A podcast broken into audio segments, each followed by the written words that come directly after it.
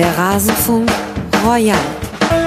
Und ehrlicherweise kommt vielleicht jetzt der Punkt, wo die Bundesliga zum ersten Mal zugeben muss, ja, wir stellen ein Produkt her. Und wenn wir dieses Produkt nicht mehr herstellen, dann gibt es uns nicht mehr. 18 Vereine, 18 Gäste. Das war DFL-Chef Christian Seifert. Es ist schon einige Wochen her und vielleicht habt ihr das Zitat auch schon gehört. Hallo und herzlich willkommen zur Rasenfunk-Schlusskonferenz Nummer 269, einer Schlusskonferenz im Gewande eines Rasenfunk Royal. Es ist gewissermaßen der Rasenfunk Koronial. Wir wollen einmal über die komplette Bundesliga gucken, bei jedem Verein anklopfen und fragen, wie geht ihr mit der aktuellen Situation um? Das hier ist Teil 1. Das heißt, ihr bekommt hier nicht 18 Vereine, 18 Gäste, aber immerhin neun Vereine mit neun Gästen werden in diesem ersten Teil besprochen und nächste Woche kommen dann hoffentlich alle weiteren neun Vereine Genau versprechen kann ich euch nicht, dass ich alle auch wirklich schaffe. Es ist eine Sondersituation, auch jetzt hier so eine Sendung mitten reinzuquetschen. Ich habe ganz vergessen, mich vorzustellen. Mein Name ist Max Jakob Ost, ich bin der Edgenetzer auf Twitter. Es soll ja doch immer wieder Leute geben, die das dann doch noch nicht wissen. Schön, dass ihr zuhört. Wir dachten nach all den Sendungen, die wir jetzt in den letzten Wochen äh, gemacht haben, wo wir mal in die Bundesliga-Historie geguckt haben, wo wir mit befreundeten Podcastern gesprochen haben, wo wir mal ganz allgemeine Gespräche geführt haben, wie das mit Thomas Bräuch und Jerome Polenz. Das war ja eher eigentlich ein Tribünengespräch über das Trainer-Dasein. Jetzt wollen wir uns mal wieder mit der aktuellen sportlichen Situation auseinandersetzen, wohl wissend, dass der Sport wirklich gerade nicht das Allerwichtigste ist. Und in diesem Sinne erlaubt mir noch den, die Und in diesem Sinne erlaubt mir noch die eine Anmerkung, dass ich hoffe, dass ihr alle gesund und wohlauf seid, die ihr das hört, dass es euch in eurer Umgebung gut geht und dass ihr gut durch diese Zeit gerade hindurchkommt.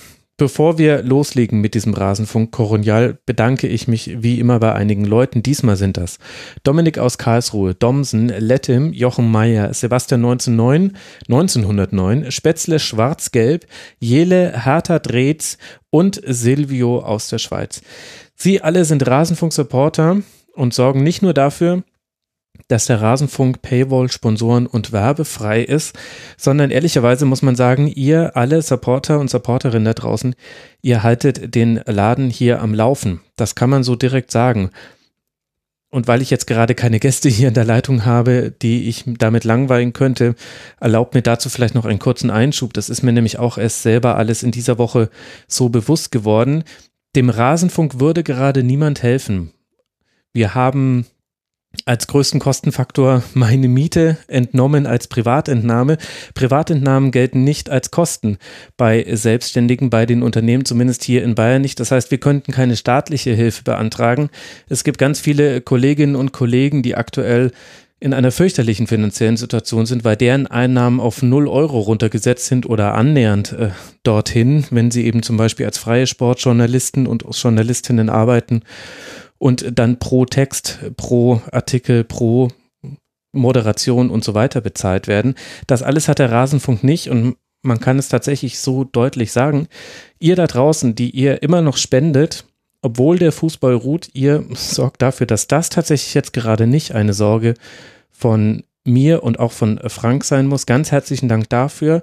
Wie immer auch mit dem Hinweis, wenn euch das Geld in der Tasche fehlt und es wird ganz vielen Leuten jetzt Geld fehlen in der Zukunft, dann könnt ihr auch im Rasenfunk sparen. Wir würden uns die Frechheit herausnehmen zu sagen, wenn es bei uns zu eng wird für Miete und so weiter. Aber aktuell vielen, vielen herzlichen Dank. Und das war eine ganz besondere Erkenntnis, die mich da neulich getroffen hat, dass ja tatsächlich auch alle Rettungsmaßnahmen, die es da so gibt, auf den Rasenfunk gar nicht zutreffen denn unsere laufenden Kosten beziehen sich natürlich auf Server, Software und so weiter. Aber der große Batzen, nämlich die Privatentnahmen, die können natürlich nicht als Kosten berücksichtigt werden. Das ergibt ja auch durchaus Sinn, sonst könnte man sich da ja vielleicht auch eine staatliche Förderung erschleichen. Das war allerdings ein interessanter Moment, das zu realisieren. Und gleichzeitig gibt es ja noch die Thematik, dass auch viel, viel weniger Zeit zur Produktion von Folgen da ist. Also vielen, vielen Dank, weil die Kindergärten geschlossen sind, das muss ich noch dazu sagen. Vielen Dank für eure Unterstützung. Das wollte ich an der Stelle nochmal loswerden, auch wenn das jetzt ein längeres Intro dann wurde. Danke auch an alle, die immer noch bestellen unter kiosk.rasen.de. wir sind da nahe am Break-Even, also bald, bald haben wir unsere großen Investitionen in all diesen tollen, fair hergestellten Merch auch mal reingeholt. Wenn ihr weiter immer mal wieder eine Bestellung da abgebt, dann haben wir auch da vielleicht dann eine weitere Einnahmequelle. Vielen herzlichen Dank für eure Unterstützung. Jetzt legen wir los. Ihr hört jetzt nacheinander drei Schalten, in denen jeweils drei Gäste zugeschaltet waren, mit denen ich die Situation bei ihren Verein besprochen habe. Und dann habt ihr hoffentlich einen aktuellen Kenntnisstand über die Hälfte der Liga. Die andere Hälfte kommt dann in der nächsten Woche. Legen wir endlich los. Viel Spaß euch mit dem Rasenfunk Koronial. Jetzt begrüße ich bei mir eine illustre Runde aus drei Gästen. Zum einen Alice Titje, die at Sportsland Alice auf Twitter. Hallo Alice. Hallo Max und hallo Zuhörer. Ja. Rinnen. Und natürlich Rinnen natürlich, genau. Außerdem mit dabei Arne Steinberg von fc.com, at Steinberg Arne auf äh, Twitter. Hallo Arne. Hallo, liebe Grüße in die Runde. Ja, schön, dass du mit dabei bist. Und ebenfalls, wir freuen uns sehr von Schwarz und Blau, der Stefan. Hallo Stefan. Hallo zusammen. So heißt du auch auf Twitter, das habe ich jetzt noch äh, vergessen zu sagen. Wir wollen sprechen über die Situation eurer Vereine, respektive Eintracht Frankfurt, der erste FC Köln und der SC Paderborn in der aktuellen Lage. Und dann lass mal, Stefan, weil du jetzt der Letzte warst, mit dem ich Kontakt hatte, mit dir anfangen. Wie ist denn beim SC Paderborn gerade sportlich die Situation? Ja, also wir wissen ja alle, dass der SCP gerade auf dem letzten Tabellenplatz ähm, rangiert und ähm, irgendwie sich Hoffnung machen muss, irgendwie noch die Klasse zu halten. Und ja, aktuell ist das, was, glaube ich, recht viele in Nordrhein-Westfalen machen. Es ist Training in kleinen Gruppen. Die Leute sind, soweit ich das weiß, alle wieder fit. Wir hatten ja einmal das Ding, dass ähm, Streli Mamba vor einiger Zeit sehr, sehr lange ausgefallen ist, wo mhm. feststand, dass der eigentlich erst zum Saisonende eventuell wieder eingreifen kann. Sollte die Saison wieder fortgesetzt werden, dann ähm, wird er wahrscheinlich ein bisschen früher halt wieder eingreifen können, als das ursprünglich prognostiziert war, weil wir unsere Spieltage ja alle nach hinten verschieben müssten. Und ähm, ganz wichtig, glaube ich, und das Hauptding ist, dass ähm, Luca Kilian ähm, wieder von Covid-19 genesen ist. Das mhm. war ja der erste ja. Fall in der Bundesliga. Und ähm, der hatte sich ja auch im Nachhinein doch recht ähm, umfangreich in diversen Interviews geäußert, dass er auch einen sehr, sehr heftigen Verlauf hatte, also auch wirklich so mit ja doch einer recht starken Lungenentzündung, wo dann man gesehen hat, dass ein junger 20-jähriger U21-Nationalspieler auch das richtig, richtig schwer treffen kann, der ironischerweise auch früher oder bevor er zu uns kam, bei Dortmund gespielt hat. Und wir wissen ja alle, wie einige Funktionäre in Dortmund drüber denken, wie einfach so eine Sache wegzustecken ist, wenn man mal ein, ja, wenn man Profisportler ist. Haben sich denn noch andere Personen angesteckt beim SCP? Du hast ja recht, das war der prominente Fall, weil es der erste Erstligaspieler war, bei dem es die positive Diagnose gab. Ist es dann bei ihm verblieben? Weiß man da mehr? Also soweit ich das gehört habe, war er der Einzige. Die restlichen sind natürlich alle in häuslicher Quarantäne gewesen, die mit ihm Kontakt hatten. Es gab ja auch den Verdacht, ähm, dass Steffen Baumgart auch Covid-19 hat. Der wurde ja getestet direkt am, ja, am Spieltag, der dann abgesagt wurde, bevor es gegen Fortuna Düsseldorf ging. Ich glaube, der hatte aber wahrscheinlich dann nur, wie man das vielleicht erwarten kann, ähm, eine schwere Erkältung, wenn jemand ähm, mit ja, im, im, im März mit einem kurzärmeligen T-Shirt an der Seitenlinie steht. Und dann kommt das vielleicht öfters mal vor, dass man sich auch etwas heftiger erkältet. Ja, die Mutter von Steffen Baumberg wird gesagt haben, Baumgart, ich habe es dir die ganze Zeit gesagt, zieh dich wärmer an, Junge. Egal wie gut das Signal an die Mannschaft ist. Aber wie groß sind denn die kleinen äh, Gruppen, die Trainingsgruppen äh, beim SCP, weißt du das? Oh, da fragst du mich was, aber wir haben ja noch einen anderen aus NRW, ähm, der kann uns das vielleicht beantworten. Ich vermute, die werden die gleiche Größe haben. Also es sind, ich, ich glaube, ich vermute, es sind mehr als ähm, zwei pro, ja, pro Gruppe irgendwie erlaubt, aber ich weiß es tatsächlich nicht. Ja gut, weniger als zwei wäre auch keine Gruppe. Arne, wir haben hier schon die goldene Überleitungsbrücke bekommen von Stefan. Wie ist denn die Situation beim FC?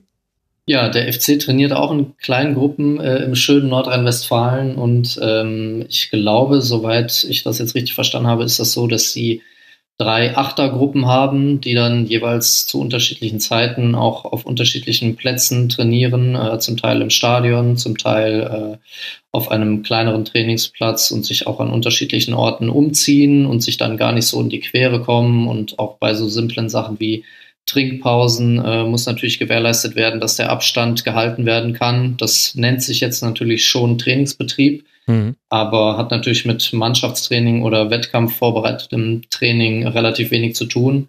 Ähm, aber ja, es ist jetzt der Stand, das ist schon mal besser als nichts jetzt auch für die Berufsfußballer, denn das sind sie am Ende des Tages auch. Äh, und für sie ist das dann natürlich auch gut, wenn sie äh, ihrem Training nachkommen können und das jetzt nicht ständig im Homeoffice machen müssen, aber ähm, bis zum Zeitpunkt, an dem dann wieder Wettkämpfe durchgeführt werden können und Spiele stattfinden können.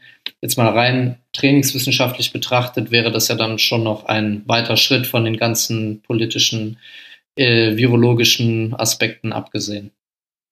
Achtergruppen finde ich auch gar nicht so klein, muss ich sagen, als jemand, der hier aus Bayern kommt, wo man im Grunde gar nichts mehr machen. Das ist für uns eine große Party, mein Max. ja, hier Bayern. ist es schon ein Polizeieinsatz, ehrlich gesagt. Also außer die acht sind Polizisten. Ja. Ist der einzige, der einzige Fall. Oder du wohnst mit acht in einem Haus. Ja, gut. Ja, gut, nah dran sind wir ja fast schon hier mit den, mit den Zwillingen. Aber wie ist denn so die, deine sportliche Einschätzung, Arne? Also der SC Paderborn, der ist natürlich Team Saisonabbruch bei gleichzeitigem Nichtabstieg, logisch. Der FC war ja gerade eines der Teams, das einen Lauf hatte und äh, das eigentlich gerne noch weiter gespielt hätte. Wie schätzt du das denn jetzt die Situation unter sportlichen Gesichtspunkten ein, auch wenn wir uns alle ja darüber bewusst sind, dass das nicht die entscheidende Dimension ist, aber es ist ja auch eine für einen Fußballverein. Natürlich ganz, ganz fies ausgebremst worden jetzt von der unterbrochenen Saison, weil äh, ich bin natürlich da auch ganz klar das Team Europa League. Ähm, und äh, nein, also ernsthafterweise äh, ist jetzt ein Monat her etwas mehr das letzte Spiel gegen Borussia Mönchengladbach, äh, das Geisterspiel und ja, also die rein sportliche Situation war natürlich schon gut. Acht Siege aus elf Spielen zuletzt, ähm, das war wirklich eine sehr, sehr positive Serie. Und äh, auch dieses Spiel gegen Gladbach, gegen wirklich eine der nachweislich besseren Mannschaften in der Bundesliga, war in Ordnung, ging mhm. knapp verloren.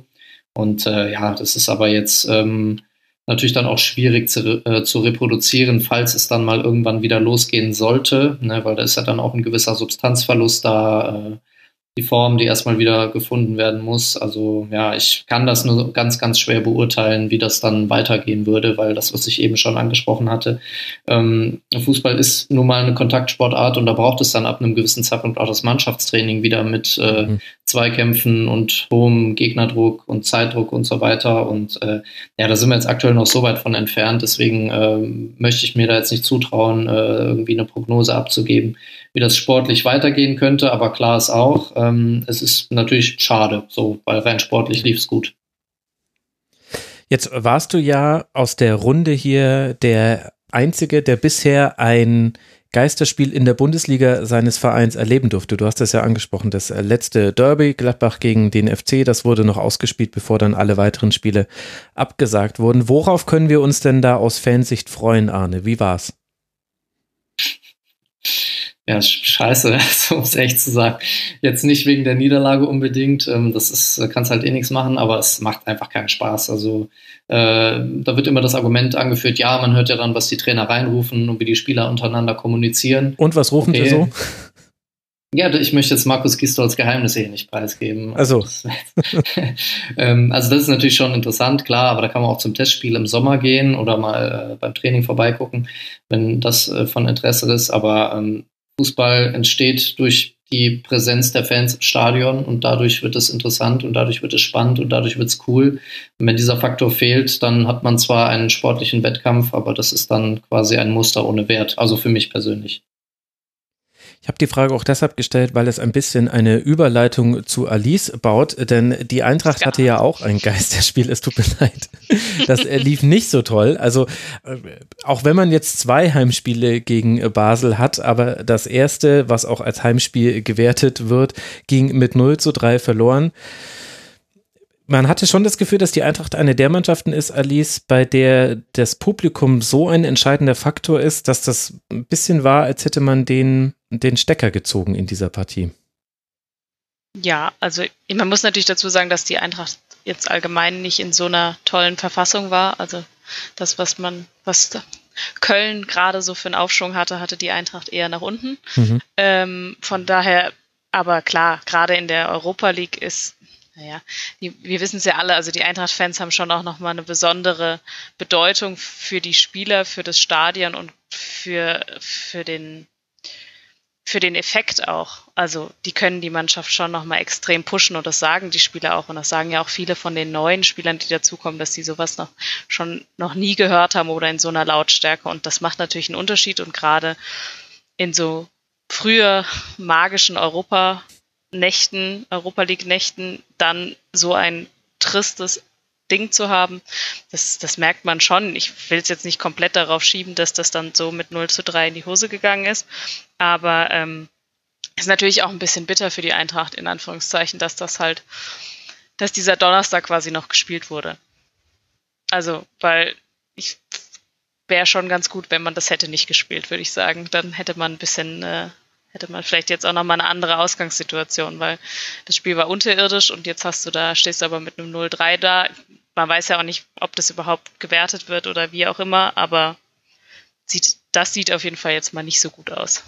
Und die Fans, ja. also für uns Geisterspiele, für Eintracht Frankfurt Geisterspiele, ist für jeden Verein in der Bundesliga schwierig, aber ich würde behaupten, für die Eintracht eine mittlere Katastrophe.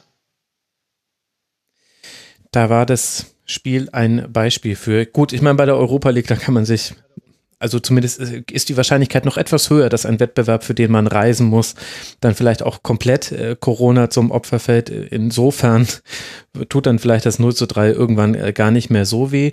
Wie ist denn jetzt aber sonst aktuell die Lage? Kann trainiert werden? Wird trainiert? Wie macht's die SG? Also auch bei der Eintracht äh, wird in Kleinstgruppen, heißt es allerdings, äh, trainiert, also drei Spieler ähm, sind sozusagen in Teams eingeteilt und trainieren zusammen und ähm, versuchen sich halt so fit zu halten und haben sich jetzt seit, ich glaube, Anfang April durften sie sich auch wieder sehen, weil auch die Eintracht war vorher in Quarantäne, weil zwei Spieler und zwei Betreuer positiv getestet wurden.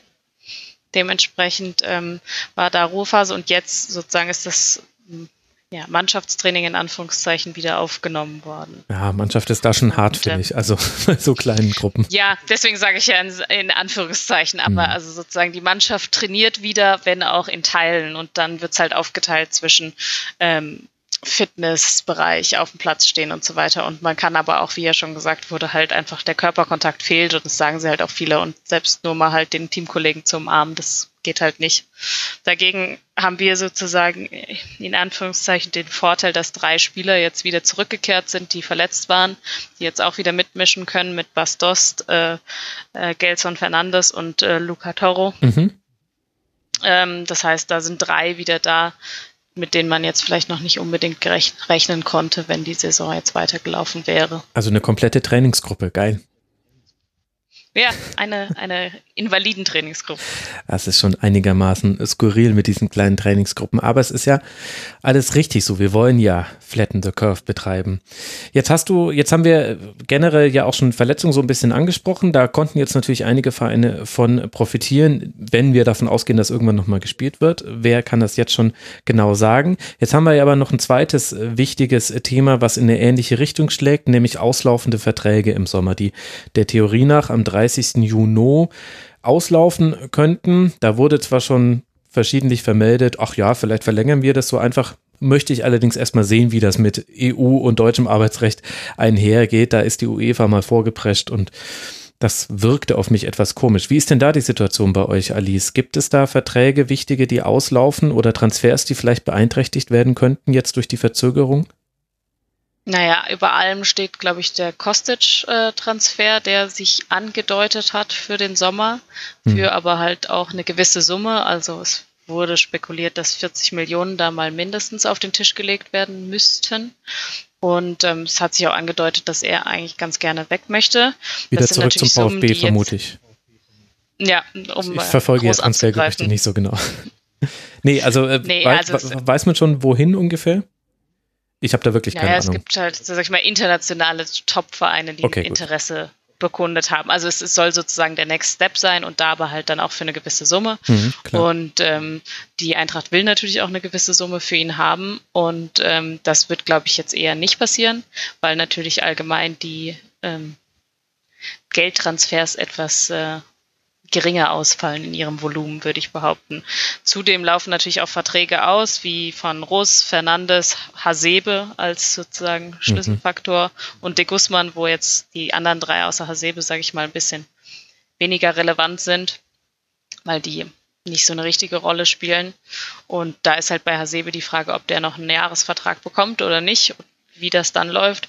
Und was halt so ein bisschen noch hängt, ist ähm, diese Rebic-Silva-Nummer. Also ähm, Silva ja. ist ja zur Eintracht ausgeliehen und, umge und Rebic nach äh, Milan. Und da ist halt die Frage, ob macht man da ein Tauschgeschäft und wie, wie passiert das so quasi? Das ist so ein bisschen die offene. Zudem haben wir aber auch ähm, ein paar Spieler, die zurückkommen mit Tuta, der Innenverteidiger ist und da vielleicht eine Lücke ausfüllen könnte. Der kommt zurück nach einer Laie. Joveljic, unser Stürmer, mhm. den wir geholt haben, der äh, sollte auch Spielpraxis sammeln, kommt zurück. Und Jetro Williams kommt äh, von Newcastle zurück, der eigentlich dort sich wohl ganz gut gezeigt hat und dann aber sich jetzt das Kreuzband gerissen hat. Deswegen wahrscheinlich eher nicht fest verpflichtet wird. Und dann ist halt noch das der Capitano Abraham wohl gerne wieder zurück nach Argentinien möchte. Mhm. Und ähm, das sind so die Personalien, die, glaube ich, so rund um die Eintracht gerade die Beschäftigung. Ja, steht aber schon einiges an, muss man sagen. Also zusätzlich ja zu ja, der. Ja, klar, aber ich glaube, das ist ja bei jedem Verein so. Ne? Ja. Ja, stimmt. Zusätzlich also, halt zu der Gewissheit, dass man jetzt schon relativ sicher sagen kann, dass das mit internationalem Geschäft zumindest unwahrscheinlich wird für alle diejenigen, für die Spieler, warum? die jetzt, naja, neun Punkte. Gut, okay, DFB-Pokal. Der Weg ist noch offen, da muss man auswärts im Halbfinale nur zu den Bayern. Aber ansonsten sind es halt sieben Punkte Rückstand aktuell. Okay, gut. Ist ja, natürlich, nee, aber, aber, du weißt ja, was du hast natürlich allgemein eine Planung, die du, die du sozusagen die offen hast. Wie geht es in der Europa League weiter? Was ist mit dem DFB-Pokal? Was ist mit der Liga? Also da hast du ja natürlich schon so ein paar Faktoren. Und ähm, laut Bobic wurde, wurde schon viel geplant. Und das ist jetzt halt alles für die Tonne. Mhm. Und jetzt muss man sich halt anders überlegen. Und dann ist natürlich die Frage, ich glaube, die Schwierigkeit ist ja allgemein so ein bisschen, was, was ändert sich? Wie ist das Niveau? Was für Geld wird dann verlangt oder was bekommst du auch für Geld? Und ähm, verschiebt sich das Transferfenster. Ich glaube, Bobic hat von einem Schattenmannschaft sozusagen gesprochen, wo er so ein Schattenkader sich schon mal aufstellt, wen er haben will. Hm. Dann muss man halt gucken, ob das, ob das möglich ist angesichts dessen, wie es dann weitergeht. Weil es sind ja leider einfach noch so viele offene, wie du ja schon gesagt hast, was ist mit dem Transferfenster, was ist mit den Spielern. Ich habe mich auch ähm, letzte Woche für Eurosport mit Almut Schuld zum Beispiel unterhalten, die ja mhm. auch äh, Frauenfußballerin ist. Und da sind halt auch Spielerinnen, die schon zum Beispiel bei Chelsea unterschrieben haben. Und da ist natürlich auch die Frage, ja, okay, wie machst du das dann, ähm, wenn du dann eigentlich zum ersten siebten schon beim neuen Verein anfangen sollst. Und darüber drehen sich natürlich dann auch die Gedanken für die Spieler quasi. Weil wenn du am ersten siebten noch spielen sollst für den alten Verein, das wird natürlich auch spannend. Ja, der Frauenfußball, der steht da auch nochmal vor ganz anderen Herausforderungen. Wird, war jetzt nur ein kurzer Exkurs, aber nur so ja, ja, als klar. auf Aufhänger für solche Themen. Und das ist mhm. ja überall so. Ja, absolut. Wie ist es denn beim SC Paderborn, äh, Stefan? Man weiß, dass die, die Transferbemühungen bisher besonders waren beim SCP. Also man hatte eine besondere Transferstrategie, haben wir ja auch schon häufig genug im Rasenfunk thematisiert, glaube ich. Gleichzeitig ist mit Krösche ja auch jemanden gewechselt, jemand gewechselt, der da so ein bisschen das Mastermind dahinter war. Wie war es denn in der Vergangenheit? Wurden Transfers früh eingetötet oder wie agiert da der SC Paderborn normalerweise? Mm, also die letzten Jahre, wo Krösch noch da war, war das recht früh. Da gab es phasenweise gefühlt wöchentlich irgendwelche Vertragsverlängerungen, auch von aktuellen ja, ähm, Spielern. Das Problem ist, glaube ich, gerade also so zwei Ebenen der Ungewissheit. A, wissen wir nicht, ähm, spielen wir die Saison überhaupt zu Ende oder nicht? Mhm. Und ähm, B, in welcher Liga spielen wir überhaupt? Weil das ist, glaube ich, ähm, mit, bei uns so ein richtig entscheidender Faktor. Wer Wobei geht, man das ja sonst auch nie wusste beim SC Paderborn. Also die einzige Mannschaft, die das gewohnt ist, ist ja wohl der SCP. Da hast du völlig recht. Aber äh, was das angeht, ich meine, wir haben aktuell, sieht es gar nicht so schlecht aus. Wir haben nur sieben Spieler, bei denen ähm, Verträge auslaufen oder ähm, Laien beendet werden. Es gibt teilweise Kaufoptionen. Es gibt einen Spieler, der ist der dritte Torwart, der ist nicht relevant. Und es gibt dann zwei, die ziemlich sicher verlängern würden, wenn sie könnten, oder vielleicht sogar drei. Also es ist nicht so, dass ähm, wenn die Spieler, deren Verträge gerade auslaufen, wenn die uns plötzlich wegbrechen, dass wir dann ein Riesenproblem hätten. Insgesamt sind wir eigentlich immer noch von der Kaderstruktur und von der Vertragsstruktur recht solide aufgestellt. Da sind halt diese ganz vielen Unbekannten, die halt äh, mir mehr Sorgen machen. Ich meine, wir sind ja, du hast ja unsere Transferpolitik schon angesprochen, besonders. Also wir geben wenig Geld aus und probieren dann auch möglichst teuer zu verkaufen. Das ist elementar wichtig, auch für die Finanzen des Vereins. Das teuer verkaufen wird jetzt aber schwieriger, weil das Geld mhm. ist nicht mehr so da, wie es vielleicht früher mal war. Und ähm, das ist schon eine Sache, die mir dann ähm, ja ein wenig ähm, ähm, Sorgen bereitet. Und dann ist natürlich die Sache, wenn wir erstmal absteigen und das irgendwie feststeht, dass wir in die zweite Liga gehen. Ich habe keine Ahnung, wie viele Ausstiegsklauseln unsere, unsere Spieler irgendwie haben und inwiefern dann auch ähm, die anderen Vereine bereit sind, irgendwie dann auch Geld in die Hand zu nehmen und uns ein paar Spieler wegzukaufen. Also es gibt ähm, etliche Gerüchte von Spielern, wo man dran ist, sei es ein Vasiliades oder ein Collins, die sich bei uns wirklich hervorragend entwickelt haben, ja. dass man die halt nicht ewig halten kann, was auch recht realistisch ist. Aber ich habe keine Ahnung, wie viel uns am Ende wegbricht. Selbst ein Steffen Baumgart hat eine Ausstiegsklausel. Ich meine, wenn es nach mir ginge, könnte der auch zehn Jahre bei uns trainieren, denn das Denkmal, was der sich bei uns ähm, gesetzt hat, das, ähm, das also kann er nicht mehr einreißen. Also wenn er, selbst wenn wir jetzt wieder zweimal in Folge absteigen sollten, dann wäre das einfach vielleicht nochmal ein krönender Abschluss. Aber da sind so viele mehr Unwägbarkeiten, glaube ich, als bei anderen Vereinen, dass ich da schon, sagen wir mal, über den ersten siebten hinaus mir doch ähm, Sorgen mache, wie das dann irgendwie weitergehen wird. Ja, mit sieben auslaufenden Verträgen liegt äh, Paderborn im Liga-Vergleich auf Rang 4. Also richtig dramatisch ist es da bei Union und bei Düsseldorf. Über die werden wir noch sprechen. Im Rasenfunk Koronial bei Union laufen 14 Verträge aus, bei Düsseldorf 16 Verträge. Das muss man sich wirklich mal auf der Zunge zergehen lassen, auch wenn die größere Kader haben als andere Teams.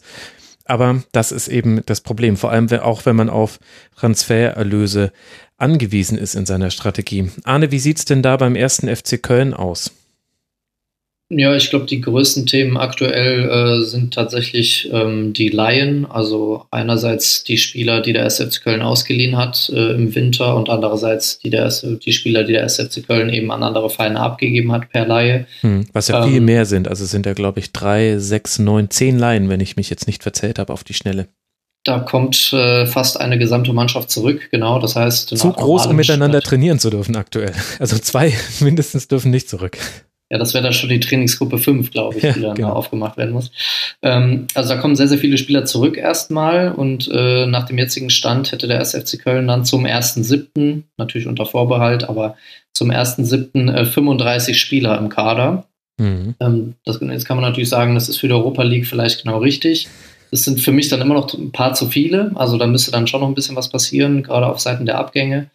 Ähm, und die drängendsten Fragen aktuell, äh, so was Schlüsselspieler angeht, ist natürlich die Frage, was wird aus Marc Uth, äh, der im Sommer von Schalke ausgeliehen wurde und der sich sehr, sehr gut eingefügt hat äh, in den Spielen bisher und der auch, denke ich mal, in Köln bleiben würde.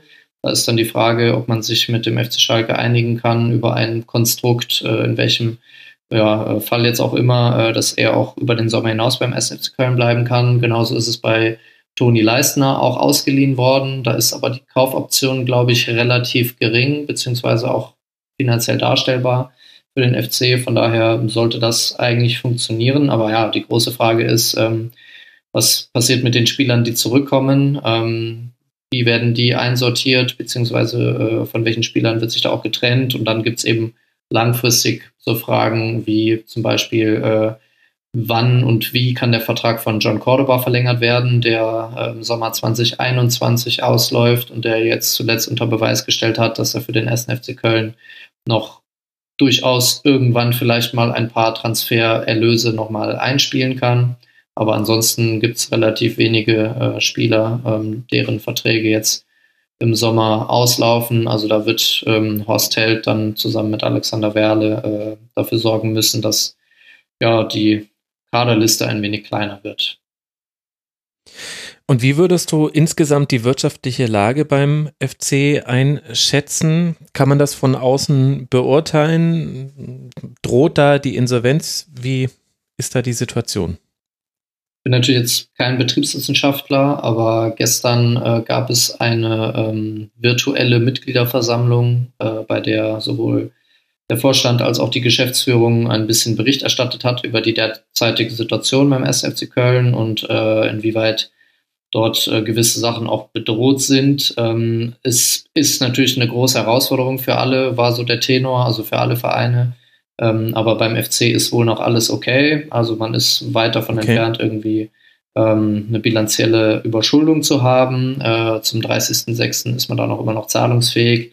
Ähm, das heißt, die Liquidität ist soweit ganz in Ordnung und die Zahlungsverpflichtungen können auch alle erfüllt werden. Aber klar ist eben auch, ähm, es braucht dann auch wieder äh, Cash, äh, hatte einer der Vizepräsidenten gesagt. Und ähm, da sind dann eben die Prozesse jetzt am Laufen, die auch bei anderen Vereinen dann äh, aktuell sind. Ähm, was passiert mit den Leuten, die ihre Dauerkarte schon bezahlt haben, die aber jetzt dann vier oder fünf Heimspiele ähm, quasi äh, nicht sehen und mhm. äh, lassen die sich das Geld erstatten, ähm, spenden die das Geld irgendwie anderweitig. Also da gibt es verschiedene Modelle. Äh, das wird ja bei den anderen Vereinen auch so sein, aber natürlich ist es so, dass auch der SFC Köln weniger Einnahmen hat. Und äh, darauf wurde dann eben reagiert mit einem Gehaltsverzicht ähm, von ja, äh, Spielern und Abteilungsleitern, äh, sodass jetzt eben in den Monaten April, Mai und Juni so um die zwei Millionen Euro Gehalt eingespart werden können. Das ist, glaube ich, eine ganz äh, solide Schätzung. Und äh, das ist dann eben ein Hebel, um jetzt dieser Situation so ein bisschen entgegenzukommen. Weißt du, in welcher Höhe bei euch eingespart wurde? Auf wie viel Gehalt die äh, verzichtet haben? Prozentual gesehen? Ja. Oder in welchem also, Vergleich? Keine Ahnung, weiß ich nicht. Also ich kenne nur diese Summe von zwei Millionen Euro an Gehaltsbudget, was dadurch eben eingespart wird. Wie sich das jetzt runterrechnet und wer auf wie viel verzichtet, das weiß ich nicht. Das hört sich alles ganz gut an. Ich verstehe es aber ehrlich gesagt nicht. Hatten wir nicht noch im Sommer darüber gesprochen, Arne, dass der FC 10 Millionen mehr ausgegeben hat auf dem Transfermarkt als eigentlich geplant und Armin Feder einige rote Zahlen hinterlassen hat, als er sich verabschiedet hat? Ja, das ist äh, natürlich richtig und äh, danke, dass du diese Frage stellst. Also dieses Thema ist für mich tatsächlich auch relevant. Also die Frage stelle ich mir auch, gerade weil dann auch Verträge weiterlaufen. Ne? Also Verträge von Spielern, die jetzt genau. zurückkommen beispielsweise und das muss halt irgendjemand bezahlen und ähm, ich glaube, so bis mh, mm, Sommer kommt der FC da noch hin, Sommer 2020, aber kritisch wird es dann halt für das Jahr 2021 ähm, weil da dann natürlich die äh, Zahlungsverpflichtungen andere sind. Ähm, dann ist die Frage, wie viel Liquidität besteht da? Werden Sachen erlöst? Also ich, ich bin, wie gesagt, ich sage es nochmal, äh, ich bin kein Betriebswissenschaftler, aber deswegen war für mich auch jetzt, bevor es diese, bevor es diese äh, virtuelle Mitgliederversammlung gab, da auch immer so ein bisschen im Ungewissen. Ähm, wie geht es jetzt weiter beim FC und so? Äh, wie ist da die Lage? Ähm, dass sie nicht insolvent gehen würden, das hatte ich mir schon gedacht. Also dafür ist es äh, dann nicht zu krass, aber man äh, hat natürlich dann auch im Hinterkopf immer gehabt, dass der FC dann auch mehr Geld in die Hand genommen hatte, als er es eigentlich geplant hatte. Aber wahrscheinlich wird das dann irgendwie so hin und her geschoben über Zahlungsverpflichtungen und verschiedene Optionen, ähm, dass das mein geisteswissenschaftliches Denken jetzt überschreitet, würde ich mal sagen. Gehört das Stadion der Stadt oder dem FC? Der FC zahlt eine der höchsten Stadionmieten in der Bundesliga, genau, soweit ich weiß. Also. Da, ne? Genau. Ja. ja, was ja in dem Fall sogar gar nicht so ungünstig ist, weil dann über mögliche Mietstundungen und Mietsenkungen indirekt der Steuerzahler helfen kann. Wäre ja nicht das erste Mal, dass man das gesehen hätte bei einem Verein. Also in der Tat glaube ich, dass solche händelbaren Aufwandsströme in der aktuellen Lage helfen, weil es geht ja, es geht ja erstmal nur um Liquidität, es geht nur darum, die aktuellen Zahlungsforderungen erfüllen zu können. Und da hilft dir eine gute Eigenkapitalquote, die du hast, wenn dir das Stadion gehört, erstmal gar nichts, sondern du brauchst eben solche Hebel, an denen man drehen kann, auch wenn es natürlich ein heikles und schwieriges Thema ist und auch nicht so einfach geht. Aber es gibt da zumindest den, einen Ansatzpunkt, glaube ich. Ja, durchaus möglich.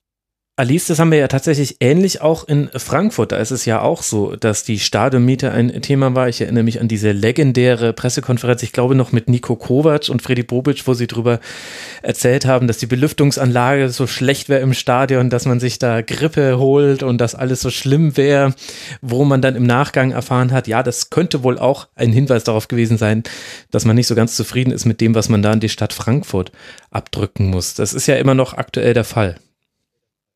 Ja, genau. Also da ist ja, hat sich nichts geändert, auch wenn jetzt natürlich die, ähm, da ja die neuen Stadionrechte quasi vergeben wurden, aber aktuell muss da auch noch die Miete weiterhin bezahlt werden in der Höhe. Aber ähm, ich glaube, die Eintracht ist dennoch ganz gut aufgestellt, wirtschaftlich. Also ähm, wir haben, äh, die Eintracht hat jetzt erst relativ kurz, vor kurzem bekannt gegeben, dass halt ein Drittel der Mitarbeiter ähm, in die Kurzarbeit geschickt werden und dass die Mannschaft äh, zu, auf ein Gehalt von 20 Prozent über drei Monate verzichtet. Mhm. Und ähm, das hat so lange gedauert, weil die Spieler halt lange in Quarantäne waren aufgrund der äh, Fälle. Und ähm, die wollten es gerne persönlich besprechen, wie ähm, man da vorgeht und halt auch so ein bisschen abwägen, okay, wie ist denn die wirtschaftliche Lage und was ist denn eigentlich vielleicht auch nötig und was bedeutet es auch für die Mitarbeiter, gerade von so Fanshops oder sonst irgendwas auf der Geschäftsstelle. Und ähm, damit soll jetzt äh, kurzfristig die Lücke von 15 Millionen geschlossen werden, ist so die Hoffnung. Aber ähm, man soll ein Eigenkapital von rund 36 Millionen haben und ähm, dadurch kann man sich so ein bisschen über Wasser halten, auf jeden Fall. Vorerst. Es ist natürlich aber auch immer die Frage, was passiert, wenn es nicht weitergeht. Hm. Aber weiß man da mehr zu, weil Eigenkapital an sich, wenn es jetzt nicht der Kassenbestand ist, hilft dir ja bei Liquiditätsproblemen eigentlich nicht weiter. Haben sich da die, also wie ja. gehen da die Verantwortlichen mit um? Sind die tra transparent unterwegs in Frankfurt oder eher hinter verschlossenen Türen?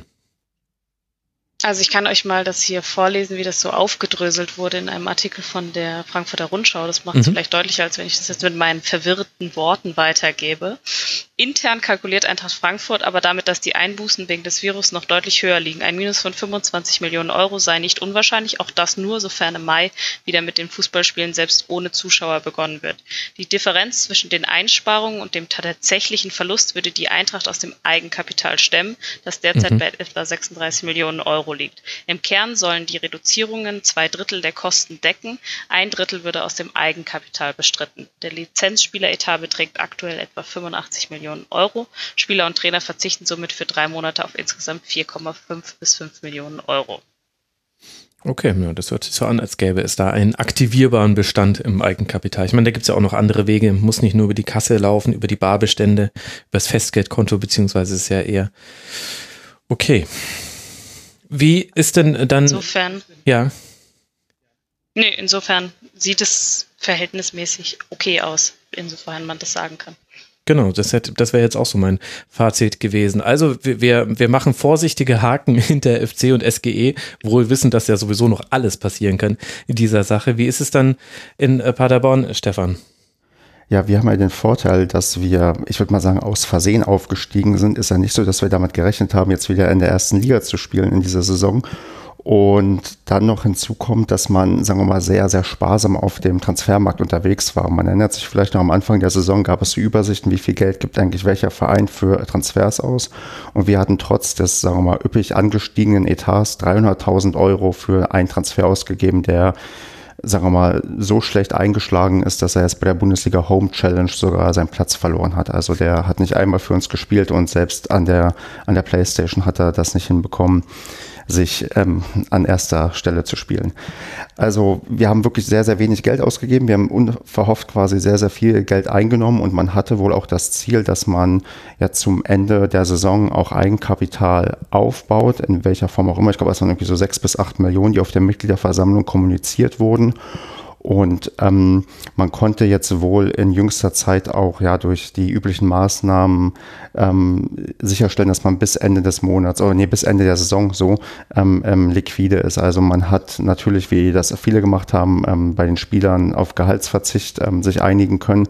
Mhm. Man hat auch den ähm, aktuellen Stadionumbau aufschieben können, was auch nochmal ähm, bis zu 1,5 Millionen Euro erstmal ähm, spart, weil man halt diesen, ja, dieses Bauvorhaben erstmal nicht angehen muss und ähm, ist auch wohl mit einem Sponsor natürlich in Gesprächen und gibt eigentlich sehr, sehr positive Zeichen, wobei man da auch sagen muss, dass ähm, von der Kommunikation beim Verein auch irgendwie letzte Woche was schief lief, oder das war, glaube ich, diese Woche, wo Martin Prongiorno sich in einem Sport 1 Interview ähm, geäußert hat, dass es in ein, zwei Monaten eng werden könnte und der Verein auf am nächsten Tag zurückrudern musste und quasi sich selbst dementiert hat, indem er nochmal ein Statement rausgebracht hat, nein, uns, uns geht's gut, wir haben alle Probleme, wie jeder Verein, aber insgesamt sind wir einer, glaube ich, von den Vereinen, die eigentlich ähm, noch einigermaßen gelassen in die Zukunft schauen können können.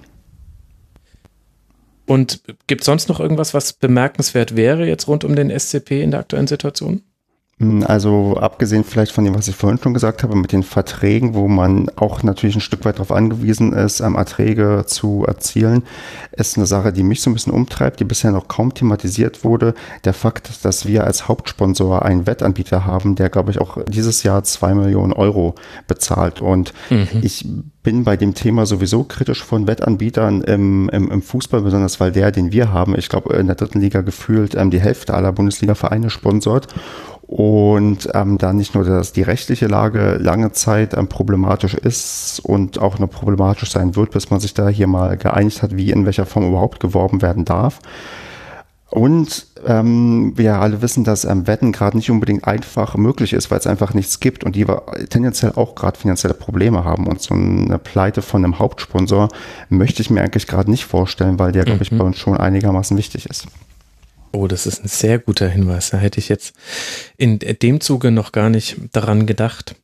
Ja, ich bin auch, glaube ich, der Einzige, der bisher darüber nachgedacht hat, weil woanders habe ich das Thema auch noch nicht irgendwie aufgegriffen oder irgendwie gesehen, ähm, dass das irgendwie ja für einige problematisch sein könnte und ja, vielleicht auch in der dritten Liga. Also ich hoffe, dass dein Verein schon drüber nachgedacht hat, Stefan.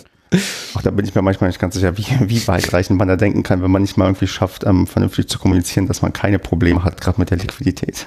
Na gut, es ist für uns alle gerade eine Sondersituation. Was macht denn der SC Paderborn und auch die Fanszene, Ultras und auch sonstige nicht organisierte Fans aktuell, um in der Krise sich und anderen zu helfen? Gibt es da auch Aktionen? Es gibt ähm, Aktionen allerdings gar nicht so viel. Also ich bin ein bisschen neidisch, wenn ich so auf andere Fanszenen vielleicht gucke, was die auch so organisieren und machen.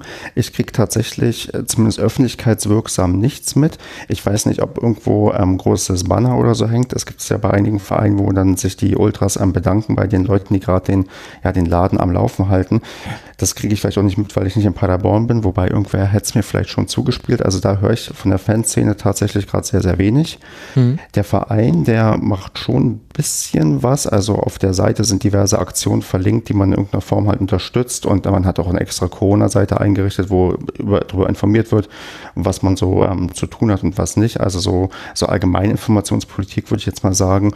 Und sonst hat man, ich glaube, vor einigen Tagen 15.000 ähm, Schutzmasken an ehrenamtliche Helfer gespendet, wo sich wohl auch ähm, einige vom Kader oder der ganze Kader, weiß ich jetzt gerade nicht genau, beteiligt haben. Also es gibt so kleine Sachen, wo man, ja, wo man sich halt ähm, jetzt irgendwie ähm, engagiert und so ein bisschen positioniert, aber es ist halt jetzt nicht so, dass man sagt, ähm, hat man woanders noch nicht gesehen oder ist irgendwie herausragend, aber man macht zumindest was und das ist eine Sache, glaube ich, die prinzipiell ja immer gut ist und da will ich jetzt nicht ähm, zu viel meckern, dass es zu wenig ist, sondern ich glaube, der Verein, was der im Rahmen seiner Möglichkeiten machen kann, ähm, macht er auch und wenn vielleicht auch die Fanszene sich auch mal zu ja irgendwas, ähm, nicht, ich will nicht sagen durchringt. Normalerweise ist unsere Fanszene eigentlich bei solchen Sachen auch ähm, einigermaßen, glaube ich, engagiert.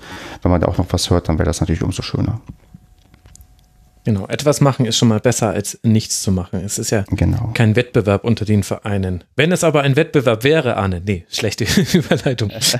was macht der, was macht der FC? Gibt es da irgendwas, was noch berichtenswert ist? Gerade auch die Fanszenen interessieren mich in dem Bereich. Ja, da würde ich erstmal voranschieben, dass das jetzt ja nicht begonnen hat, das soziale Engagement äh, von Fußballfans oder Ultras. Und ähm, es ist natürlich Sehr gut, dass Punkt. da jetzt mhm. auch ähm, darauf hingewiesen wird und dass gesagt, ah, okay, hier guck mal, äh, die machen jetzt in der Corona-Krise tatsächlich auch sinnvolle Sachen und sind jetzt nicht nur die ganze Zeit hier am ähm, Banner hochhalten und so weiter. Naja, das ist nochmal ein anderes Thema. Ähm, ja, in Köln ist es so, dass natürlich äh, die Vielzahl an organisierten Gruppen da auch ähm, unterschiedliche Sachen macht. Also da wird jetzt auch nicht das Rad neu erfunden. Ähm, was ich ganz sympathisch fand, war tatsächlich ein äh, sehr, sehr langer Spieltagsflyer, der erschienen ist, äh, der sich, ähm, also von der Wilden Horde, der ähm, so mal alle Themen, die aktuell wichtig sind, äh, so zusammengefasst hat und in so einer Spezialausgabe dann über Solidarität gesprochen hat, über die Auswüchse im Profifußball, äh, im Gesundheitssystem und dass es ja nicht sinnvoll ist, dass man nur auf dem Balkon steht und klatscht für, die, für das Pflegepersonal, sondern dass es ja andere Maßnahmen braucht und so weiter. Also es war eine, war eine ganz gute Lektüre und äh, das hat dann nochmal so ein bisschen ähm, aufgezeigt, dass äh, die Beschäftigung mit den Themen, die wichtig sind im Fußball, äh, natürlich jetzt auch nicht aufhört und dass natürlich auch allen klar ist, dass momentan ähm, eine sehr kritische Lage ist, die auch absolut ähm, ja, äh, die derzeit am wichtigsten ist. Und äh, was sonst noch passiert ist, war eben, äh, dass ähm, ein sehr informatives und gut gearbeitetes Video erschienen ist. Jetzt am letzten Wochenende, äh, glaube ich, war das, wo das eigentliche Spiel gegen Leipzig stattgefunden hätte. Das war so ein bisschen Sendung mit der Maus-Style, von wegen, was ein Investor mit deinem Verein machen könnte. Also das mhm. fand ich mhm. auch wieder eine produktive Art und Weise, wie man sich äh, mit solchen Themen auseinandersetzen kann. Geht ja vielleicht und, auch darauf ein, dass Horst Held da ja durchaus signalisiert hat, man müsse auch über 50 plus 1 vielleicht jetzt mal nachdenken. Das ist ja nicht überraschend, dass, äh, dass diese Forderung dann aufgemacht wird, aber das wurde ja dann auch schon von äh, DFL-Chef Christian Seifert relativ schnell ähm, auch abgebügelt, obwohl ich natürlich nicht weiß, was da im Hintergrund passiert. Aber beim SFC Köln ist das satzungsmäßig dann natürlich auch nicht so ganz so einfach, das mhm. einfach mal so rauszuposaunen. Also kann man natürlich machen, klar, aber äh, da regt sich dann natürlich auch Widerstand. Und ansonsten natürlich Solidarität. Ähm, es werden verschiedene Angebote äh, gemacht, um Leuten zu helfen, äh, die äh, ja die Hilfe brauchen aktuell. Und ähm, ja, ansonsten der Verein ähm, agiert über seine Stiftung, hilft den Kölner Tafeln, äh, die jetzt dann natürlich auch Probleme haben, äh, ja, ehrenamtliches Personal zu finden. Und da waren dann einige der Mitarbeiterinnen und Mitarbeiter des 1. FC Köln dann aushilfsweise für die Kölner Tafeln beschäftigt. Also auch eigentlich eine relativ sympathische Sache. Aber es gab jetzt auch noch keine virtuellen Bratwürste, die man äh, kaufen konnte beim FC oder andere Dinge, wo man auch, wo der Verein dann eben auch sich selbst jetzt äh, in der Krise hilft. Zumindest habe ich das nicht mitbekommen. Es kann natürlich sein, aber bei den ganzen äh, Bundesliga Home Challenges, wo irgendwelche Leute FIFA spielen, kann das auch mal äh, passieren, dass mir da was äh, ja, nicht bekannt ist. Die, Deshalb, die andere ja. Hilfe ist ja auch noch äh, die wichtigere. Es fiel mir nur gerade ein, dass das ja auch ein Weg ist, sich selbst zu helfen, den so ein, der ein oder andere Bundesligist ja auch schon beschritten hat. Was ist denn in äh, Frankfurt los, Alice? Engagiert sich die Eintracht? Was machen die Fans? Ja, wie immer viel. Auch hier ähm, wurde jetzt gerade die ähm, vorgestern, glaube ich, die Auf jetzt-Kampagne wieder berufen. Ähm, das war die Kampagne, mit der wir sozusagen die Eintracht, die Fans und alle zusammen gemeinsam den Abstiegskampf 2016 bestritten haben. Und äh, die wurde jetzt wieder erlebt, äh, auferlebt vom Verein und heißt jetzt auf jetzt in Eintracht. Und äh, da geht es darum, dass ähm, der Verein äh, Menschen helfen will, die unter der Pandemie zu leiden haben. Und ähm, unter anderem wurden gestern zum Beispiel sind äh, Kevin Trapp hat äh, Essen ausgefahren auf Menschen oder hat den Leuten Sachen vorbeigebracht, die sie, ähm, die nicht mehr selber rausgehen können oder nicht wollen, hat äh, Mitgliedern zum Geburtstag gratuliert und denen was vorbeigebracht. Äh, Danny da Costa war in der Uniklinik und hat sich da irgendwie den Leuten Danke gesagt. Und ähm, gleichzeitig hat die Eintracht selber ähm, nein, eine ganz viele Unternehmen, also nicht Unternehmen, sondern ganz viele Einrichtungen ähm, die sie unterstützt finanziell und äh, in der sozusagen auch die Eintracht-Fans die Einrichtungen unterstützen können.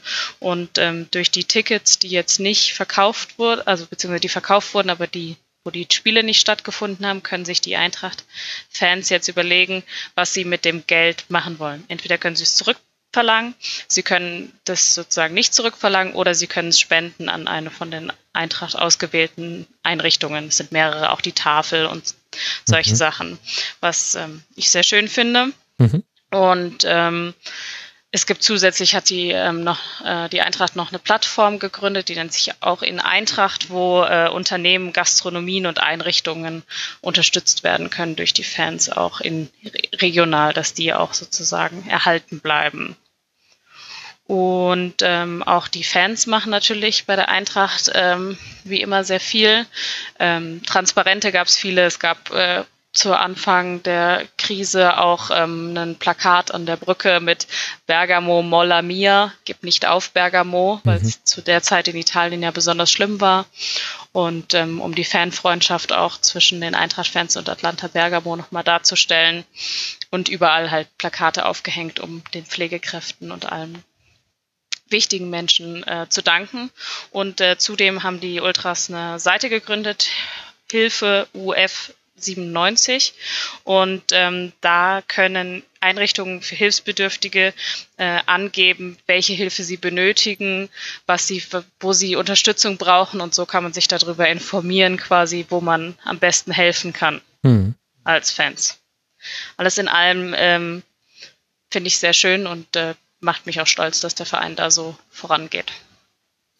Das wäre auch so meine abschließende Frage an euch drei gewesen, die du jetzt dann schon beantwortet hast, Alice. Ich gebe dir aber trotzdem noch ein. Entschuldigung. nein, nein, ich gebe dir noch, ich gebe dir noch die Chance, äh, trotzdem noch was draufzulegen. Die Frage an euch drei, nämlich, äh, Alice, fang bitte mal an wenn man jetzt mit einberechnet, dass es für alle eine, eine neue Situation, auf die man sich nicht einstellen kann, und der Fußball ist natürlich nur ein kleiner Teil der großen Gesellschaft. Wie zufrieden, Alice, bist du denn mit der Art und Weise, wie dein Verein jetzt mit dieser Pandemie umgeht?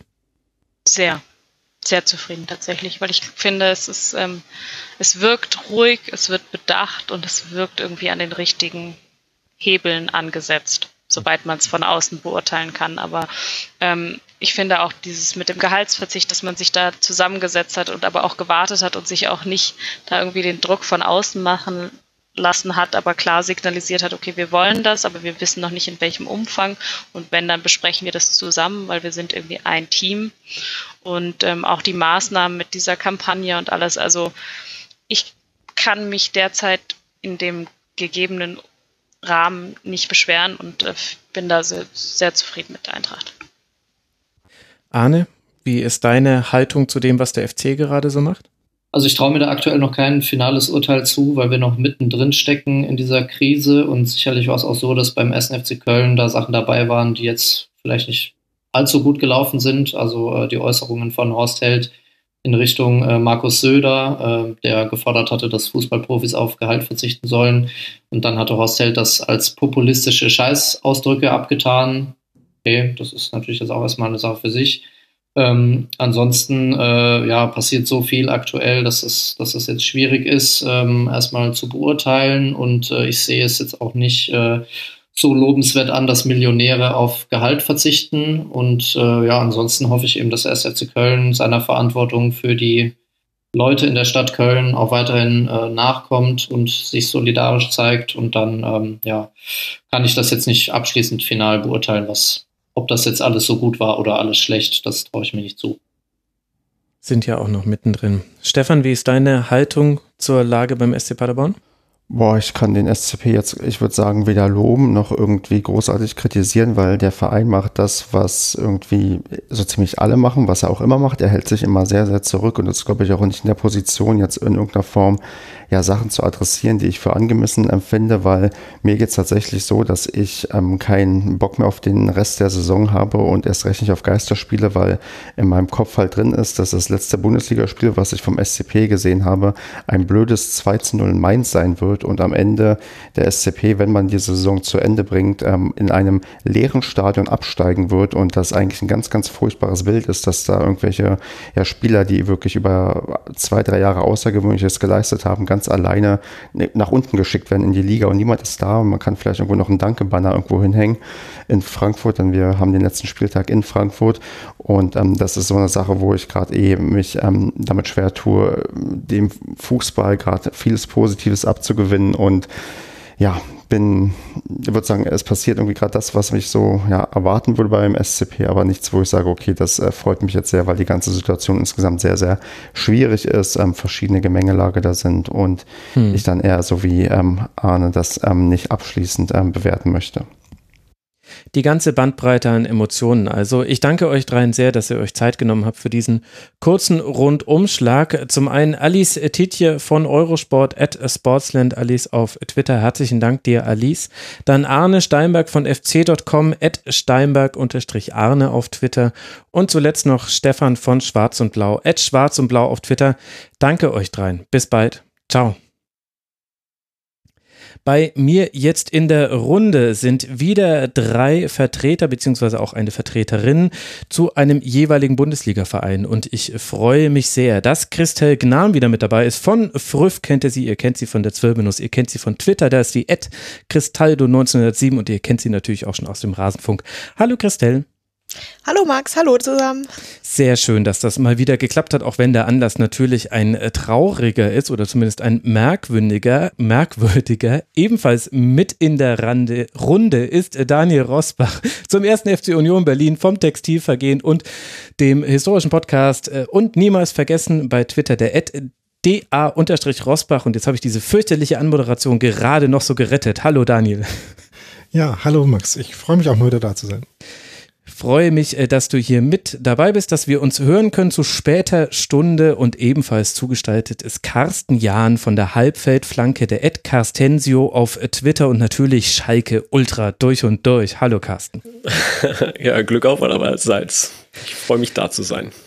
Dann freuen wir uns ja alle gegenseitig über uns.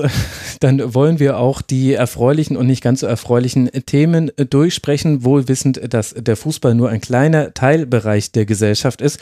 Aber im Rasenfunk wollen wir da jetzt eben dann doch mal drauf gucken, wie so die Situation ist. Und da beginnen wir, Christelle, mal bei der sportlichen Situation. Da würde ich auch gerne deshalb mit dir anfangen, denn da hat sich beim FC Augsburg gerade noch was verändert. Da war auf einmal Martin Schmidt weg und Heiko Herrlich da. Und wie hat dir das Debüt von Heiko Herrlich denn bisher gefallen? Ja, welches Debüt denn? das war der Witz. ja, also ich weiß auch nicht so, wenn du dir als Verein einen Zeitpunkt aussuchen könntest, äh, also oder andersrum formuliert, ähm, als, als der Wechsel verkündet wurde, dachte ich, ja super, ähm, wenn man jetzt die Hinrunde anguckt, ist das der perfekte Zeitpunkt, einen neuen Trainer zu bringen, weil jetzt wird laufen wie, wie sonst was. Mhm. Ähm, weil jetzt die guten Spiele kommen, wo jetzt, das war so in der Hinrunde die, ähm, die, die Saisonphase, wo, ähm, wo der FCA diese Aufholjagd gestartet hat, gestartet hat. Und wenn Herrlich ist jetzt nicht komplett versaut, dann äh, wird er wahrscheinlich total gefeiert. Ähm, und von daher war das so, ja, dachte ich, naja, jetzt bin ich mal gespannt, ob was das, was er da sonst noch äh, rauszaubern wird aus der Mannschaft. Ähm, ich finde, es war auch ähm, ja, also ich war jetzt nicht mega überrascht, äh, dass der Wechsel kam. Der Zeitpunkt war dann doch irgendwie, hat mich schon überrascht, aber dass es, dass, dass Schmidt in der Kritik stand, war mir jetzt nicht so komplett neu, aber ich hatte zu dem Zeitpunkt nicht damit gerechnet. Auf der anderen Seite ist es jetzt natürlich schon irgendwie, sau doof, kurz vor der Corona-Krise den Trainer gewechselt zu haben. Weil ja, jetzt, ähm, also ich habe ich hab tatsächlich überhaupt kein Gefühl für Heiko Herrlich. Ich weiß, er ist jetzt der Trainer, mhm. aber sonst, ja, ist halt so. Wird denn trainiert beim FC Augsburg? Ja, der FCA war einer der äh, ersten oder vielleicht sogar der erste, die trainieren bereits seit dem 23. März wieder. Mhm. Ähm, und das war wirklich ziemlich früh mit dem Trainingswiedereinstieg. Ähm, da wurde auch schon drüber gesprochen, ob es das braucht und so weiter. Aber ja, und inzwischen äh, sind ja immer mehr, die auf, nach dem gleichen Prinzip äh, in Kleingruppen und ohne Körperkontakt trainieren. Ähm, ja, und die, die Stimmen der Spieler, die man dazu gehört hat, die sind natürlich froh, ähm, dass sie wieder ansatzweise irgendwie eine Art von, von Aktivität haben und nicht mehr allein durch den Wald rennen müssen. Das sagte Daniel Bayer, das fand er nicht so cool. genau, also für die Spieler, die freuen sich und äh, ja, sonst kann man, glaube ich, nicht viel drüber sagen. Ne? Daniel Bayer wäre jetzt auch der erste Spieler gewesen, der mir eingefallen wäre, dem diese Art von Training, glaube ich, überhaupt keinen Spaß macht. Ohne Körperkontakt ja. vor allem. Was macht denn dann Daniel Bayer? Weil jetzt mit dem Ball jonglieren oder wie? okay, nee, war ein bisschen despektierlich. Ich darf ja nicht so zugucken, ich kann es euch nicht sagen. Aber wie groß sind denn die kleinen äh, Gruppen? Sind das jetzt dann Dreiergruppen oder wie läuft das? Weißt du es? Das weiß ich tatsächlich nicht so genau. Also man weiß, dass sie trainieren, aber viel mehr. Ich muss auch gestehen, ähm, ich beschäftige mich äh, so gut wie überhaupt nicht äh, damit, ähm, was, was ich natürlich aufschnappe. Das, das lese ich natürlich, aber ähm, es ist jetzt echt nicht die Zeit für mich, aktiv mich mit meinem Verein so auseinanderzusetzen, vor allem nicht mit der sportlichen Seite mein, meines Vereins. Wir werden sicherlich über noch andere Dinge sprechen, die mir doch präsenter sind momentan, ähm, was den FCA angeht, aber pff, also ob die jetzt zu dritt, zu viert äh, trainieren, pff, keine Ahnung. Hm. Oder ob sie jonglieren, also die machen wohl irgendwie so, ja, alles, was halt geht ohne Körperkontakt, irgendwie Passtraining oder solch, solche Sachen mit kleinen Wettbewerbsgeschichten äh, oder so, aber viel mehr habe ich da jetzt auch nicht drüber gehört Mein Gott, wie gut im Passen eventuell die Bundesliga sein könnte nach, diesem, nach dieser Corona-Pause. Naja, Gerüchten zufolge hat der FCA da ja auch wirklich was aufzuholen. Also. Ja, Gerüchte. Aber jetzt ist ja Heiko Herrlich da. Jetzt wird ja alles genau. anders. Genau. wird alles herrlich. Also die Situation für, für den FC Augsburg ist für all diejenigen, die die Tabelle gerade nicht so vor Augen haben, äh, Platz 14 mit 27 Punkten. Damit ist man ein Punkt noch vor Mainz 05 auf Platz 15 und zwar fünf Punkte vor dem Relegationsplatz mit Fortuna Düsseldorf. Aber die Art und Weise, wie gespielt wurde, auch anscheinend in München, hat dann zur Trainerentlassung geführt. Das ist die Situation beim FC Augsburg. Beim ersten FC Union Berlin ist sie äh, dergleichen viel positiver, Daniel. Da hätte das Spiel angestanden gegen den FC Bayern. Die Unioner liegen auf äh, Platz 11 mit 30 äh, Punkten. Wie würdest du denn jetzt den sportlichen Einfluss dieser Unterbrechung einschätzen? Also für Union ist der eher ungünstig, würde ich sagen. Äh, denn man kann ja, konnte ja doch stark darauf hoffen, dass äh, irgendwie, wenn die Saison normal zu Ende gegangen wäre, Union es irgendwie geschafft hätte, in der Liga zu bleiben und damit einen unfassbaren Erfolg geholt hätte. Das muss man immer noch mal dazu sagen, wenn man darüber spricht. Und ähm, damit, äh, dass es jetzt gar nicht mehr so klar ist, wie das weitergeht, wann das weitergeht und in welche Verfassung, ist die Situation natürlich schon sehr viel schwieriger. Ähm, also die Ausgangssituation ist natürlich immer noch dieselbe und immer noch okay, sodass man da jetzt auch nicht verzweifelt ähm, und das auch äh, längst nicht das Erste ist, worum man sich Sorgen macht. Aber schön ist natürlich nicht, dass ähm, das jetzt nicht wirklich äh, ähm, zu Ende gebracht werden kann. Und ich fand auch ganz interessant, dass Union trainiert seit dem 6. April wieder in Kleingruppen. Und äh, es gab dann auch relativ ja, äh, ehrliche Aussagen darüber vom Trainerteam und auch von manchen Spielern, dass das mit dem sich zu Hause fit halten eben tatsächlich nicht funktioniert. Also es gab dann einen Fitnesstest, nachdem die Spieler wieder zurück ins Training kamen oh. und die fielen ähm, doch deutlich äh, schlechter aus, als man sich das erwartet hätte. Okay. Obwohl dann äh, Trainer aus Fischer natürlich auch dazu gesagt hat, äh, nee, das lag nicht daran, dass jetzt die Spieler sich nicht an die Trainingspläne gehalten haben. Die haben das schon alle sehr gut umgesetzt, natürlich. Aber es geht halt dann einfach letztendlich nicht wirklich. Also Micha Pansen hat das auch in äh, einem Gespräch äh, in dieser Woche nochmal erklärt, dass es halt einfach sehr schwierig ist, sich äh, für diese kurzen, intervallartigen Belastungen, die halt Fußball ausmachen, sich dafür zu motivieren und die so ähm, in der Intensität umzusetzen, wie es halt notwendig ist, hm. wenn man nicht irgendwie in, einem, äh, in einem, irgendeiner Art von Wettkampfsituation ist. Und das halt alleine mit äh, sich zu Hause fit halten zu machen, ist halt schon sehr schwierig, selbst wenn man dann irgendwie sich challenge darin, wer öfter Klopapier jonglieren kann. Das äh, ersetzt halt diese, äh, diese Wettkampfform, die man ja auch im Training die ganze Zeit hat. Ne? Also da sprintet man ja die ganze Zeit gegeneinander, ähm, irgendwie zehn, äh, zehn Meter lang. Das kann man halt einfach nicht ersetzen, stellt sich raus und deswegen ähm, wird es da auf jeden Fall ein Stück weit Aufbauarbeit jetzt noch geben müssen. Aber das ist ja cool, wenn ich mal kurz dazwischen reden darf. Ähm, das ist ja cool, dass die das so, so klar, äh, klar kommunizieren. Wie wurde das aufgenommen? Ähm, also in der äh, Fanszene ist es natürlich auch so, dass sich, äh, dass jetzt die, der aktuelle sportliche Fortschritt da, glaube ich, nicht das größte Thema ist. Man hat das halt so hingenommen. Es war jetzt auch irgendwie nicht so überraschend. Also mich hat schon überrascht, dass man es äh, so klar kommuniziert, aber von der Sache her ist ja relativ, äh, ähm, ja, relativ klar, dass es so sein kann. Nur und ähm, hat eigentlich auch kein größeres Echo gefunden. Cool. Und in welcher Form wird jetzt dann trainiert? Sind es dann also logischerweise auch Kleingruppen, aber wir hatten jetzt hier im Rasenfunk Koronial schon unterschiedliche Gruppengrößen. Wir hatten schon Achtergruppen beim FC, wir hatten schon äh, Dreiergruppen bei Eintracht Frankfurt. Wie ist es bei Union Berlin? Ähm, es ist so, dass es vom Land Berlin, äh, von der, also äh, eine Ausnahmegenehmigung für Profimannschaften gibt, also nicht nur für den Fußball, sondern auch zum Beispiel für die Reinigendorfer Füchse, äh, Handball, mhm. äh, Füchse Berlin heißen die da richtig. Ja, ähm, ja äh, die alle in Achtergruppen trainieren dürfen. Äh, das heißt, acht Leute gleichzeitig, das heißt sieben Spieler und ein Trainer. Und äh, interessanterweise haben auch sowohl Michael Pansen als auch ähm, also auch Christian Gentner gesagt, dass einer der Effekte davon, dass diese Konstellation so ist, dass es ein bisschen ist wie äh, früher in der Schule, wenn man irgendwie in einer kleinen AG war oder in einer kleinen Klasse und nur zu fünft war. Man kann schlechter verstecken, dass man irgendwie nicht richtig mitmacht. Die sind ganz schön das heißt, offen bei der Union. Ja, ähm, das heißt, das Feedback ist direkter, als äh, man es vielleicht in der äh, Union hat ja auch einen großen Kader, vielleicht war der Effekt davor ja auch besonders stark, dass man ja. in so einem 34er-Kader ein bisschen zurückhalten kann. Wenn einer die Übung gar nicht gemacht hat, ja. Sehr schön. Ja. Das ist äh, der gute alte Trick vom Dorfplatz. Den Ball so weit über den Kasten zimmern, dass man ins Feld muss hinter dem Tor, um ihn zu holen und dann einfach erst dann zurückkommen, wenn das Trainingsspiel schon fast begonnen hat. Ich will nicht sagen, dass das hier jemand Anwesendes mal gemacht hätte. Niemals. Hätte man mal drauf kommen können eigentlich. Tja, von Max lernen heißt siegen lernen, aber auch sehr unfit bleiben. Dann reicht auch nur für den Podcast hinten raus.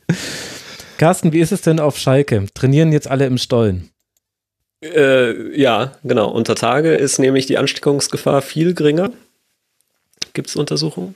Nee, Quatsch. Ähm, ich würde sagen, die Situation ist eher gegenteilig zu dem, äh, was wir gerade gehört haben, weil also es ist wirklich schwierig, dann Informationen zu kommen. Das Einzige, was man, was man so, was so, so zu, so zu lesen oder zu hören ist, ist tatsächlich so das Grobe. Ne? Also wir halten uns an die Vorgaben des Gesundheitsamts und es werden in kleinen Gruppen trainiert und sowas. Also mhm. ansonsten gibt's da momentan jetzt dafür, dass halt sonst ständig die Trainings alle öffentlich sind und ja. dass da Hinz und Kunz tatsächlich jeden Tag hingehen kann, immer und alle da auch sich, also viele sich da dann ja auch immer versammeln, aber jetzt so wenn jetzt abgeschottet ist, dann auch so richtig, da äh, gibt es relativ wenig zu hören. Also zumindest habe ich jetzt, ich habe auch extra noch rumgefragt, aber ich habe wirklich nicht viel, nicht viel aufschnappen können.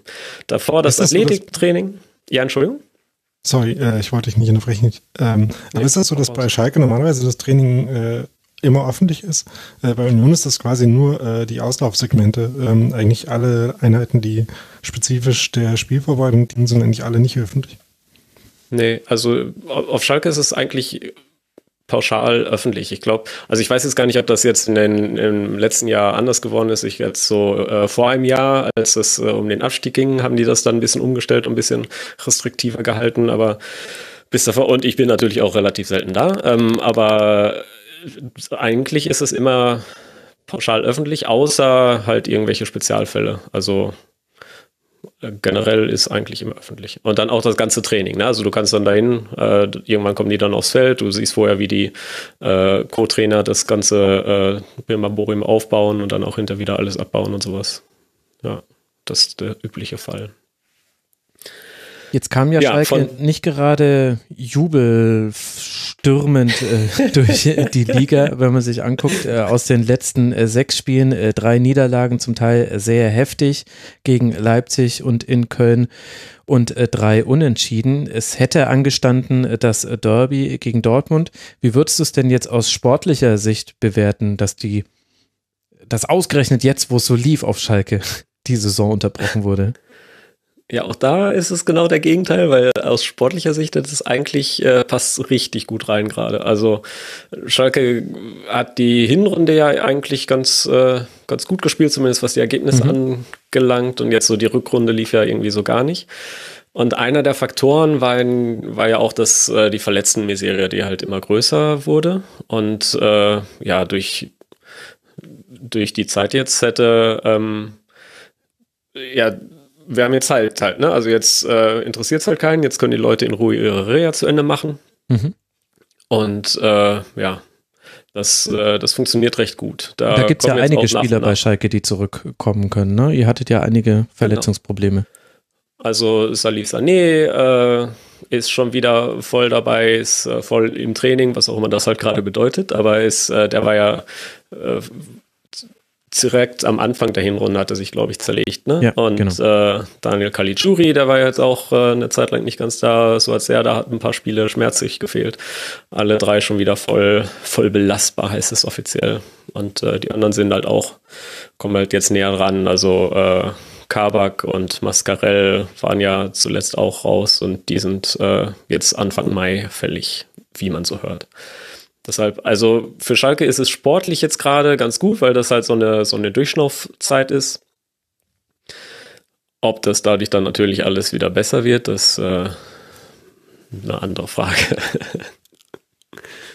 Und wie ist die Situation, wenn man jetzt mal auf den Transfersommer blickt und auch eine mögliche nächste Situation? Gibt es viele Verträge, die auslaufen? Wie schätzt du da jetzt die, unter, die Schwere der Unterbrechung ein? Ja, das sind natürlich zwei sehr, sehr unterschiedliche Fragen. Ähm, Verträge, die auslaufen. Äh, insgesamt hat äh, Schneider, der vom guten Jahr gekommen ist, vom knappen Jahr gekommen ist, hat halt versucht, ein halbwegs äh, passables Team zusammenzuzimmern und hat dann relativ viele Leihspieler dann auch geholt, also die halt so Stützen sahen. Also es ist äh, Tutti Bo ist jetzt frisch gekommen und John Joe Kenny auf dem Flügel, die sind halt äh, alle nur geliehen. Das heißt, da wird es dann die haben jeweils so eine Kaufoption, die lächerlich hoch sind. Irgendwas 20 Millionen und höher. Ähm, das heißt, das wäre schon Stand Dezember für Schalke eigentlich kaum möglich gewesen. Ähm, ansonsten sind die Verträge irgendwie kaum ausgelaufen. Gibt es da, glaube ich, relativ wenig. Da gibt es äh, Stambouli, über den immer so ein bisschen über eine Verlängerung gesprochen wurde. Und Daniel Caligiuri halt auch. Da weiß man immer nie, ob die, die einem so richtig weiterhelfen könnten oder auch nicht. Und äh, besonders da, äh, Stambuli ist halt sehr, sehr beliebt. Mhm. Schalke, aber naja, sowas. Und dann ist da noch der, der, der Torhüterangestellte, der den, äh, ja, Nübel geht halt, ich weiß nicht, ob man das mitgekriegt hat, wurde ja medial irgendwie kaum erörtert, aber der geht nee. äh, zu den Bayern Ach, nach krass, der Saison. Krass, was machen die denn eigentlich ja. jetzt mit Neuer? Hat er verlängert? Ja, weiß gar nicht. Ich weiß nicht, also sowas wird ja gar nicht diskutiert eigentlich, das nee. äh, finde ich ein bisschen schade. Wäre ja mal ein spannendes Thema. Ähm, naja, genau das halt. Ähm, ja, das ist ja der Wechsel, der immer so rangezogen wird, wenn es darum geht, oh, was machen wir denn mit den Spielerverträgen? Und wann hat der Nübel dann, dann seinen ersten Tag auf, äh, in München? Ja, und in welcher Kleingruppe wird er trainieren dürfen? Ach, das wird ja. alles so spannend. Genau. Hat er eine Mindesteinzahl ja. in, im Trainingsspiel garantiert? ja, genau. ja, ähm, genau, das ist die Frage nach den Spielern. Ähm, das größere Problem ist halt gerade das Geld und da können wir so nach mhm. die an die aus äh, an die Spieler, die gerade verliehen sind, äh, gucken. Vielleicht Bentaleb ist gerade nach Newcastle geliehen. Der war ja letztes, der wurde ja so ein bisschen zum Sündenbock der der letzten Saison gemacht. Ähm, da hofft man sich jetzt zumindest, dass sie kein Geld haben, jetzt gerade das äh, kleinste Problem, was sie haben mit ihren neuen Genau, ja. Aber man munkelt, dass es da viele andere gibt, die, die den natürlich unglaublich gern ver, verpflichten wollen und natürlich Milliarden bieten. Mhm. Bisschen doof ist natürlich, dass Hoffenheim sich jetzt überlegt hat, äh, dass sie den Rudi doch nicht kaufen möchten. Ja. Weil der sich ja auch gerade, also äh, der hat sich ja letzte Saison schon sehr unbeliebt gemacht auf Schalke. Und jetzt hat er ja irgendwie, wann war das? War das jetzt äh, in der Winterpause oder so? Hat er ja nochmal richtig rausgehauen, wie doof der denn alles auf Schalke fand. Mhm, genau. Ja, jetzt möchten die den plötzlich nicht kaufen. Das ist natürlich doof für, für Schalke. Für alle Beteiligten, ehrlich gesagt. Also das ja. ist für Schalke und für Rudi eine Lose-Lose-Situation. Ja, ja. Vielleicht ist es auch einfach äh, schlau, äh, äh, schlau verhandelt von Hoffenheim. Aber äh, weiß man nicht. Naja, aber das ist halt äh, so die, die Spieler, so das richtige Problem ist halt der, der Stand mit der Kohle gerade. Und da sieht es auf Schalke halt eher eher düster aus. Rechnet man ja gar nicht mit, weil tendenziell ist Schalke ja eher einer der Vereine. Entschuldigung, das konnte ich jetzt nicht mal. Na ja, gut, allein mit der Kohle und dass es düster aussieht, da lagen schon wieder so viele Bergbau-Wortwitze. Danke, dass du sagst, ja. Max. Ich habe mich äh, schwer zurückgehalten. Ja, ich, ich, auch, aber nur, weil es eine ernste Sendung werden soll. ja, ich, ich würde vorschlagen, dass wir den, den wirtschaftlichen Teil noch ganz kurz schieben, denn ich finde den, den sportlichen. Den ich am ja, gerne genau. sehr, sehr weit weg. Denn, denn dieser äh, Kern der, der Kaderplanung für die nächste Saison, der ist bei Union Berlin, Daniel, besonders interessant, denn Union hat mal eben schmucke 14 Spieler, deren Verträge jetzt auslaufen zum 30. Juni dieses Jahres. Genau, ähm, da sind nicht alle von gleich problematisch und äh, nicht alle davon sind gleich gelagert im Hinblick darauf, wer quasi die Seite des Vertrages ist, an der er hängt, ob der verlängert wird oder nicht. Also das äh, ähm, beste Beispiel in die eine Richtung ist wiederum Michael Pahnsen, der sehr gerne noch bei Union spielen würde. Ähm, wo halt noch nicht so ganz klar ist, ob sich der Verein ähm, dazu entscheiden wird, äh, ja. äh, dass er jetzt demnächst äh, noch als Spieler eine Zukunft bei Union hat. Dass es langfristig im Verein irgendwie weitergeht, ist relativ klar, aber ähm, er hat auf jeden Fall noch Lust, Fußball zu spielen und ähm, das wäre auf jeden Fall eine Personalie, die in der Hinsicht relativ klar aufgestellt ist. Ähm, das Gegenteil davon ist so ein bisschen äh, Rafa Kikiewicz, ähm, der äh, Torwart, ähm, wo es schon auch noch ziemlich möglich ist, dass er äh, verlängert und ähm, er ähm, relativ viel auch darüber spricht, wie er das so angeht. Und ähm, jetzt noch keine ähm, klaren Bekenntnisse in die Richtung gemacht hat, aber ähm, zumindest der Möglichkeit nicht ganz abgeneigt zu sein scheint, wo aber jetzt auch noch viel eine Rolle spielt. Also einerseits ähm, ist äh, Gikiewicz ja, ich glaube, 32, wenn ich mich gerade richtig erinnere. Das heißt, es geht schon so in Richtung letzter großer Vertrag vielleicht. Ähm, auch die EM war eigentlich äh, sein großes Ziel. Das heißt, ähm, das ist jetzt auch nochmal ein anderer Faktor, ähm, mhm äh, eben auf jeden Fall bei einem Verein zu sein, wo er spielt und ähm, sich in einer ähm, relevanten Liga gut zeigen kann. Das könnte vielleicht auch wieder für Union sprechen. Ähm, das ist eine sehr ähm, schwierige Personalie. Umso mehr, als die ganze Besetzung der Torhüterposition ziemlich kompliziert ist bei Union gerade. Denn ähm, die aktuelle Nummer 3, der ähm, Jakob Busk, der vor Gikiewicz noch Nummer 1 war oder sich dann äh, Schlagabtausch um diese Nummer 1 Position geliefert hat. Da sind eigentlich alle davon ausgegangen, dass er auf jeden Fall äh, wechseln wird, weil er eben jetzt ähm, überhaupt nicht mehr zum Zug gekommen ist. Ja. Äh, die Nummer 2 ist Moritz Nikolas, der von Gladbach ausgeliehen ist und wo Gladbach auch und Nikolas beide kein Interesse haben, dass er weiter Nummer 2 ist. Das heißt, äh, da hängt viel voneinander ab. Es gibt dann noch äh, ein paar jüngere Torhüter, die ähm, ich muss das vielleicht kurz äh, erwähnen, Lennart Moser war äh, zur Energie Cottbus ausgeliehen, ist, ist dann von Energie Cottbus zu Zerkle Brücke in die erste äh, belgische Liga gewechselt und hat mit denen den äh, Klassenerhalt geschafft, wie auch immer. Ich habe äh, nicht genug Zeit gehabt, den Modus der belgischen Liga zu verstehen, wie sie das geschafft haben. Aber die Saison da ist jetzt auch abgebrochen worden. Ja, wobei man da immer noch nicht sicher ist, ob der Abbruch jetzt auch final ist. Da wird gerade. Das auch noch, aber ich glaube, äh, sportlich hatten sie irgendwie den Klassenerhalt mhm. trotzdem schon geschafft irgendwie. Ähm, keine Ahnung. Äh, jedenfalls war das ein ganz äh, interessanter Wechsel, fand ich, von der vierten Liga mhm. in die äh, belgische erste Liga und dann gegen Wasser Kompanie und so spielen dürfen. Äh, hat sich da scheinbar ganz gut geschlagen, aber da ist auch noch völlig unklar, wie es da weitergeht. Also das ist so eine äh, Position, wo man ganz gut sieht, wie viel äh, Uncertainty sich da so ballen kann. Und dann äh, gibt es ja noch ein paar Leihspieler, die ähm, interessant sind, was die Perspektive angeht. Also Yunus Mali übrigens, das hatte ich vorhin noch vergessen, ist der einzige Spieler, der bei Union jetzt direkt von Covid-19-Auswirkungen betroffen war, insofern als er äh, sich in häusliche Quarantäne hat begeben müssen, äh, mhm. weil er Kontakt zu einer positiv getesteten Person hatte. Die ist jetzt abgelaufen, er wird jetzt selber nochmal getestet und äh, könnte dann theoretisch vielleicht auch bald wieder zur Mannschaft stoßen. Hat aber jetzt eben die zwei Wochen bisher gefehlt.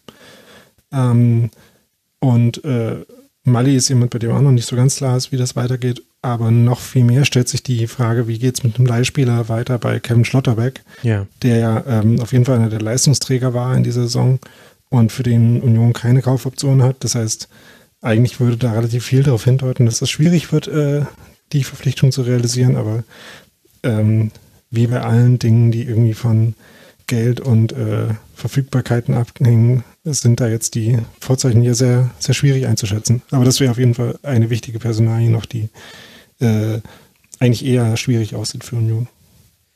Wurde das denn irgendwie thematisiert, dass 14 auslaufende Verträge zwar nachvollziehbar sind, auch wenn man sich anguckt, es gibt nur eine Mannschaft, die noch mehr auslaufende Verträge hatten, das ist mit äh, Fortuna Düsseldorf, eine Mannschaft, die in gewissen Bereichen vergleichbar ist äh, zum ersten FC Union Berlin.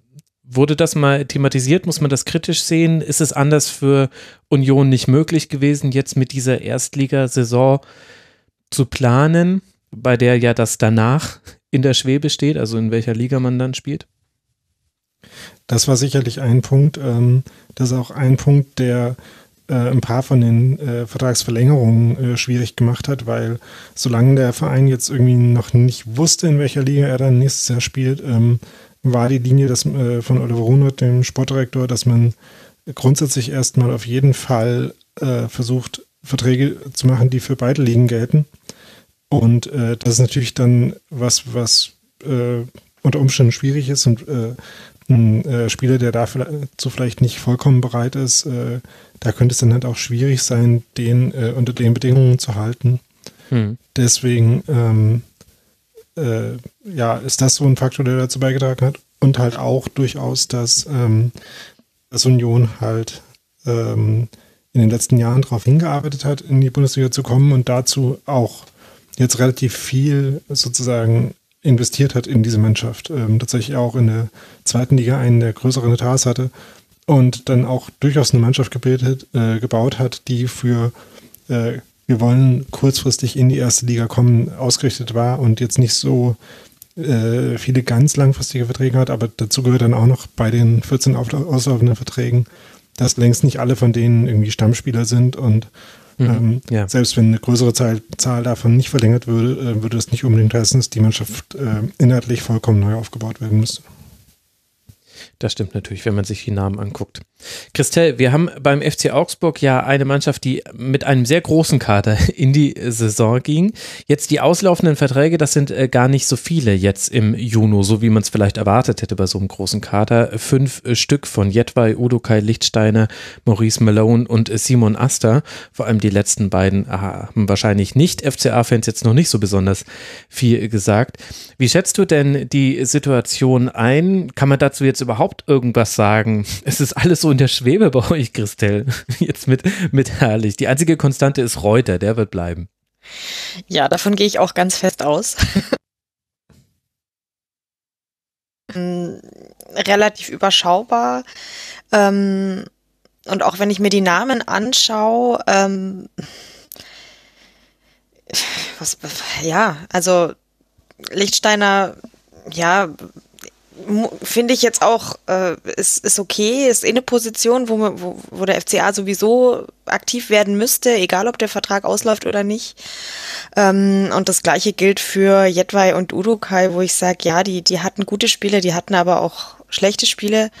Jedwai jetzt mehr als Udokai, aber ähm, ja, also nichts von dem äh, treibt mir jetzt irgendwie Sorgenfalten auf die Stirn, sondern ähm, ja, ich, ich gehe davon aus, dass äh, Reuter die ewige Konstante beim FCA, der, der wird das wieder irgendwie hinkriegen und ich bin sowieso der Meinung, dass die Transferperiode, die uns da erwartet, ähm, eine der interessantesten äh, der letzten Jahrzehnte wahrscheinlich werden wird, mhm. weil äh, ja, die Jetzt Karten können wir mal sehen, ob der Markt das wirklich regelt. Ja, Freunde. genau. Ich genau. habe da meine Zweifel. Genau. Aber ja, also ich denke tatsächlich, ähm, der FCA macht sich äh, über, die, über den Kader relativ wenig äh, Sorgen momentan. Also ich zumindest nicht. Lichtsteiner war doch auch so einer dieser Wechsel, der unter anderem wegen der EM stattgefunden hat, wenn ich das richtig abgespeichert habe, oder? Wollte der nicht nochmal mit antreten und sich des deswegen zu einem Verein, wo er spielen kann? Habe ich das richtig abgespeichert? Puh, ähm, es klingelt jetzt bei mir nicht so sehr, aber oh, oh, das, ich würde es jetzt nicht ausschließen. Da gehen bei mir alle Alarmglocken an, wenn da Max eine Vermutung anstellt und äh, die Vereinsexpertin sagt, ah, weiß ich nicht. In jedem Fall, ich, ich wollte an der Stelle darauf hinweisen, dass das natürlich noch eine interessante Perspektive ist auf, aus Spielersicht, dass es eben durchaus einige äh, gab, ich möchte Stefan Lichtsteiner hier an der Stelle einklammern, da bin ich mir jetzt auch gar nicht mehr so sicher. Aber es gab definitiv einige Spieler, die extra noch einen Wechsel vollzogen haben, um sich für die EM zu empfehlen. Und auch da ist jetzt äh, durch die Verschiebung des Turniers alles so ein bisschen ins Unklare gerückt.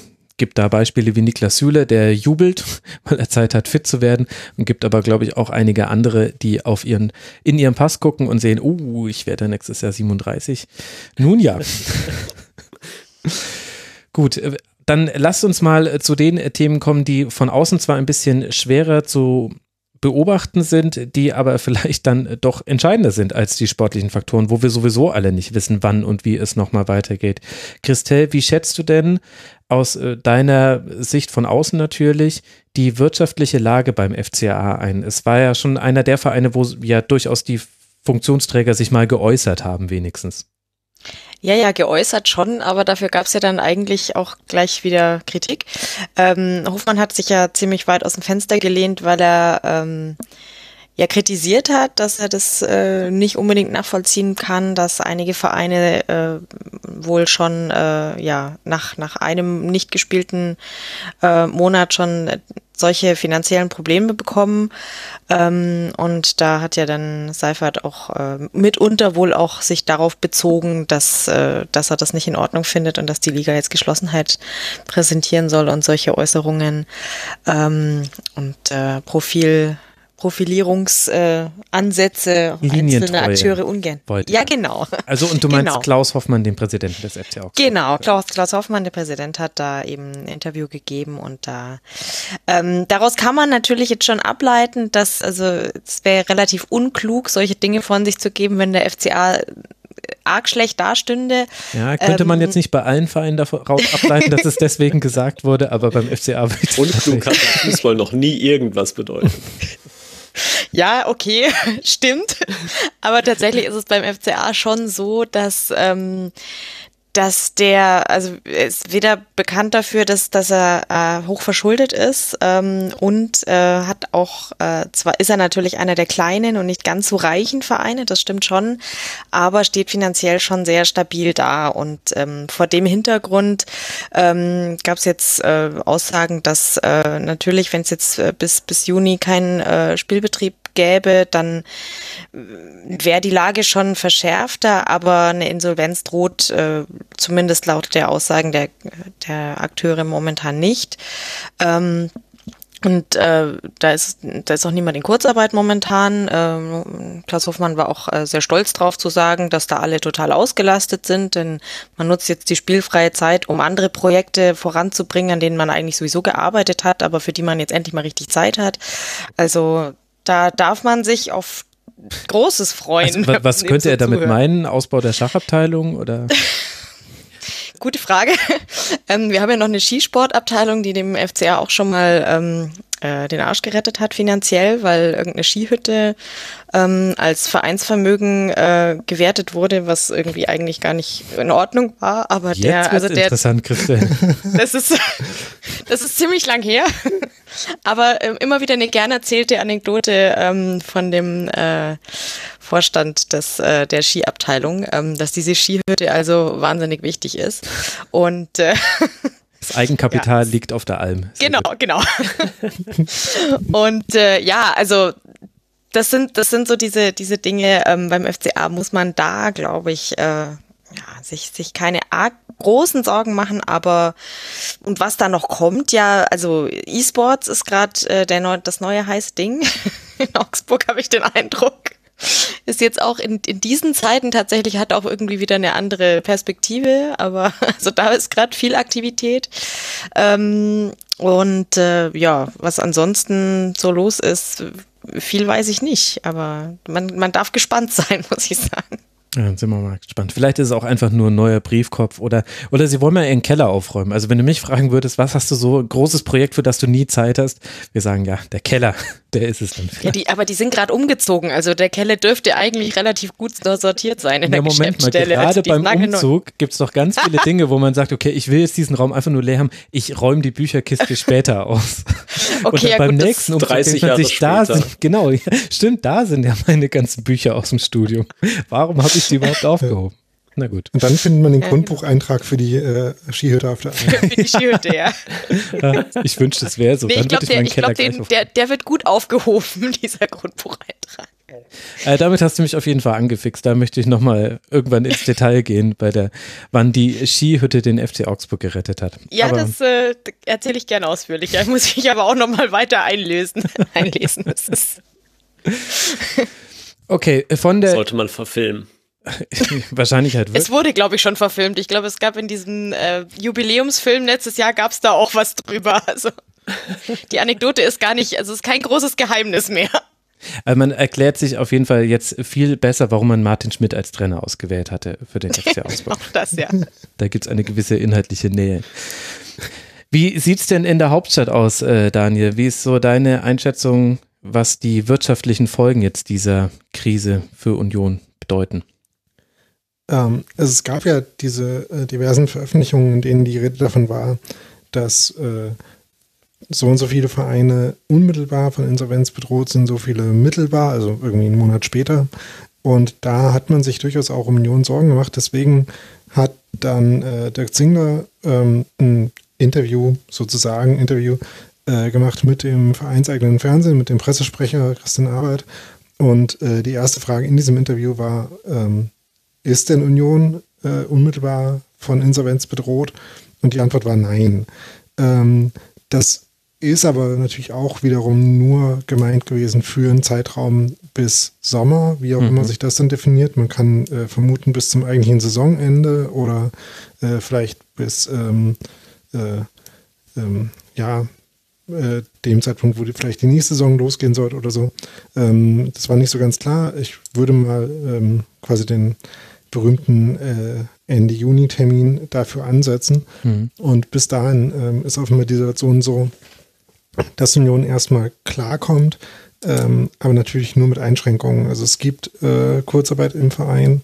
Es gibt auch einen äh, Gehaltsverzicht der Mannschaft, wo äh, nicht so ganz klar ist, äh, in welcher Höhe der sich genau bewegt. Das, äh, auch dazu gab es ein paar Aussagen von Spielern, die äh, nicht alle ähm, 100% deckungsgleich waren. Ähm, es bewegt sich aber äh, vermutlich schon eher im, ja, irgendwie, ne, ich weiß gar nicht, ob ich ich glaube, ich äh, nenne lieber keine Zahl, weil wir wissen es halt nicht so genau. Okay. Ähm, ähm, das äh, hat schon dazu geführt, dass die laufenden Kosten offenbar niedriger geworden sind. Ähm, es gab dann auch ein paar Initiativen, zum Beispiel von Fans, äh, auf Rückerstattung von Ticketpreisen zu verzichten. Ähm, aber die ähm, Situation ist zumindest nicht unmittelbar kritisch. Und ähm, aber äh, schwierig ist es natürlich schon. Und der erste FC Union war ja auch einer der ersten Vereine, der virtuelles Crowdfunding betrieben hat, was jetzt vielleicht sogar ein Pleonasmus war, wenn ich näher drüber nachdenke.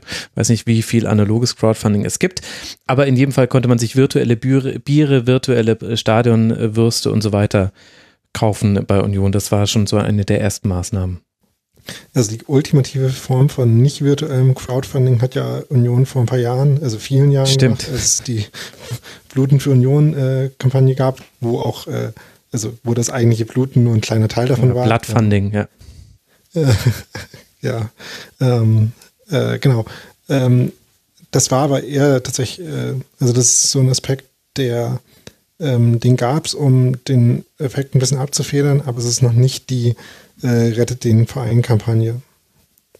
Also äh, was man da machen kann, ist, dass man äh, sich im, im Fanshop äh, virtuelles Bier, äh, virtuellen Erbseneintopf und so weiter klicken kann ähm, und äh, dann auch aussuchen kann, ob man den äh, Becher mit Pfand nimmt oder ohne. Also das macht irgendwie schon den, den Gestus der ganzen Aktion so ein bisschen deutlich.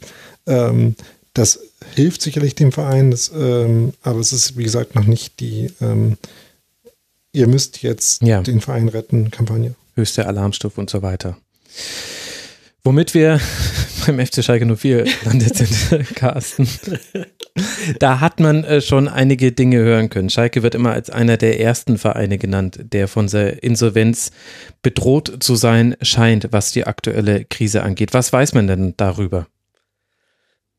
Ja, so richtig wissen ist ja relativ wenig. Also man weiß halt, dass es extrem ernst ist. Ähm, äh, Peter Peters und Alexander Jobst. Äh, das sind die beiden Vorstände für äh, Peters für Finanzen und Jobst für Marketing. Mhm. Äh, die haben sich jeweils so eine, ja, ich glaube, das war so eine halbe, dreiviertel Stunde oder so, gab es so ein ausführliches Interview, in dem die, in dem die wirklich versucht haben, deutlich zu sagen, also so deutlich, wie das halt so ein Vorstand macht, ne? Aber ähm, die haben halt schon relativ klar gesagt, dass es halt sehr, sehr, sehr ernst ist. Ähm, es klingt zum Teil sogar so, als ob selbst wenn es jetzt irgendwie eine Teilzahlung von äh, Liga oder so gibt, dass das äh, deshalb nicht heißt, dass Insolvenz kein Thema ist. Also es klingt tatsächlich so, dass es äh, wirklich ans Eingemachte geht. Ähm, Schalke gut, das äh, weiß man ja eigentlich, ist immer sehr, sehr auf äh, Kante genäht.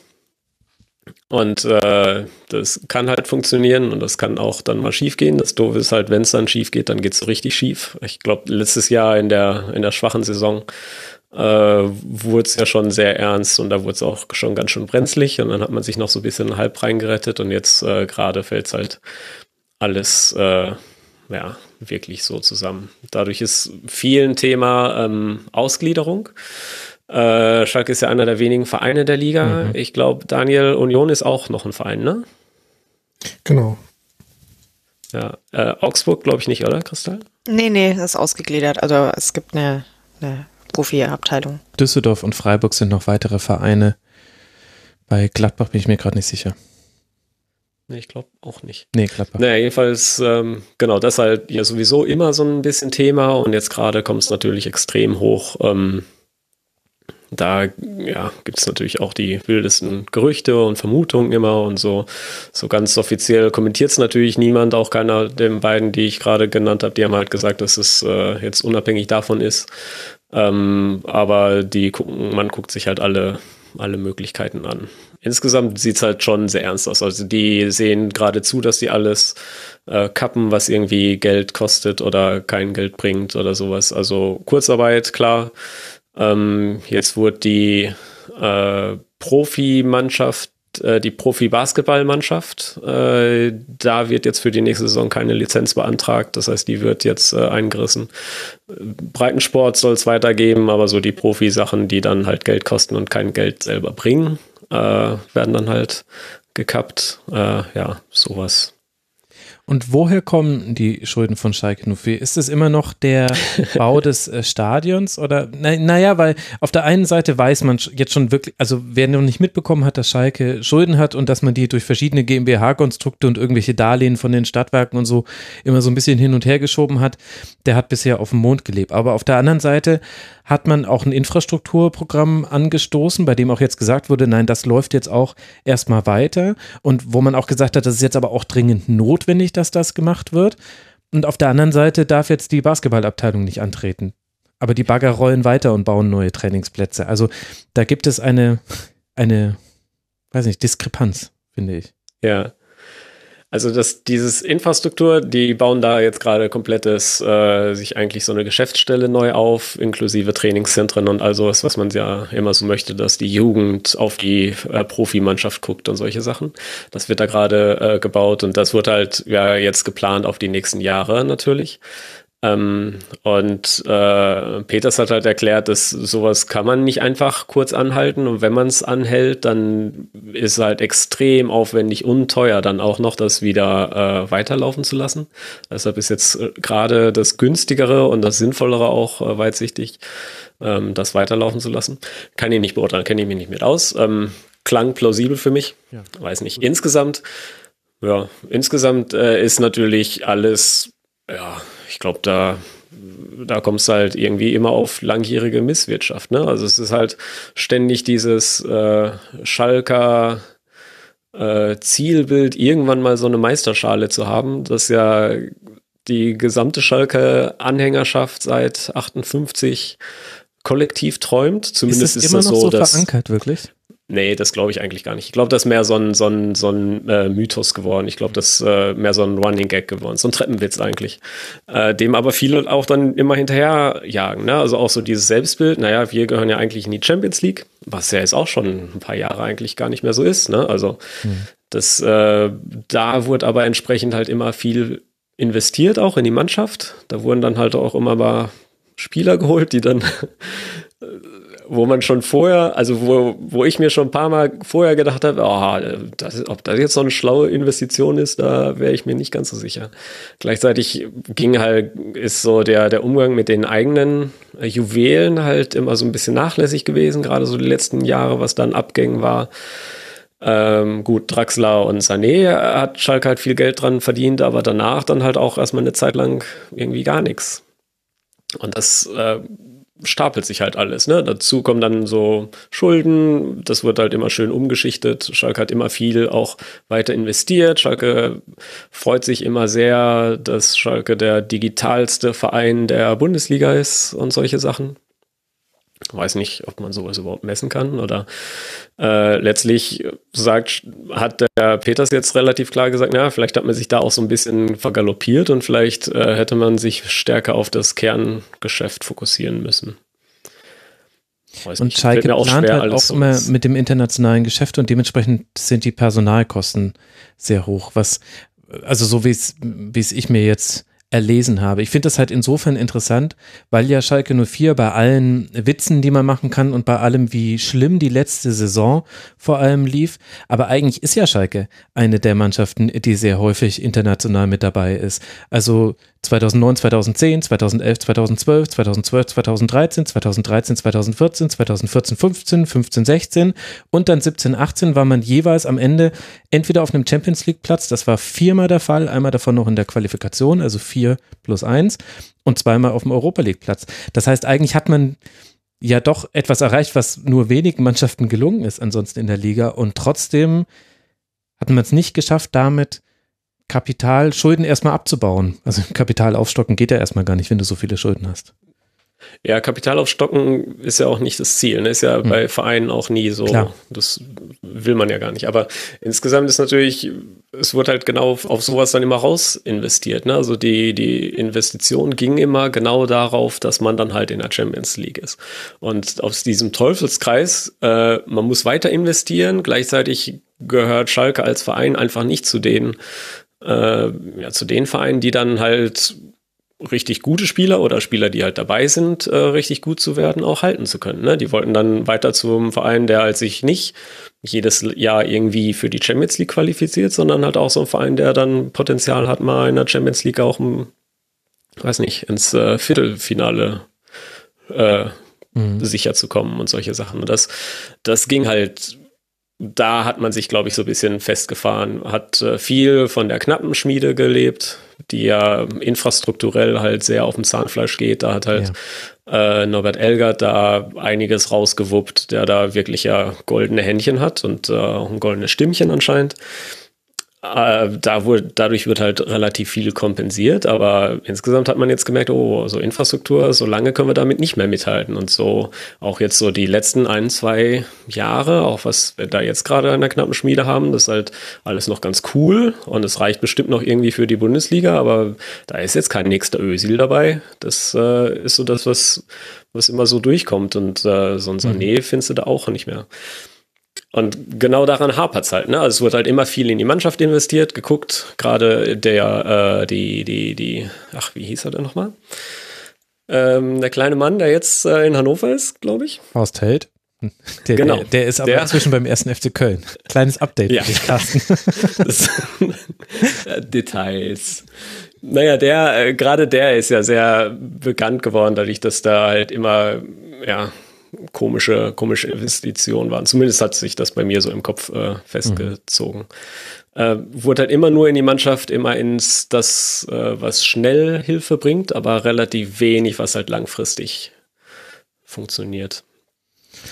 Und das äh, so, also deshalb ist Plan auf Schalke eigentlich ein, ein schöner Begriff. Viel mehr aber auch. ja. Naja. Hat denn dann der ähm, Verein ähm, Entschuldigung, Daniel.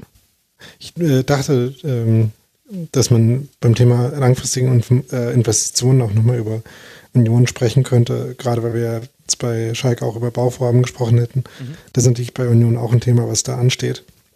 Ähm, es gab, gibt ja die Pläne zur Stadionerweiterung und äh, auch die, äh, die, Sachen, die Carsten gerade über die Investitionen in die Mannschaft erzählt hat, äh, haben mich durchaus auch ein bisschen an Union erinnert, weil man da ja auch schon so seit ungefähr sechs Jahren oder so äh, relativ äh, konsequent versucht hat, in die erste Liga aufzusteigen.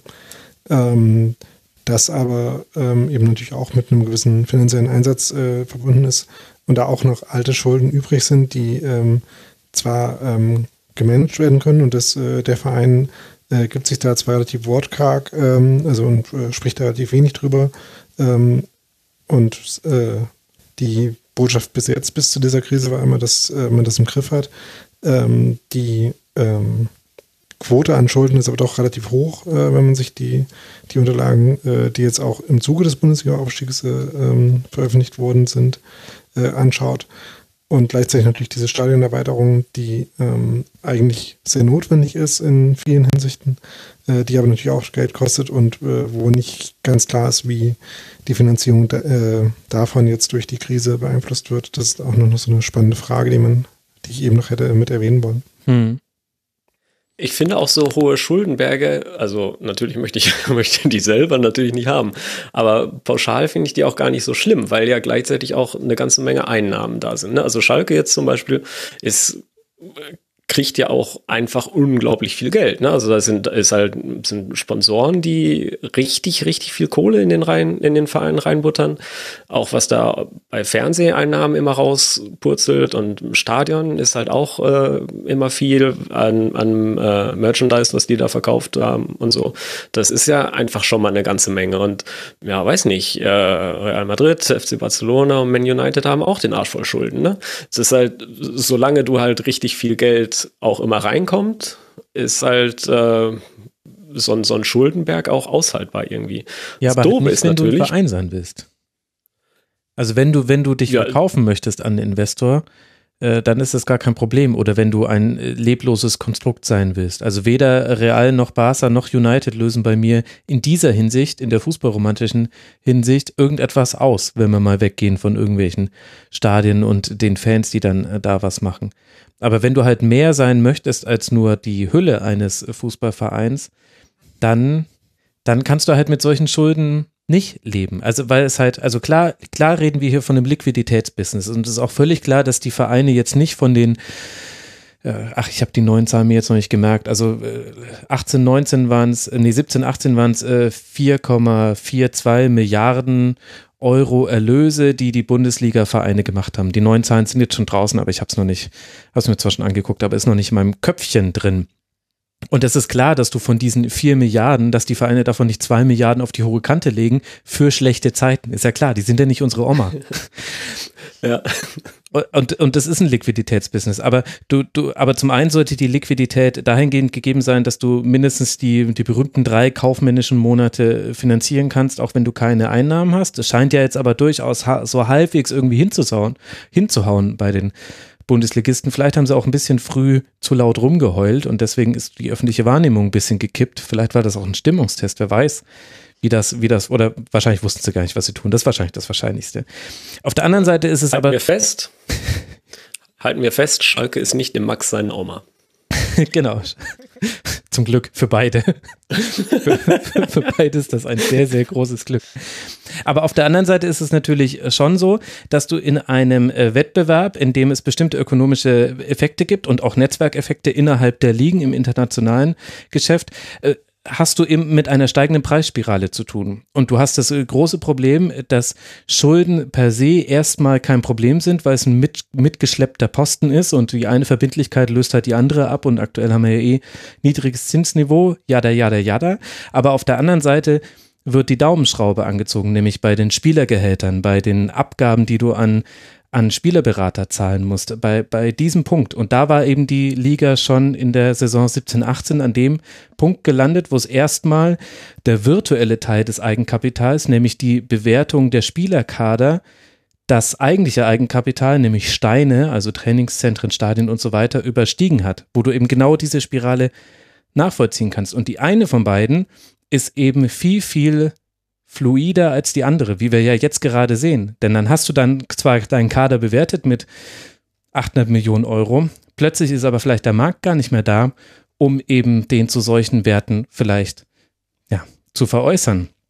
Und das ist halt oh, absolut, da bin ich, da bin ich, absolut, bin ich genau der, der Meinung. Es ist halt, ne, Schulden sind immer so weit okay, wie das, wie sie ein kalkulier, kalkulierbares Risiko darstellen. Und jetzt gerade zeigt sich halt, dass das Risiko, mit dem man so kalkuliert hat, ist halt äh, deutlich unter dem, was äh, tatsächlich die Gefahren sind. Und Schalke hat äh, mit dem äh, kalkulierten Risiko halt die letzten Jahre, und es ist ja jetzt auch nichts Neues, ne? also es überrascht ja jetzt niemanden, ja. äh, dass diese Situation gerade, das, ist ja so, ähm, hat halt die ganze Zeit mit dem Feuer gespielt. Und alle haben drumherum gestanden und gedacht, ey, das solltet ihr aber lieber lassen. Aber gleichzeitig hätten wir gern bitte, dass ihr uns den Messi und den Ronaldo kauft.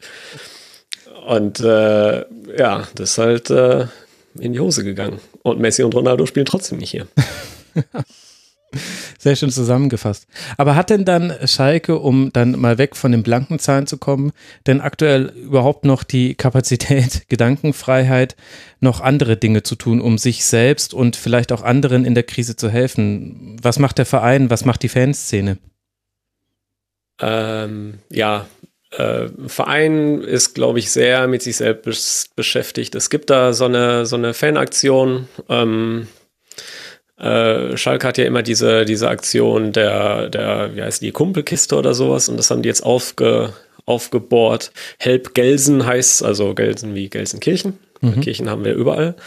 Ähm, und da ist halt äh, jetzt noch mit ganz vielen Partnern und der Stadt und Schalke ist da eigentlich nur einer der, der Teile. Und da werfen sich auch viele von den Fanclubs, also die, die Ultras sind da großer, äh, großer Fürworter und die äh, buttern da richtig rein.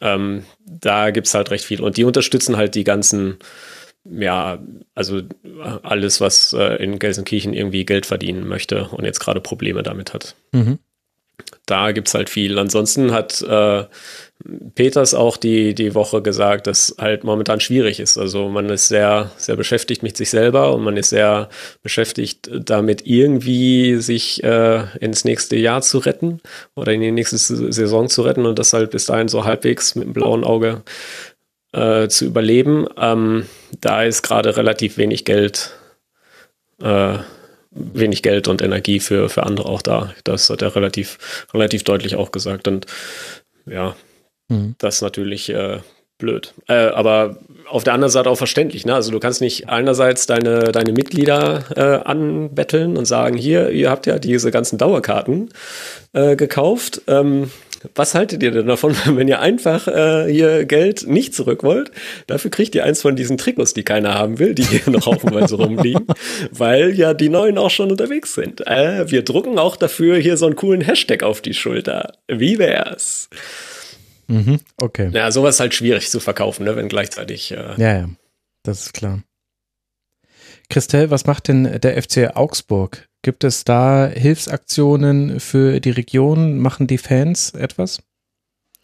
Ja, also da äh, muss ich schon sagen, der FCA ist mega aktiv. Ähm, angefangen hat, das muss ich aber auch äh, dazu sagen, schon relativ früh ähm, die Fanszene, also mhm. der, der Ulrich Biesinger Tribüne e.V., das ist so der neue Fan-Dachverband sozusagen, wo äh, alle Fanclubs und Vereinigungen sich äh, versammeln, aber auch äh, normale Fans einfach so ohne Fanclub Mitglied werden können. Und die haben äh, schon, also in den ersten Tagen ähm, von sich reden gemacht, indem sie eben äh, verkündet haben, hier, wir gehen für euch einkaufen und so weiter. Also diese üblichen ähm, Themen äh, für, für Risikogruppen und so weiter. Und ähm, der FCA ist dann auch sehr, sehr bald äh, mit eingestiegen, hat da auch sehr, sehr vieles äh, gestartet. Mhm. Ähm, es gibt, es gibt ein, ja, eine also ich, ich kann es gar nicht alles aufzählen, so viel ist es tatsächlich. Also es geht los mit irgendwie, die, es gibt tatsächlich, also so eine Überaktion, Augsburg hält zusammen 2020. Ähm, da gibt's äh, T-Shirts, die man kaufen kann, wo der Erlös ähm, einfach komplett in die Hilfsaktionen geht. Ähm, der FCA hat jetzt ähm, Anfang April ähm, für Pflegekräfte ähm, so eine Getränkespendeaktion. Da konnten die vor dem Stadion vorfahren, sich zwei Getränkekästen abholen, Spezi Bier oder Wasser und wieder davonfahren. Ähm, da gab's dann äh, in meinem Bekanntenkreis äh, Verwirrung darüber, ob das vielleicht ein Aprilscherz sein könnte. Ich habe sogar meine Vereinsmitgliedschaft auf, aufs, aufs Spiel gesetzt und gesagt, wenn das ein Aprilscherz ist, zu dieser Zeit auf dem Rücken von Pflegekräften, dann trete ich aus. Mhm. Ich habe dann auch gleich beim Verein nachgefragt. Das hieß, nein, natürlich ist es kein Aprilscherz. Also das haben sie tatsächlich gemacht und es kam auch sehr, sehr gut an. Ähm, ich habe eine bekannte Krankenschwester ähm, aus meinem Bekanntenkreis, hat, hat, hat, hat sich da ähm, zwei Spezikästen geholt und sich sehr gefreut. Ähm, und äh, auch sonst, also die, dann die Tafeln werden unterstützt. Es wurden ähm, Geschenke in Flüchtlingsunterkünfte, in Kinderheime jetzt zu Ostern ähm, vorbeigebracht von ähm, von auch Profis. Also mhm. Andreas Lute ist da immer vorne mit dabei bei solchen Aktionen.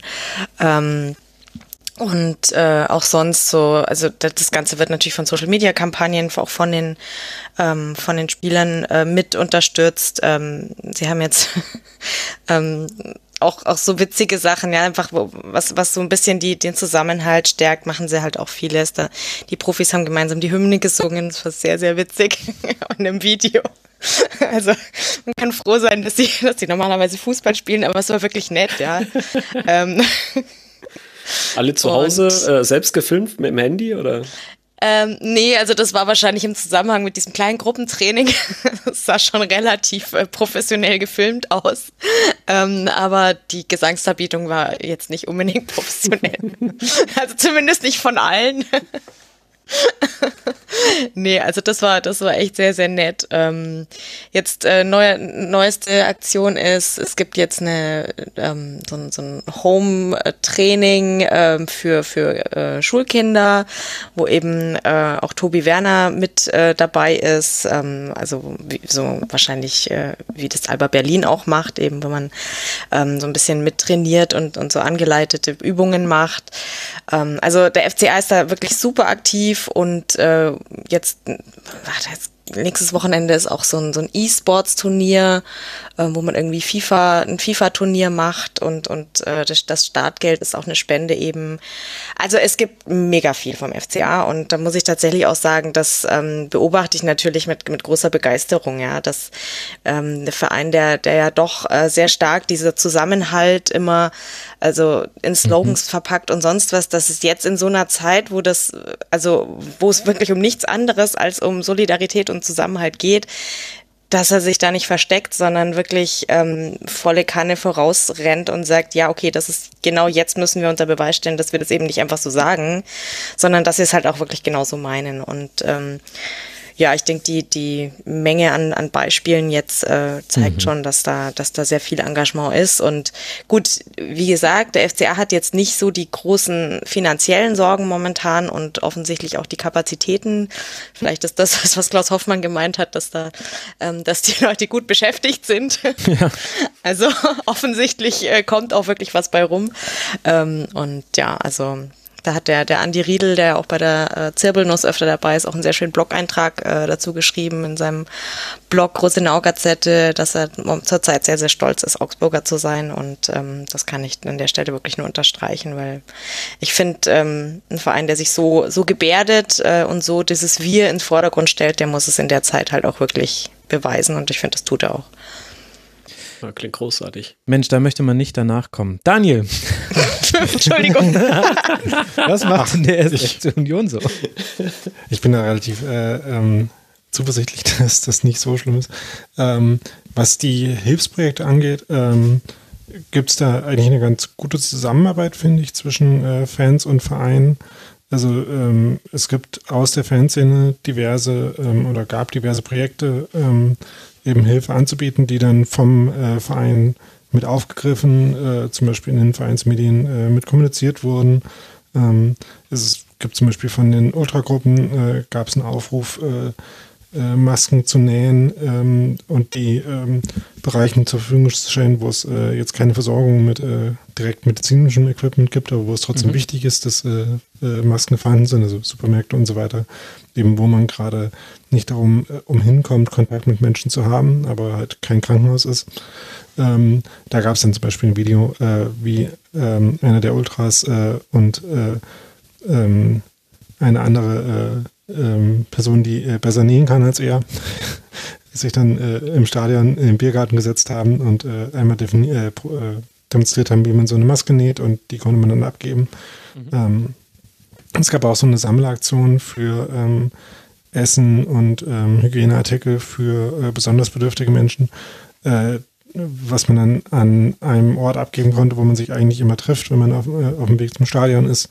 Ähm, dummerweise musste musste dieser Gabenzaun, hat sich das dann genannt, äh, jetzt leider ähm, sozusagen geschlossen werden, insofern man das äh, schließen kann. Aber jedenfalls äh, musste dazu aufgerufen worden werden, das jetzt erstmal zu lassen, weil das dann offenbar in irgendeiner Form missbraucht wurde und äh, ähm, ja, von Personen, die äh, ähm, nicht die Adressaten davon waren, ähm, dann leider nicht richtig gebraucht wurde. Das ist äh, sehr schade, aber das war äh, auch noch eine gute äh, Initiative auf jeden Fall. Es gab auch die ähm, ähm, Solidaritätsbekundung mit äh, dem Personal in Krankenhäusern, Supermärkten und so weiter, die man ja an vielen Orten gesehen hat, aber ähm, die gab es in Transparentform auch von den Ultras. Es gab eine Initiative, wie man, dass man bei einer Bäckerei bei der Union eigentlich immer Brötchen für die fürs Catering am Spieltag kauft, äh, jetzt ähm, äh, Sachen gekauft hat und die dann äh, Personal von Krankenhaus, äh, Krankenhäusern und Pflegestationen äh, gespendet hat von einer sowieso sehr schönen Initiative, die heißt Eisern trotz Handicap und die ist eigentlich äh, sich ähm, daran engagiert, UnionerInnen mit Handicap äh, es leichter zu machen, zu Spielen zu kommen. Mhm. Die haben sich da hervorgetan. Also ähm, so von, äh, von dieser Sorte ähm, Aktionen gibt es halt, glaube ich, ganz viele und vielleicht auch äh, etliche, die jetzt nicht so öffentlich stattfinden, sondern halt einfach irgendwie im Stadtteil oder äh, im direkten Umfeld, ähm, die eben äh, so aus der Community raus geschehen. Ähm, ich glaube, da, da ist schon relativ viel los. Ähm, und ähm, vom Verein selber gibt es äh, noch relativ viel so auf der inhaltlichen Seite, um irgendwie ja zu versuchen, äh, trotzdem diese äh, Gemeinschaft, die, die es da gibt, äh, trotzdem zu haben und auch gemeinsame Erlebnisse zu schaffen, ähm, so mit den äh, verschiedenen Dingen. Also äh, das ging dann los damit, dass man sich äh, anlassbezogen alte Spiele angeguckt hat und ähm, das fand ich ganz, ganz witzig. Das war, hat auch gut funktioniert. Also so den Sieg gegen Hertha äh, zu der Zeit, wo eigentlich das Derby hätte stattfinden sollen, sich den von vor zehn Jahren nochmal anzuschauen, das hat äh, durchaus Spaß gemacht und hat sich dann von da aus, aber das fand ich ganz spannend, dann eher so zu so Hintergrundsachen äh, gewandt. Also ähm, dass irgendwelche Dokumentationen über Union, äh, die es äh, in, in, den Archiven gibt, äh, rausgeholt wurden, die man sich dann auf dem äh, auf dem Club äh, Fernsehkanal anschauen kann und darüber diskutieren kann. Ähm, ich finde, das ist eigentlich äh, ganz nett, um halt, äh, was das fehlt uns ja allen sicherlich sehr, dieser Austausch, ähm, dieses gemeinsame Erlebnis äh, ja. äh, mit Dingen, die einem wichtig sind und die einen freuen, ähm, um das halt so ein bisschen am Leben zu halten. Das äh, fand ich eigentlich ganz, äh, ganz nett, was da passiert. Dann hätte ich noch eine Frage an euch drei. Daniel, du darfst dann äh, gleich als äh, der, der jetzt zuletzt das Wort hatte, damit beginnen. Jetzt mal einberechnet damit, dass die Situation für alle überfordernd ist, äh, für jeden neu und wir auch alle auch noch gar nicht wissen, wo genau wir jetzt stehen. Aber wie zufrieden bist du denn aktuell damit, wie dein Verein mit der Corona-Pandemie umgeht? Hm. Ich äh, tue mich eigentlich schon ziemlich schwer, äh, anderes zu verlangen als das, was passiert. Denn mhm. es ist ja nun wirklich eine Situation, auf die man sich in der Form hm, schon vielleicht hätte einstellen können. Also ich will jetzt nicht sagen, dass es gar nicht ging, aber es, äh, wir brauchen ja nicht so tun, als ob irgendjemand damit gerechnet hätte, dass sowas passiert. Also äh, wir haben ja, glaube ich, äh, nie Dinge gesagt wie, ja, das äh, das und das wird auf jeden Fall so sein, außer äh, die Saison wird für vier Monate unterbrochen oder sechs oder zehn. das hat ja niemand gemacht und Warum deswegen finde ich es auch, äh, ja. ja. eben, ähm, und deswegen finde ich es auch irgendwie schwierig, dann äh, so rückblickend dann äh, Vereinen vorzuwerfen, sich darauf nicht anders vorbereitet zu haben. Und was jetzt die Reaktion darauf angeht, ähm, gibt es da eigentlich relativ wenig, mit dem ich nicht einverstanden bin. Äh, es gab bei Union ja äh, gewisse Irritationen, aber da, ähm, darüber habt ihr ja im Rasenfunk auch schon gesprochen, über in der Woche, in der irgendwie sich alle auf diese Situation einstellen mussten und wo man vielleicht so ein bisschen An äh, Anpassungsschwierigkeiten daran hatte im Verein auch. Aber ich habe wirklich das Gefühl, dass ähm, man über den Punkt jetzt eigentlich auch äh, dann relativ schnell drüber weggekommen ist und da eigentlich zu einer ganz guten Haltung gefunden hat. Bei Christelle habe ich das Gefühl, wir haben die Antwort vorhin schon mal gehört, aber du sollst natürlich trotzdem nochmal die Möglichkeit bekommen, sie zu geben, Christelle. Ja, ähm, ich denke, ich kann, kann da nicht wirklich viel äh, hinzufügen, außer ja, also ich bin schon auch immer ein bisschen kritisch damit, was man, dass mein Verein in manchen Bereichen meiner Meinung ein bisschen forscher sein könnte. Also gerade wenn es ums Positionieren zu bestimmten Themen geht, finde ich, ist der FCA immer so einer, so der, der rennt jetzt nicht vorne weg. Ähm, da bin ich manchmal enttäuscht, aber ich muss schon sagen, jetzt äh, in der Zeit ähm, bin ich ihm sehr, sehr dankbar für das, was er tut und auch, dass er mir keinen Anlass zur Sorge gibt. Ähm, das äh, ist schon auch ein großer Luxus in so einer Situation, weil wenn man, wenn man sich dann auch noch um sein Herzverein sorgen muss, ist ähm, nicht so nicht so angenehm und daher ähm, ja bin ich zurzeit sehr sehr glücklicher FCA-Fan, wenn wenn auch sonst nicht sehr glücklich mit der gesamten Situation, aber der FCA der macht schon gut. Immerhin das. Carsten, wie ist bei dir die emotionale Lage deinem Verein gegenüber? Ja, sehr, relativ kühl, ehrlich gesagt. Ähm, dass Schalke ein Konzern ist, das wissen wir jetzt alle, dass Schalke Finanzprobleme hat, das ist jetzt auch nichts Neues. Ähm, das sowas dann stark reinschlägt, das ist klar, aber gleichzeitig ist es halt Schalke auch ein extrem emotionaler Verein. Okay, das sagt natürlich jeder von sich, aber ähm, ich finde es halt immer schade, dass da so viel Potenzial gerade in meinen Augen liegen bleibt. Das, also ich finde, äh, gerade in so einer Krise, wo alle nach Content gieren, in, aus allen Poren könnte man so viel machen und gleichzeitig kommt von Schalke relativ wenig. Also da kommt hier mal ein E-Sports-Turnier und da kommt mal so ein digitaler Kneipen-Pub-Quiz äh, oder irgendwelche solche Sachen. Aber ich finde, da hätte man jetzt so viel machen können und da könnte man so aktiv sein und da könnte man sich so viele, ja auch ja, letztlich natürlich zahlende Fans für die Zukunft äh, hochzüchten, aber also was passiert halt irgendwie gar nichts. Also ich finde Schalke relativ passiv gerade. Klar, die haben viel zu kämpfen. Klar, die haben äh, bestimmt auch äh, ganz viele Leute den Arsch voll Arbeit, aber äh, gleichzeitig wäre das in meinen Augen äh, eine gute Investition für die Zukunft. Aber da passiert halt relativ wenig. Das finde ich, finde ich schade. Mhm. Zumindest aus meiner äh, Wahrnehmung.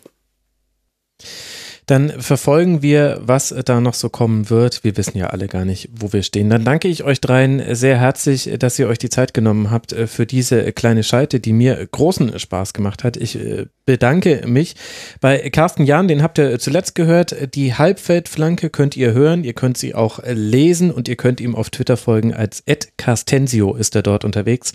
Carsten, vielen Dank dir dass du dir die Zeit genommen hast. Ich danke, da gewesen zu sein, zu dürfen, zu geblieben zu haben, danke. zu sein, zu wollen, genau. tun. Sowas. Und äh, ganz herzlichen Dank auch an äh, Christel Gnam von Früff von der Zirbenus at Cristaldo 1907 auf Twitter. Danke dir, Christel, dass du mit dabei warst.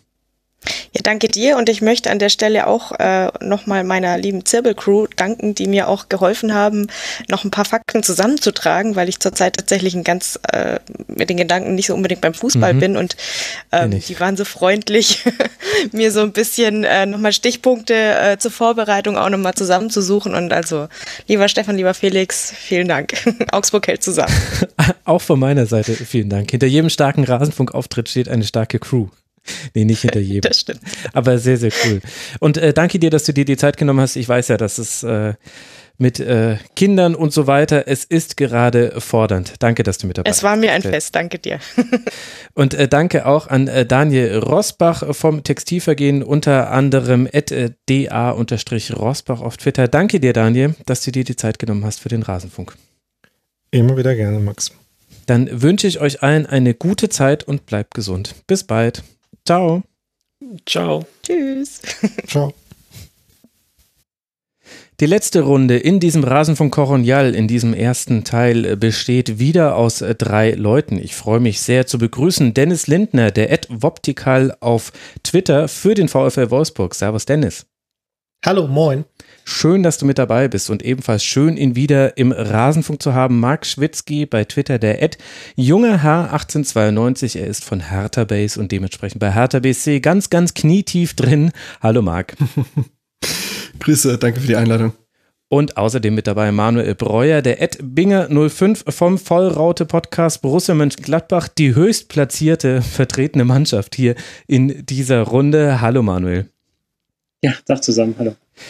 Auch mit euch dreien möchte ich äh, drüber sprechen, wie gerade eure Vereine mit der Situation umgehen und äh, die erste Perspektive, die man da einnehmen kann, Manuel, ist eine sportliche. Und da fange ich mit dir an, mit Borussia Mönchengladbach, weil ja tatsächlich die Borussia zusammen mit dem ersten FC Köln noch das letzte Spiel dann vor der Pause bestreiten durfte. Immerhin ist man jetzt auch bei 25 Spielen angekommen und liegt jetzt auf dem vierten Tabellenplatz in dieser ja, aktuellen Unterbrechung der Liga. Wie würdest du denn das jetzt sportlich bewerten, dass es nicht einfach weiterging für Gladbach?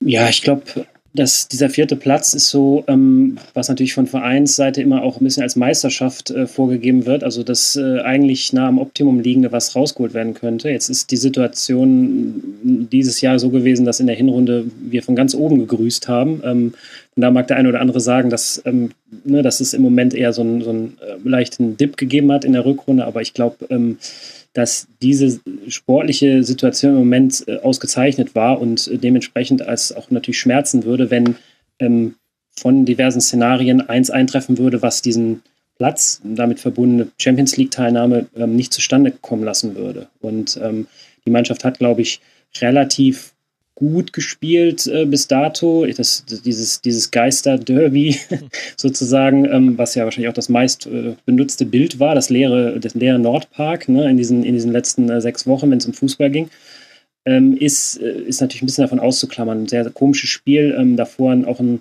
recht wildes Spiel gegen Dortmund ähm, und äh, ja, Augs in Augsburg gewonnen. Also ähm, die Mannschaft schien auf einem guten Weg zu sein, glaube ich, da weiter zu punkten. Vielleicht nicht so zu punkten, wie es einige, wo ich jetzt wieder auf diese Top-Platzierung hingehe, äh, erwartet hatten äh, von der Hinrunde her, aber im Großen und Ganzen natürlich absolut am obersten Limit. Und ähm, von daher ist es, ähm, ja, muss man gucken, wie das, wie das jetzt weitergeht vom, vom, äh, vom, vom Kader etc., wie die Mannschaft aufgetreten ist. Aber ähm, wenn es um Verletzte etc. geht, war es jetzt nicht bei uns so, dass, dass ähm, jetzt viele diese, diese Zwangspause zur Rekonvaleszenz oder zum, zum wieder Vollerholen nutzen konnten. Da ist mhm. Zakaria zu nennen, der aus dem, Dortmund, dem Dortmund-Spieler mit Jan Sommer zusammengeprallt ist, der natürlich ein absoluter Schlüsselspieler ist ähm, in diesem Jahr und ähm, Riesenschritte nach vorne gemacht hat und ähm, ihn jetzt, hätten wir ihn fünf, sechs Spiele lang ersetzen müssen, wäre das nochmal, glaube ich, heikel geworden, was jedwede Platzierung in den, sag ich jetzt mal, Top 4 oder auch äh, Top 6 angeht. Ähm, so ist er jetzt fit, ist jetzt äh, genau dieser Woche im aktuell wieder stattfindenden Training eingestiegen und ähm, von da ist es ja alle an Bord. Die, die, die Richtung ist klar und, und ne, als Vierter das irgendwie zu halten. Mhm. Ähm, also das, äh, da gibt es jetzt keine größeren Ausfälle oder es ist keine besonders skurrile Situation, dass du gerade ne, ähm, mit dem Rücken zur Wand stehst oder so. Ich glaube, eine sehr gute Saison und der Kader ist eigentlich aus dem Vollen und umso mehr jetzt durch diese, ja, durch diese Pause halt. Und wie ist jetzt aktuell die Trainingssituation bei Gladbach? Die Trainingssituation ist derart, dass äh, Montag vor einer Woche, also das ist dann der, glaube ich, der 6. April gewesen, also ähm, jetzt fast vor zwei Wochen, hat das Training in Kleingruppen wieder angefangen.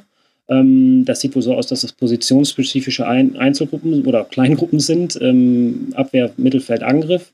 Äh, dementsprechend wird trainiert und ähm, ja, ansonsten kann ich da auch jetzt auch nichts Großes von berichten, weil ich glaube, äh, das hält sich dann etwas in Grenzen mit den Kiebitzen und Berichten von, von diesen Events. Aber ähm, es ist durchaus schon so, dass jetzt ja wir nächste Woche in die äh, dritte Trainingswoche gehen. Und weißt du, welche Größe diese Kleingruppen haben? Sind das acht Spieler, so wie es beim ersten FC Köln der Fall ist? Oder? Kann, habe ich keine Zahlen drüber gelesen, könnte ich nur spekulieren. Ähm, vielleicht, vielleicht ist es sogar noch kleiner, aber ähm, ja, es, scheint auf jeden Fall auf mehrere Bereiche. Ich meine, Stefan Leine hat, hat da so ein bisschen Bericht, äh, Berichte abgegeben, dass es, ähm, ja, dass es auch, äh, gerade weil er Abwehrspieler ist, oder mehr oder weniger Abwehrspieler ist, ja. dass er dann. Ähm, Je nach Ballbesitzphase seinem, eigentlich. genau, genau. dass er dann ähm, quasi, ja, dass sie auch natürlich daraus Sachen üben, die vielleicht mit der ganzen Mannschaft nicht so viel trainiert werden, es sei denn, ähm, ne, man sieht Lucien Favre mit ein, also verschieben ohne Ball und solche Sachen. Ähm, mhm, da hat er so, spannend. das hat, ja, das hat er so darauf hingewiesen, dass es auch viel so um ähm, ohne Ball äh, spielfeldspezifisches Verschieben geht und so. Das waren so einige Übungen, die er da speziell ähm, erwähnt hatte. Ähm, gut, das würde man sagen, vielleicht in einer Viererkette oder einer Dreierkette, vielleicht haben sie dann zwei davon, ne? dann bist du genau bei sechs oder acht Leuten. So würde mhm. ich mir das, habe ich mir das vorgestellt, sagen wir mal so. Es geht viel um die richtigen Abstände jetzt bei allen Bundesligisten gerade im Training. Die werden sie besser einhalten. Wenn wir dann die Tabelle runtergehen, dann haben wir den VfL Wolfsburg auf Platz 7 aktuell nach dem 25. Spieltag. Dennis, wie ist denn da die Situation? Wie wird trainiert und wie bewerten die Verantwortlichen, dass zu diesem Zeitpunkt ein Cut in der Saison kam? Ich glaube, das ist relativ unglücklich gelaufen eigentlich. Die Ergebnisse stimmten gerade, wenn man mal von dem Geisterspiel gegen Schachtja Donetsk absieht, war das alles nicht schlecht. Wir haben wirklich starkes Spiel gegen Leipzig gemacht, das wirklich auch wieder mal gefühlt ein Schritt nach vorne war. Deswegen hatte man eigentlich ein ganz gutes Gefühl mit der Mannschaft. Ähm, jetzt ist man halt da rausgerissen, was schade ist, weil man halt, wie gesagt, man hatte ganz gutes Gefühl, die Mannschaft hat fit gewirkt, hat gut zusammengespielt wieder. Das, das war echt ganz anständig und ja, jetzt waren wir mit, glaube ich, die ersten, die wieder angefangen haben zu trainieren, in sehr, sehr strengen Kleingruppen auch. Ich weiß nicht, wie klein die sind, aber ähm, die sind halt auch positionsspezifisch. So die Keeper trainieren zusammen. Mhm. Ähm, es wird auch viel per Video gemacht. Ähm, das, also die, die Trainingsabteile, die trainieren alle auch in unterschiedlichen Bereichen, sodass auch nicht einfach jetzt alle nacheinander durch dieselben Räume gehen, wenn ich das richtig mitgekriegt habe, wurde das alles sehr, sehr entzerrt auf sehr, sehr viele Räume aufgeteilt, damit die Gruppen immer in ihren Bereichen sind und so nicht äh, ja, über Kreuz irgendwelche Infektionen entstehen könnten. Und das wirkt alles sehr, sehr gut durchdacht, hat uns aber trotzdem auch eine Anzeige eingebracht. Von mhm. da, ähm, da gibt's, also es, es gibt ähm, praktisch im gleichen Wortlaut einen Text von jemandem, der sich selbst als Teil der Zielgruppe für dieses Virus bezeichnet, ähm, ist eine Anzeige bei der Staatsanwaltschaft Braunschweig eingegangen und die dieselbe Anzeige haben Hannover 96 und der VfL gekriegt keine Ahnung, woher jetzt dieser Fan kam, der da fand, dass er da persönlich angegriffen wird. Aber naja, also die Staatsanwaltschaft musste das halt aufnehmen, aber da gehen eigentlich alle davon aus, dass sämtliche Sicherheitsvorkehrungen getroffen wurden und dass das da kein ganz großes Problem geben wird. Mhm. Und wie wirkt es sich jetzt sportlich gesehen aus? Gibt es Spieler, die sich jetzt erholen konnten, so ähnlich wie wir es jetzt gerade bei Zakaria gehört haben, bei Borussia Mönchengladbach, die davon vielleicht sogar profitieren, dass man jetzt ein paar mehr Wochen Zeit hat? Hm, das geht eigentlich. Der einzige, von dem ich jetzt so das Gefühl habe, ist Daniel Ginczek, der vorher zwar auch schon fit mhm. war, aber bei dem schadet es immer nicht, wenn er noch fitter wird. Und ähm, das ist so das Einzige, was mir einfällt. Ähm, unsere beiden Stürmer, also sowohl Ginczek als auch Wichhorst, konnten immer in der Geburt, ich glaube, beide haben eine Tochter bekommen, ähm, dabei sein, weil sie ja jetzt Zeit haben, sowas zu machen und ähm, ja, konnten so diese Gelegenheit nutzen, das hat zwar nichts mit dem Sportlichen zu tun, aber ich glaube, fürs, fürs Gefühl ist das doch eine ganz feine Sache. Ja, das würde man doch hoffen für beide. Und ja auch schön, wenn sie dabei sein konnten. Da gibt es gerade hier in München manch äh, dramatische Entscheidungen innerhalb von äh, Kreissälen. Da dürfen zum Teil die Väter nicht mehr dabei sein bei den Geburten. Mhm. Es sind äh, komische Zeiten. Komische Zeiten, das ist auch die perfekte Überleitung, um über Hertha BSC zu sprechen. Denn mal wieder. ich dachte, du hast Labadia genommen.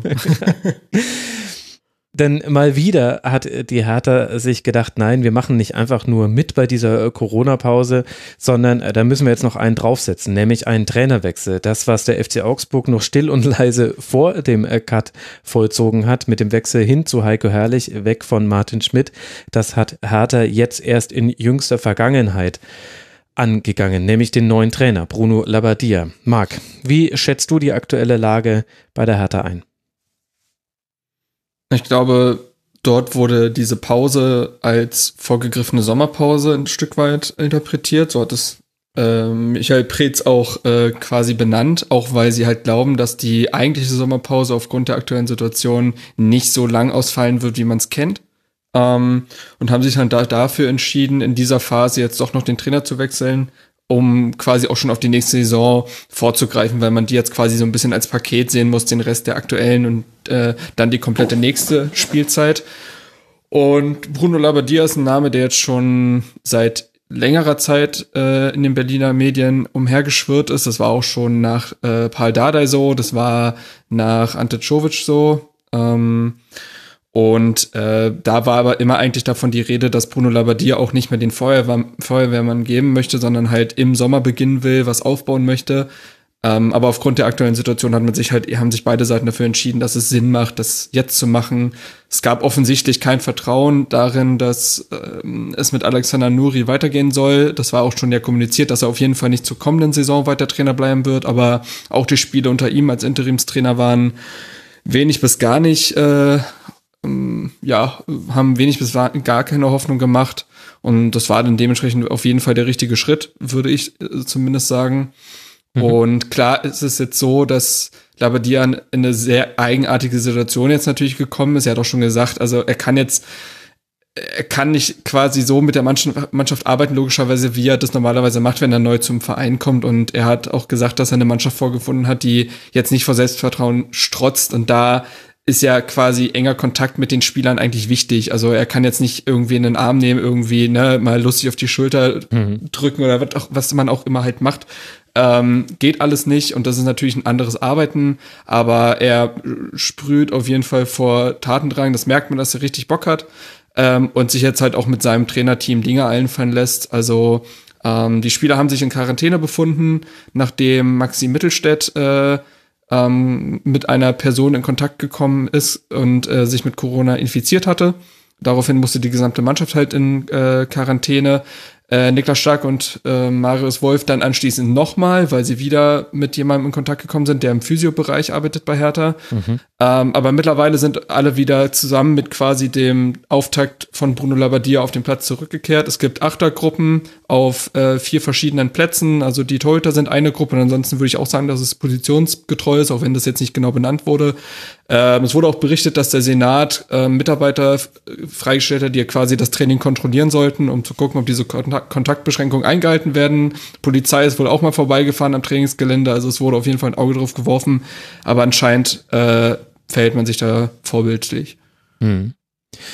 Und um kurz nochmal alle mit ins Boot zu holen, die nicht so tief bei Hertha BSC drin waren, die letzten drei Spiele, das waren 0 zu 5 zu Hause gegen den ersten FC Köln, das waren 3 zu 3 nach 0 zu 3 in Düsseldorf und ein 2 äh, zu 2 nach 0 zu 2 zu Hause gegen Werder. Das hat quasi dann äh, zum Trainerwechsel geführt und ja auch dafür gesorgt, dass Hertha hinten reingerutscht ist wieder, nachdem es schon mal so schien, als wäre man da vielleicht weggekommen. 28 Punkte, damit hat man sechs Punkte Vorsprung auf den Relegationsplatz. Was glaubst du, macht das jetzt, wenn man mal die Tabellenkonstellation anguckt, diese Pause mhm. mit Hertha? Also wir hatten ja gerade die anderen beiden Gesprächspartner, wo die Pause eher zu einem ungelegenen Zeitpunkt mhm. kam, sportlich gesehen. Bei Hertha ist das natürlich nicht der Fall. Also ähm, sicherlich eben diese explosionsartigen Trainereffekt gibt es eben nicht, äh, wie man ihn sonst vielleicht kennt, dass man das Auftaktspiel mit dem Trainer, der dann in der Woche übernimmt, gewinnt und dann so eine Welle reiten kann. Das gibt es in dem Sinne nicht. Aber natürlich hat jetzt Bruno Labbadia Zeit, diese Mannschaft wieder aufzubauen, sehr viele Einzelgespräche zu führen, die Idee vom Fußball genau zu vermitteln. Also ähm, es wurde auch schon davon berichtet, dass also Labbadia äh, trainiert jetzt auch gerade viel Verhalten nach Ballverlust. Das kann man ja auch ohne Ball machen, mhm. eben dieses Verschieben. Ähm, das kann jetzt, dafür hat er jetzt auf jeden Fall Zeit. Ähm, solche Dinge einzutrainieren, Dinge, die auch unter äh, Jürgen Klinsmann und Alexander Nuri nicht mehr gestimmt haben. Und ähm, dementsprechend ist es, glaube ich, für Mannschaften, die gerade eher in dem Negativstrudel waren oder nicht genau wussten, woran sie sind, die Pause natürlich nicht schlecht, weil dann alle Teams formmäßig wieder bei Null starten. Also kann man schon sagen, dass Hertha da eher einer der Gewinner ist, würde ich, äh, wenn man zumindest auf die Tabelle blickt, ähm, weil jetzt nochmal die Blicke geschärft werden können und ähm, das Trainerteam relativ lange Zeit hat, die Mannschaft vorzubereiten, auch wenn es natürlich ein anderes Vorbereiten ist, ähm, ist es sicherlich nicht schlecht für Hertha. Mhm hat erstmal so einen bedenklichen Trend gestoppt. Wenn du jetzt sagst, dass die Verantwortlichen jetzt schon sagen, wir behandeln die aktuelle Pause wie eine Sommerpause, dann bringt uns das ja auch ganz natürlich zum Thema auslaufender Verträge in diesem Sommer und auch Transferfragen, die ja ebenfalls geklärt werden müssen, beziehungsweise die beeinflusst werden können durch die aktuelle Situation. Wie schätzt du denn da die Lage bei der Hertha ein? Also es ist noch nichts bekannt von, also äh, berichtet worden von anstehenden Transfers. Sicherlich ist der Zeitpunkt von der Rückkehr von Leihspielern interessant, von André Duda beispielsweise, der gerade in Norwich ist, wie da, wie da jede Liga quasi agiert und wann Spieler zurück können, wird interessant. Wann kommt Neuzugang äh, Lucas äh, Toussaint mhm. von Olympique Lyon, der für den Sommer geholt wurde. Ansonsten laufen insgesamt acht Verträge aus. Das ist nicht wenig, muss man sagen. Ähm, bei Schellbrett zum Beispiel ist zumindest klar, da ist der Transfer ja schon fix, äh, dass er nach Norwegen zurückkehrt. Äh, du hast dann mit Wolf und Grujic zwei Leihspieler.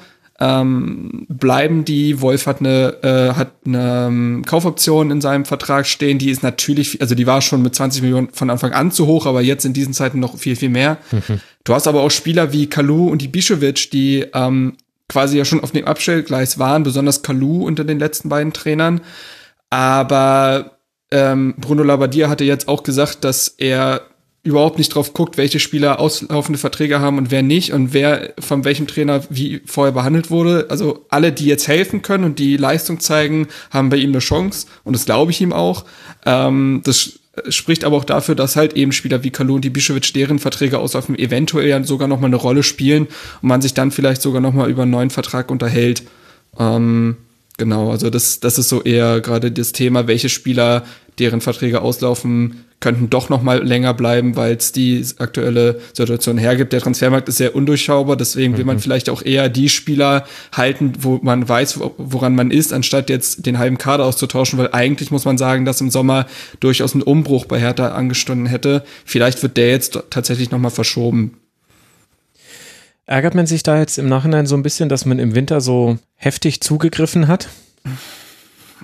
Also wir kommen ja noch zur finanziellen Situation Mhm. äh, des Vereins und angesichts dessen bin ich tatsächlich gar nicht so verärgert, weil das uns jetzt tatsächlich gar nicht so ein tiefes Loch gerissen hat, äh, wie man äh, von außen vielleicht bescheinigen würde.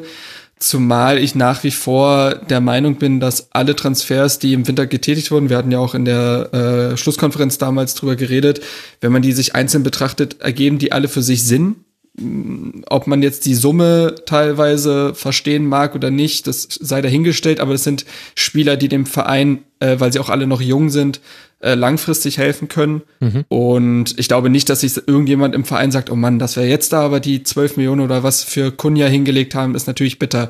Also ich, das glaube ich nicht. Ich glaube, man ist ganz froh, den Kader, den man hat, da zu haben. Ähm, Labadia hat sich über manche Spieler schon positiv geäußert, wie auch über Kunja, dass er den wohl schon länger auf dem Zettel gehabt hätte, aber bei seinen vorherigen äh, Stationen nicht das Geld da gewesen wäre, um ihn zu holen. Äh, interessant fand Naja, ich den Satz wenn auf man Fall. Wolfsburg. Also ehrlich, Ja, das würde ich jetzt Kategorie, ich habe schon immer in harter Bettwäsche geschlafen. Also das ist Wer ja weiß, wer weiß. Ein Aber bisschen. ähm, auf jeden Fall glaube ich nicht, dass man jetzt äh, sich äh, ins Knie beißt, wenn man auf die Wintertransfers schaut.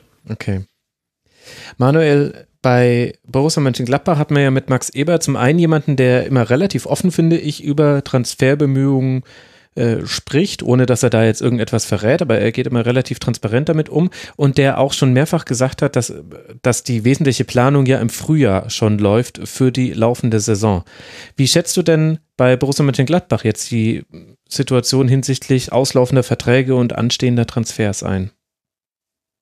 Ja, es ist eine interessante Situation, weil ähm, es da extrem viel um die Transfers geht, die Max Eberl so Transfers vor der eigenen Haustür oder im eigenen Garten nennen würde, also die Verlängerung Mhm. ähm, von, von, von Spielern. Ich glaube, ne, es gibt einige, die äh, 21 oder de- deren Vertrag 2021 ausläuft. Und wenn ich da sage, Nico Elvedi, Ginter, Lars Stindl, auch Antoni Janschke, dann sind das natürlich Namen, die auch in der aktuellen Mannschaft noch prägend sind. Mhm. Ähm, von daher ist, ist das für mich so wirklich interessant, äh, was da jetzt aktuell passiert oder was passieren wird, vielleicht auch eher über den Sommer ähm, oder Richtung Sommer. Ähm, aktuelle Fälle, die, also Transfers oder ähm, äh, Verträge, die auslaufen, sind ähm, illustre Namen, also sind äh, Raphael, Fabian Johnson, Tobi Strobel und auch ein, ähm, auch ein Oscar Wendt Mhm.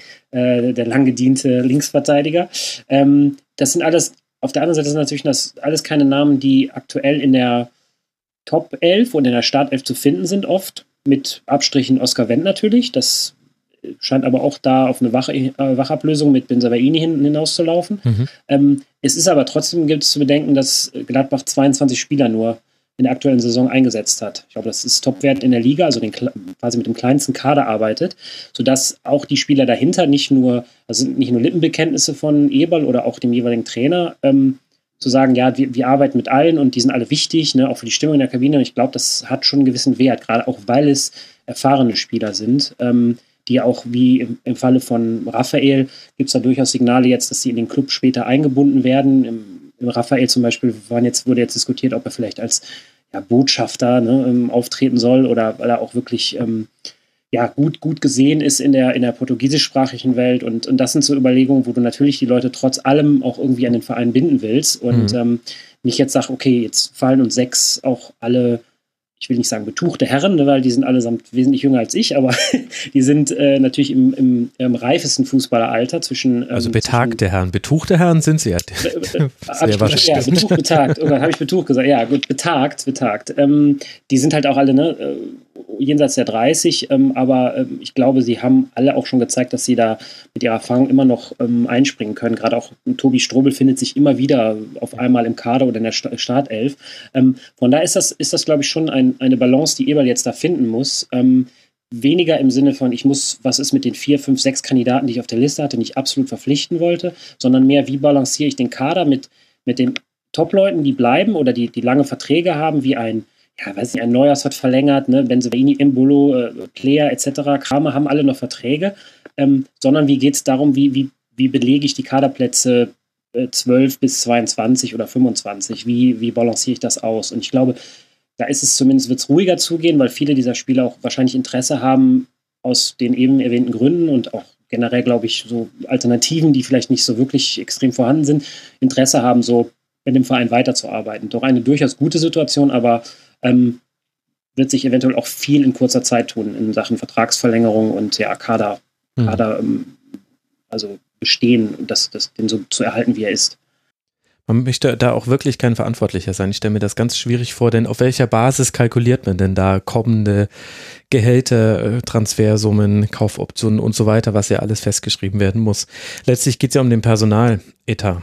Wie, wie soll sich der jetzt verändern? Immerhin kann man bei Gladbach, auch wenn man das natürlich nie so sagen würde, aber man kann relativ sicher mit internationalem Fußball planen. 13 Punkte Vorsprung sind es auf Tabellenplatz 7 auf den VfL.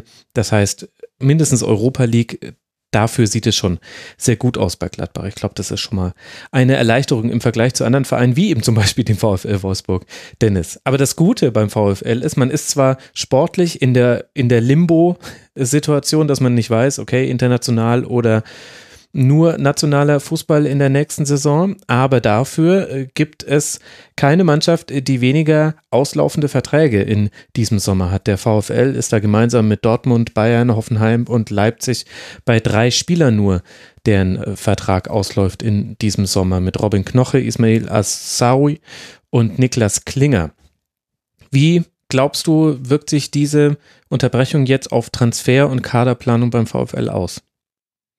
Hm, Das hat es ein bisschen interessanter gemacht. Also es gab jetzt die Aussage, dass wir diesen Sommer, also jetzt in der nächsten anstehenden Transferphase, sage ich mal, weil man weiß ja noch nicht genau, wie es laufen wird, erstmal kein Geld in Transfers investieren werden. Also sprich maximal ablösefreie Leute holen. Also sprich, War das da vorher geht schon dann ja klar oder ist das jetzt eine Folge der, der Ungewissheit? Das ist eine Folge der, Mhm. der Ungewissheit. Ich meine, das ist so ein bisschen, wir hängen halt sehr am Volkswagen-Konzern. Mhm. Und da hat man dann halt auch gesagt, man kann jetzt nicht die auf der einen Seite da versuchen, irgendwie mit Kurzarbeit und Schichtregelungen und so irgendwie sich über Wasser zu halten und gleichzeitig dann da die teuren Transfers rausholen. Das ist halt ähm, üblich so. Von daher ist es ganz praktisch, dass wir vorher schon alle Verträge verlängert haben, die wir wollten, mit Ausnahme von Robin Knoche. Ähm, der hat ein Vertragsangebot vorliegen, das ist ihm aber nicht gut genug. Ich meine, es ist zu reduzierten Bezügen. Er hätte gerne wahrscheinlich sogar ein bisschen mehr als bisher. Ähm, da muss man mal gucken, was dabei rauskommt, also ob Robin Knoche bleibt oder nicht. Ähm, an Asawi hat man schon das Signal gegeben, dass das nichts mehr wird. Der wird sich einen neuen Job suchen. Und ähm, wie es bei Klinger aussieht, weiß ich, um ehrlich zu sein, nicht genau. Ist jetzt aber auch nicht der bedeutsamste Spieler für den Verein. Deswegen ähm, ist es nicht ganz so tragisch. Ähm, interessanter wird es dann bei den Leihspielern, ähm, die zurückkommen. Also Felix Udokai spielt ja jetzt in Augsburg, glaube ich, relativ viel. Ähm, hat allerdings eine Ausstiegsklausel, die schon zu normalen Zeiten relativ giftig gewesen wäre. Ich glaube, jetzt mit dem Zusammenbruch der, der Transfermärkte, wenn es so wird, wie es jetzt angekündigt wird oder wie es sich anfühlt, dann ähm, wird der wohl zurückkommen. Das heißt, im Endeffekt stände der Ersatz für Robin Knoche notfalls schon parat. Ähm, Jeffrey Brumer muss man gucken, was aus dem wird. Ähm, Hm. Ebenso Elvis Rechtsbitschei, die haben, denke ich, noch Chancen. Bei Yunus Mali sieht das wieder ein bisschen anders aus. Der ist jetzt zu Union Berlin gegangen, in der Hoffnung, da mehr zu spielen. Das hat aber auch überhaupt nicht funktioniert, weil, naja, Union Berlin spielt halt viel mit langen Bällen und Yunus Mali ist in keinster Weise dafür geeignet. Von daher weiß ich auch nicht genau, wie da die Idee dahinter war. Ähm, vielleicht kommt das ja noch, vielleicht findet man ja noch irgendwo eine Lücke für ihn, wo man ihn einsetzen kann, aber aktuell läuft das da auch überhaupt nicht gut. Und die beiden Spieler, ähm, John Jeboa und Marvin Stefaniak, ähm, das muss man gucken. Jeboa hat sicherlich als Talent noch mal eine Chance. Ich glaube, Marvin Stefaniak wird sich bei uns jetzt nicht mehr groß durchsetzen. Da muss man halt einfach schauen, ähm, was man mit dem anfängt, ob man den zurückholt, ob man den noch mal woanders hin abgibt und ja, dann hat man im Endeffekt schon eine schlagkräftige Truppe zusammen, also im Ja. Endeffekt dieselbe von diesem Jahr. Und ja, muss dann mal schauen, wie wir es umsetzen, was geändert wird. Und ja, ob man noch irgendwie halt jemanden kostenlos holen kann oder so. Aber das heißt, die aktuelle Krise betrifft den VfL direkt, weil es eben auch direkte Auswirkungen auf den Transfersommer hat. Aber man hat das Glück, so breit aufgestellt dazustehen, dass man es vermutlich nicht so merken wird, wie, wie es wahrscheinlich bei anderen Vereinen der Fall gewesen wäre, wenn man denen jetzt sagen würde, ihr dürft jetzt gar nichts mehr ausgeben in diesem Sommer. Genau, wir sind halt echt in der glücklichen Lage, dass alle Leistungsträger ihre Verträge verlängert haben und ähm, deswegen, wenn jemand halt da jemanden haben will, wird es relativ teuer und dann kann man sich da auch wieder um Ersatz kümmern. Und genau. Mhm. Von daher ist das nicht, nicht ganz so tragisch. Also es gäbe Jahre, in denen uns das wesentlich härter getroffen hätte. Ich lasse jetzt das Hertha-Wortspiel mit Hertha getroffen an der Stelle mal einfach verstreichen. Aber damit sind wir ja schon ein bisschen bei den wirtschaftlichen Zahlen. Dennis, wie ist denn da die Lage beim VfL? Was weiß man über die wirtschaftliche Situation, auch wenn es natürlich schwierig ist, das von außen zu betrachten? Könnte der Ernstfall Insolvenz drohen bei einem Verein, der so abhängig ist von einem Automobilbauer, der ja auch nicht weiß, wie das jetzt weitergeht? Wie schätzt du das genau, ein? also also ich glaube nicht, dass wir uns ernsthaft um eine Insolvenz sorgen müssen. Natürlich kann es sein, dass ähm, Volkswagen, also je nachdem, wie lange die Geschichte jetzt läuft, dass sie dann irgendwann sagen, okay, wir können uns das nicht mehr leisten, da so ein Fußballverein mitzuführen. Hm. Das kann ich mir, um ehrlich zu sein, nicht vorstellen, weil wenn man sieht, mit was für Summen der Volkswagen-Konzern jongliert, dann ist der VfL da so, ein, so eine Nachkommastelle, dann tut das gar nicht weh. Und von daher sind wir, was das angeht, relativ sicher. Wie gesagt, ähm, die Spieler haben sich jetzt dazu auch noch bereit erklärt, auch das Trainerteam ähm, auf Gehalt zu verzichten, einfach um ein Zeichen zu setzen. Mhm. Und ähm, genau, für den Sommer wurden zwei Testspiele in den USA, waren angeplant, die wurden jetzt abgesagt aus Kostengründen und weil man halt auch nicht weiß, ob man hin kann und ja, das ist so das Finanzielle. Da habe ich noch gefunden, was ich nur mal ganz kurz loswerden wollte. Wir haben eine Strafe von 10.000 Euro wegen Ausschreitungen gegen Malmö bekommen. Falls irgendjemand von euch mitgekriegt hat, welche Ausschreitungen da gemeint sind, ich weiß von nichts. Ey, du bist doch der VfL-Experte. ja, ich weiß, aber ich habe viele Leute gefragt. Keiner konnte mir sagen, wovon die eigentlich reden. Es war immer nur so, hä, was für Ausschreitungen. Aber naja, die UEFA ist ja manchmal sehr, sehr kreativ im Strafen vergeben. Ja, oder wir sind Das einer ich ganz heißen Sache auf der Spur. Meinst du? Also, wenn, wenn jemand etwas weiß über mögliche Ausschreitungen gegen Malmö, mitmachen.rasen.de. Wir wollen, wir wollen alle, alle Insider-Informationen. Und wenn ein Whistleblower sagen Rasenfunk möchte, was da, was da los war in der UEFA-Zentrale, als diese Strafe ausgesprochen wurde, dann, dann richte ich mir auch endlich eine PGP-Verschlüsselung meiner E-Mails ein. Einfach bitte vorher einmal auf einem anderen Weg Bescheid sagen. Ich, ich wäre sehr dankbar. Aber äh, wenn jetzt bei VW Kurzarbeit und so weiter ist klar, der VfL ist aber bisher um das Thema Kurzarbeit durch den Gehaltsverzicht der Profis herumgekommen, oder? Oh, das ist eine gute Frage. Das weiß ich gar nicht so genau. Hm, Ich habe jetzt beim Stellen durchgucken durch die Nachrichten nichts weiter dazu gefunden, kann es aber nicht ausschließen, dass es ähm, in, in einigen Bereichen vielleicht doch zur Kurzarbeit gekommen ist. Aber ich meine, es läuft alles auch normal, also so normal, wie es gerade geht, weiter. Mhm. Ja, so hatte ich das, so hatte ich das auch mitbekommen, dass man auf die Kurzarbeit äh, noch, äh, die noch umgehen kann. Es trifft ja meistens dann die Dienstleister am Rande von, Mhm. von Bundesligisten härter als die eigentlichen Clubs, wo es ja dann oft schon hilft, wenn die Profis auf ihr Gehalt, auf Teile ihres Gehalts äh, verzichten. Manuel, wie ist denn da die Lage bei Borussia Mönchengladbach? Wie ernst könnten die wirtschaftlichen Folgen von dieser Unterbrechung werden? Die Borussia war ja eine, einer der Vereine, der sehr früh auch konkrete Zahlen genannt hat, die zum Beispiel durch Geisterspiele verloren gehen, allein, an Spieltagseinnahmen. Ja, das, ähm, also generell würde ich sagen, ist äh, Borussia Mönchengladbach gut bis sehr gut aufgestellt im, im Vergleich zur gesamten Liga, obwohl mir natürlich jetzt bei ne, Vergleich vom bestimmten Bundesligisten die Zahlen oder genaue Kenntnisse vielleicht äh, abgeht. Ähm, aber das ist dieses niederrheinische konservative Wirtschaften, was durch Eberl eingekehrt ist, äh, nach den Jahren des ne, Kaufhaus des Westens, äh, Dick Advokat und Co. Man erinnert sich vor 15 Jahren, das hat sich äh, natürlich, ähm, macht sich natürlich jetzt bezahlt, ähm, dass insgesamt ein hohes Eigenkapital da ist. Dass, ähm, ich habe das, wir haben das auch in Vorrotte-Gruppe diskutiert, auch äh, Gruß an den Sascha, der sich damit auch sehr beschäftigt hat. Ähm, das Eigenkapital ist fast, äh, fast bei 100 Millionen mittlerweile. Ne? Mhm. Also teilweise habe ich die Werte von 2018 im Kopf. Ähm, das ist also, ne, das ist irgendwo so eine 40, 45 Prozent Quote vom, von der Gesamtbilanzsumme, was äh, doch, glaube ich, sehr äh, gesund ist. Ähm, insgesamt äh, ist, äh, ist auch mehr und mehr dazugekommen an, an Steinen. Ne? Also äh, das Hotel, ähm, die Jugendakademie macht es, dass, dass einfach ähm, viel natürlich auch äh, dazu kommt, noch das Stadion, viel könnte noch äh, refinanziert werden oder nochmal ne, ver- über neuen Kredit nochmal verschoben werden. Also das Stadion ist, glaube ich, mittlerweile zu 40, 45 Prozent auch abbezahlt. Ja. Das sind natürlich alles Sachen, die man noch äh, im, im wirklichen Notfall nochmal aktivieren könnte. Ähm, und dann bist du schon in der, du bist in der gesunden ja, Rücklage oder in der gesunden Situation, hast aber dann natürlich das Problem wie jeder Bundesligist, dass du, ähm, dass du einfach diesen Cashflow oder einfach das, mhm. äh, die monatlichen äh, Umsätze oder die jährlichen Umsätze, dass du das einfach dieses Geld umdrehen äh, hinkriegen musst. Und ähm, wir sind darauf gekommen, dass äh, wahrscheinlich im Moment der Verein ne, 10, 11, 12 Millionen braucht pro Monat.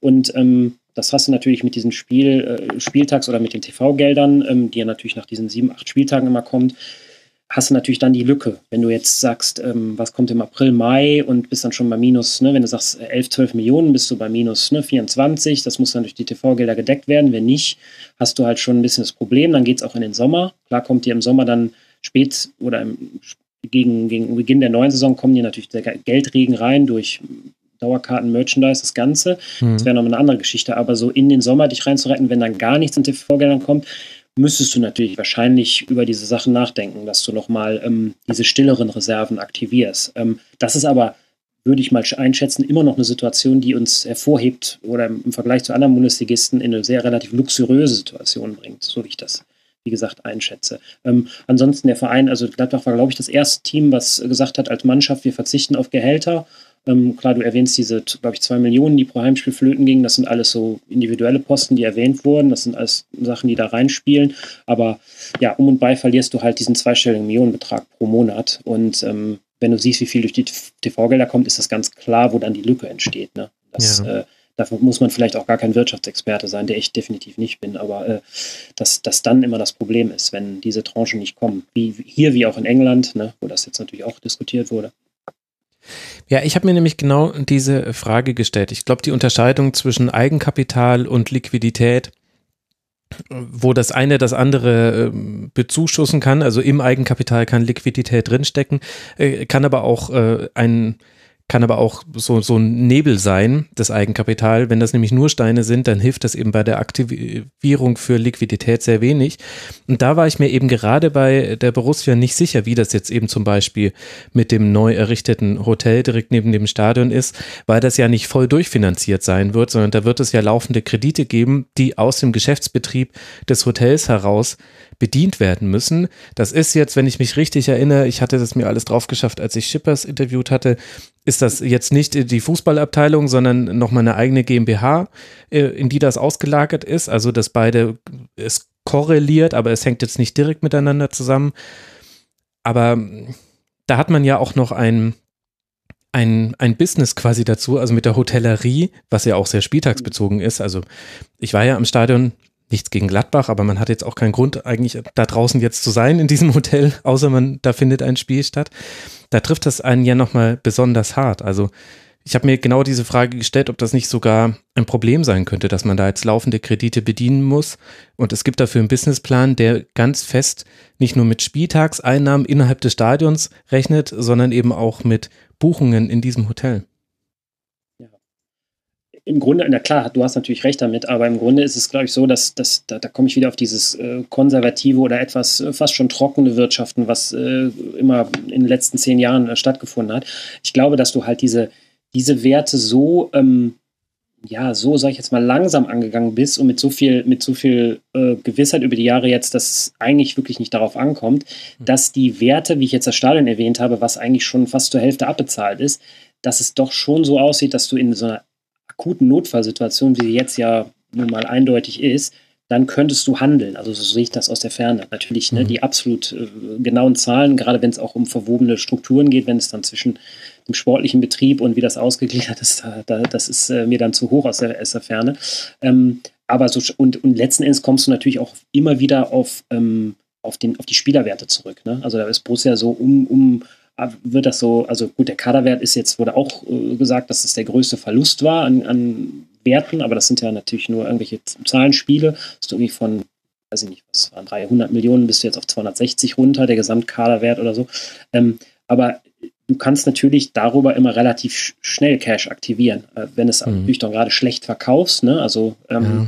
gegen, gegen den Trend. Ähm, aber gut, wir sind dann, natürlich, wir sind dann schon ein bisschen so bei der ja, beim Spekulieren oder beim Kaffeesatz. Ja, das stimmt schon. Und ich meine, du hast natürlich, der, der wichtige Punkt ist, äh, Dinge des äh, Stadions sind schon abbezahlt und, und die Verschuldungsquote ist nicht zu hoch, sodass man eben dann da aus den aktiver wieder passiver machen kann und so dann sich Liquidität aktivieren kann. Das hast du ja vorhin auch schon so ein bisschen beschrieben. Und da geht's ja jetzt auch wirklich dann auch ins Spekulative tatsächlich rein. So genau können wir das von außen gar nicht betrachten. Aber wenn du sagst, der Personaletat hat sich von oder beziehungsweise die bilanzielle Aktivierung äh, des, äh, der Spieler, das ist ja quasi ein immaterielles äh, Vermögen, das hat sich von 300 Millionen auf 260 Millionen Euro verringert.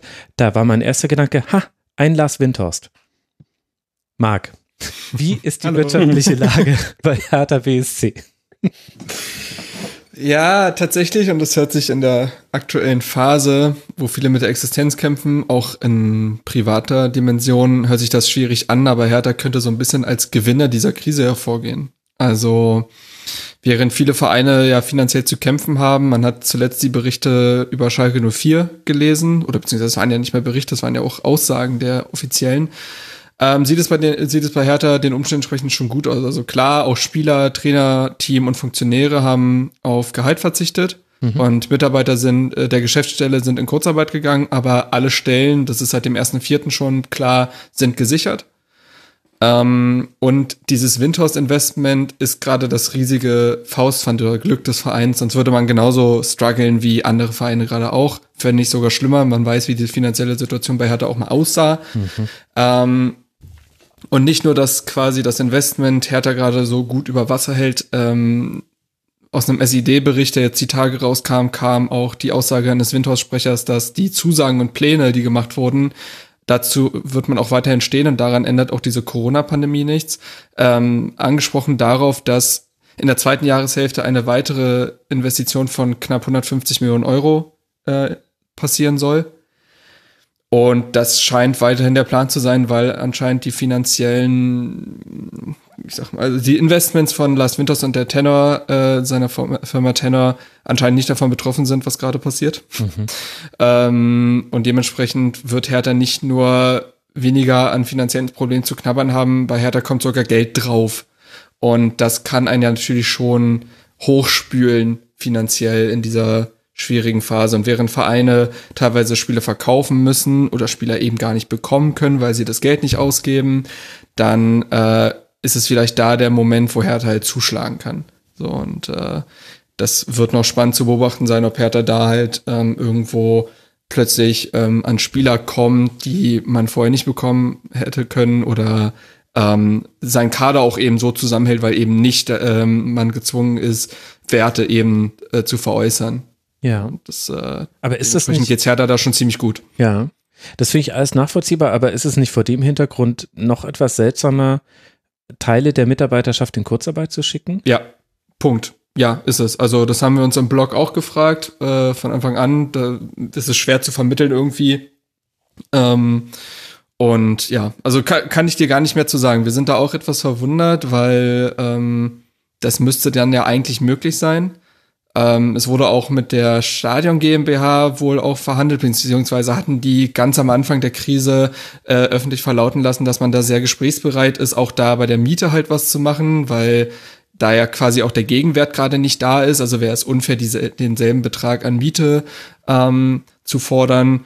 Also auch bei der, dem Stadion-Thema gibt es also durchaus ähm, ein ähm, ein Zukommen, beziehungsweise ja, also mhm. wir wissen es nicht, wir wissen es nicht. Ein Gamecom, genau, wir wissen nicht, äh, wie man das wirklich verargumentiert bekommt, äh, dann halt eben Mitarbeiter der Geschäftsstelle in Kurzarbeit zu schicken, ähm, kann ich hier gar nicht mehr zu sagen. Wir sind auch verwundert.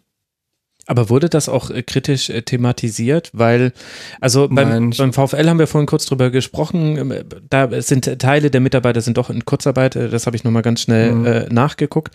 Aber bei Hertha ist es ja, also Kurzarbeit ist ja nicht nur in der persönlichen, also da gibt es ja zwei Seiten. Zum einen gibt es die Betroffensein von Kurzarbeit, dann ist es ein wesentlicher Teil deines Gehaltes fällt dir. Also wahrscheinlich ist man da bei dieser 60-Prozent-Regelung. Damit musst du erstmal deine Miete zahlen in einer teuren Großstadt. Also da kenne ich Leute hier in München. Da schlackerst du mit den Ohren. Die wissen nicht, wie das jetzt weitergehen soll. Und nicht jeder Mieter ist gerade so, dass er sagt und auch sagen kann, ich äh, verzichte jetzt hier auf äh, Teile meiner Miete. Und äh, zum anderen steckt ja aber auch noch eine weitere Komponente drin, denn letztlich, was ist denn Kur Kurzarbeit? Kurzarbeit ist ja ein Einspringen des Steuerzahlers für in Not geratene Betriebe. Da könnte ich jetzt als Steuerzahler auch mal ein Fragezeichen in die Luft malen und sagen, möchte ich für die Tenor Holding einspringen? Mhm.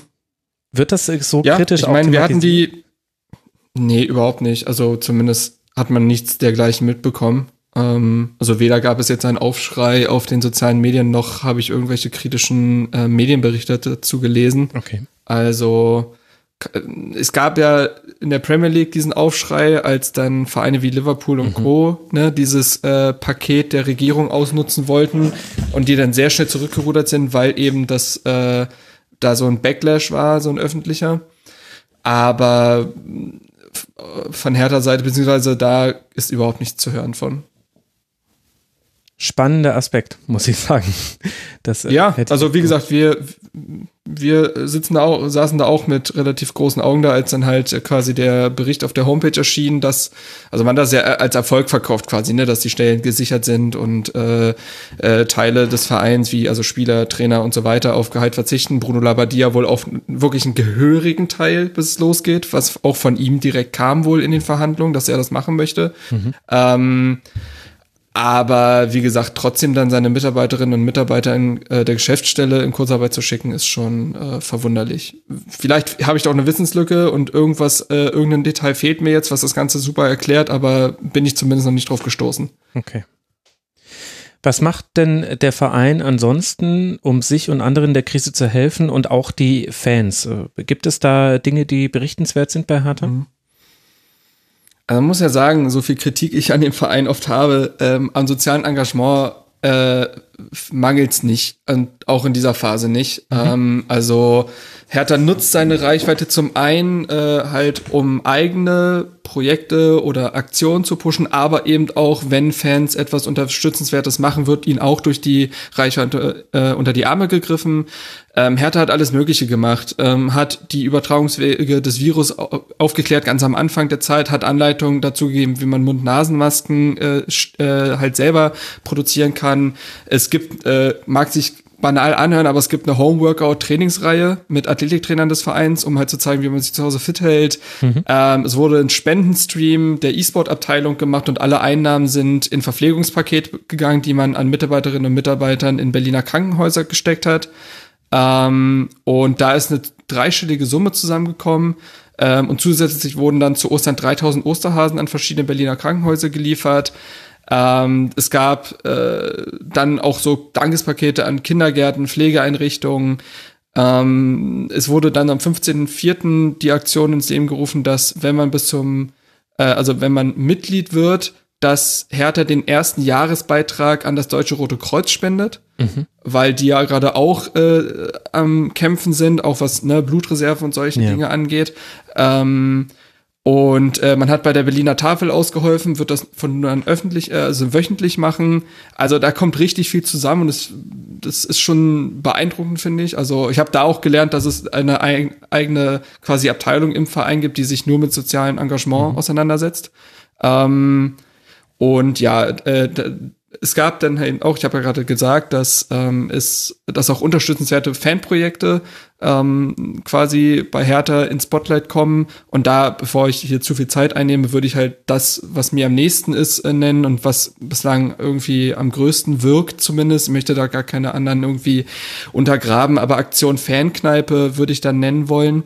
Ähm, die ist von der Faninitiative Blau-Weißes Stadion ins Leben gerufen mhm. worden. Blau-Weißes Stadion ist die äh, Initiative, die ich letztes Mal schon erwähnt habe, die genau. sich dafür einsetzen, dass das Thema des, eig des eigenen Hertha-Stadions äh, realisieren lässt, dass die äh, einzelnen Parteien, die daran beteiligt sind, halt in den Dialog kommen und so weiter. Und die haben jetzt halt gesagt, ey, das ist immer noch ein wichtiges Thema, aber aktuell gibt's Wichtigeres und haben da Aktion Fankneipe ins Leben gerufen, die äh, eine finanzielle Unterstützung für Kneipen, die Hertha Stammtische ausrichten oder bekannte Hertha Kneipen sind, ähm, leisten möchte.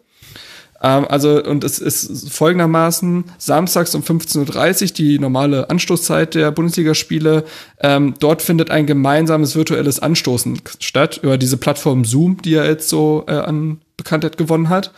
Und ähm, am Ende des Ganzen werden halt die Teilnehmerinnen und Teilnehmer äh, dazu aufgerufen, die Kosten ihrer Getränke, die sie quasi in der Zeit getrunken haben, in diesen PayPal-Pool zu werfen. Man kann aber auch so spenden, man muss das jetzt nicht, man muss mhm. nicht drin gesessen haben.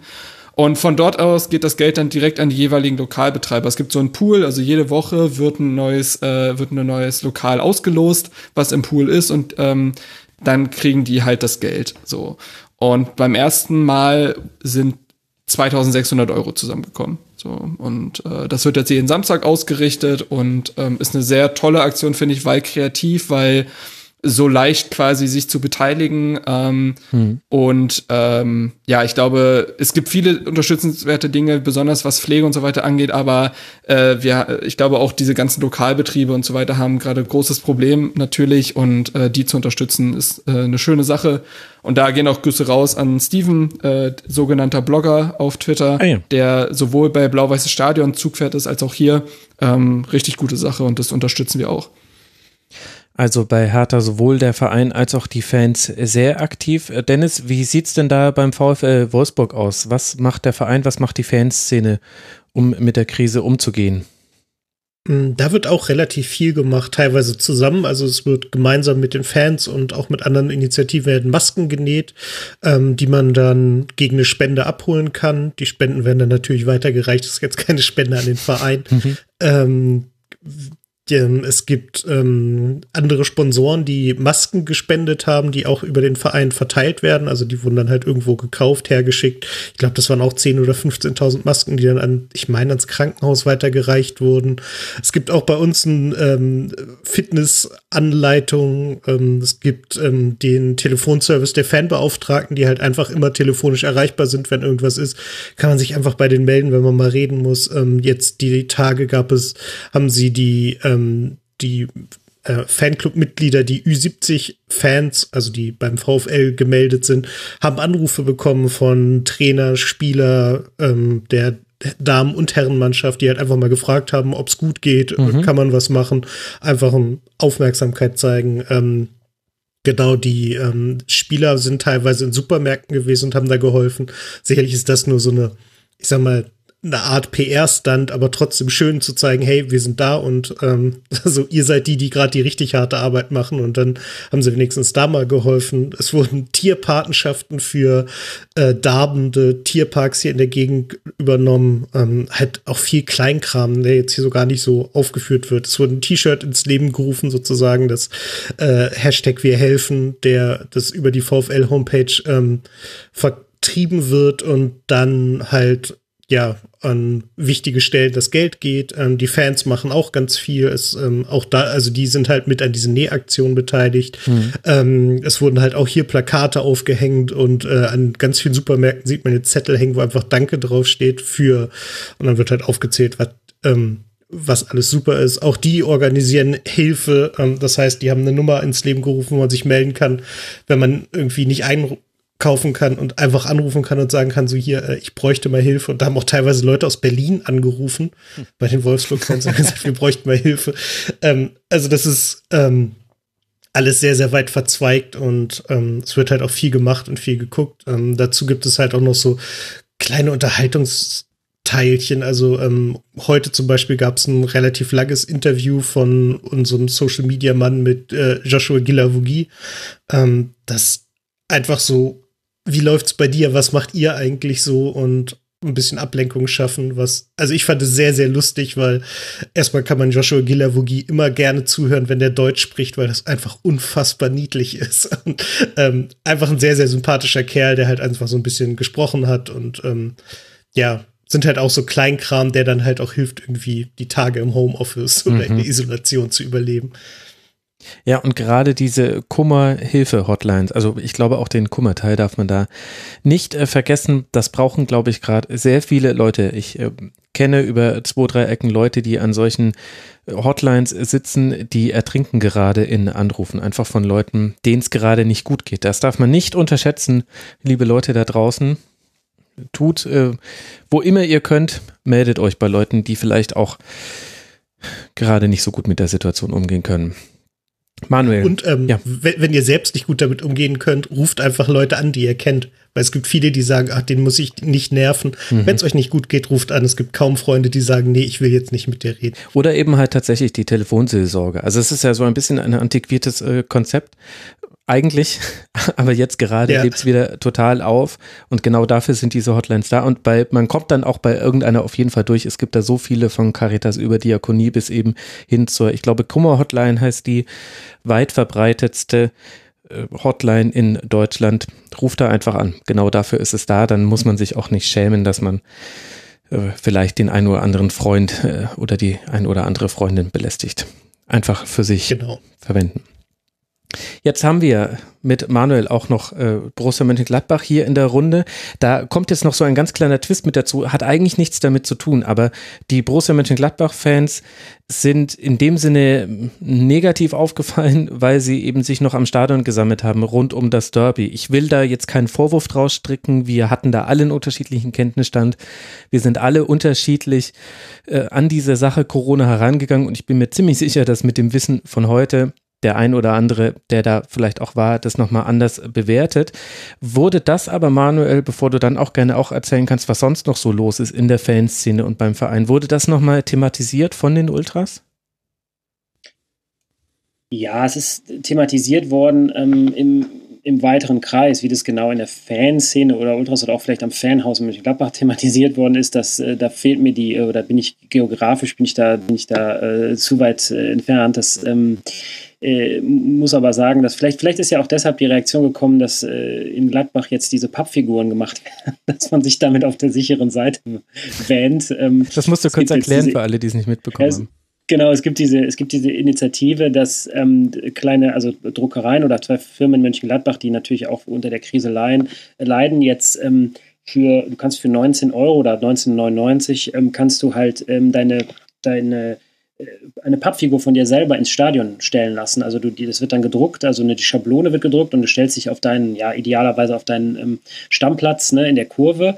Und ähm, das, äh, da geht halt ein großer Teil geht halt an diese Firmen. Das äh, Gladbacher Fanprojekt äh, gibt, kriegt, glaube ich, auch 2,50 Euro pro Pappkamerad und ähm, das ist relativ erfolgreich jetzt schon angelaufen in den letzten Wochen. Das, äh, ich glaube, fünf, letzter Stand der Dinge war 5000, vielleicht mittlerweile 6000 sind verkauft.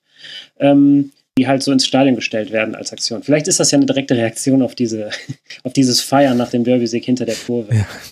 Ja, ja okay. könnte sich ja als permanentes Projekt überlegen.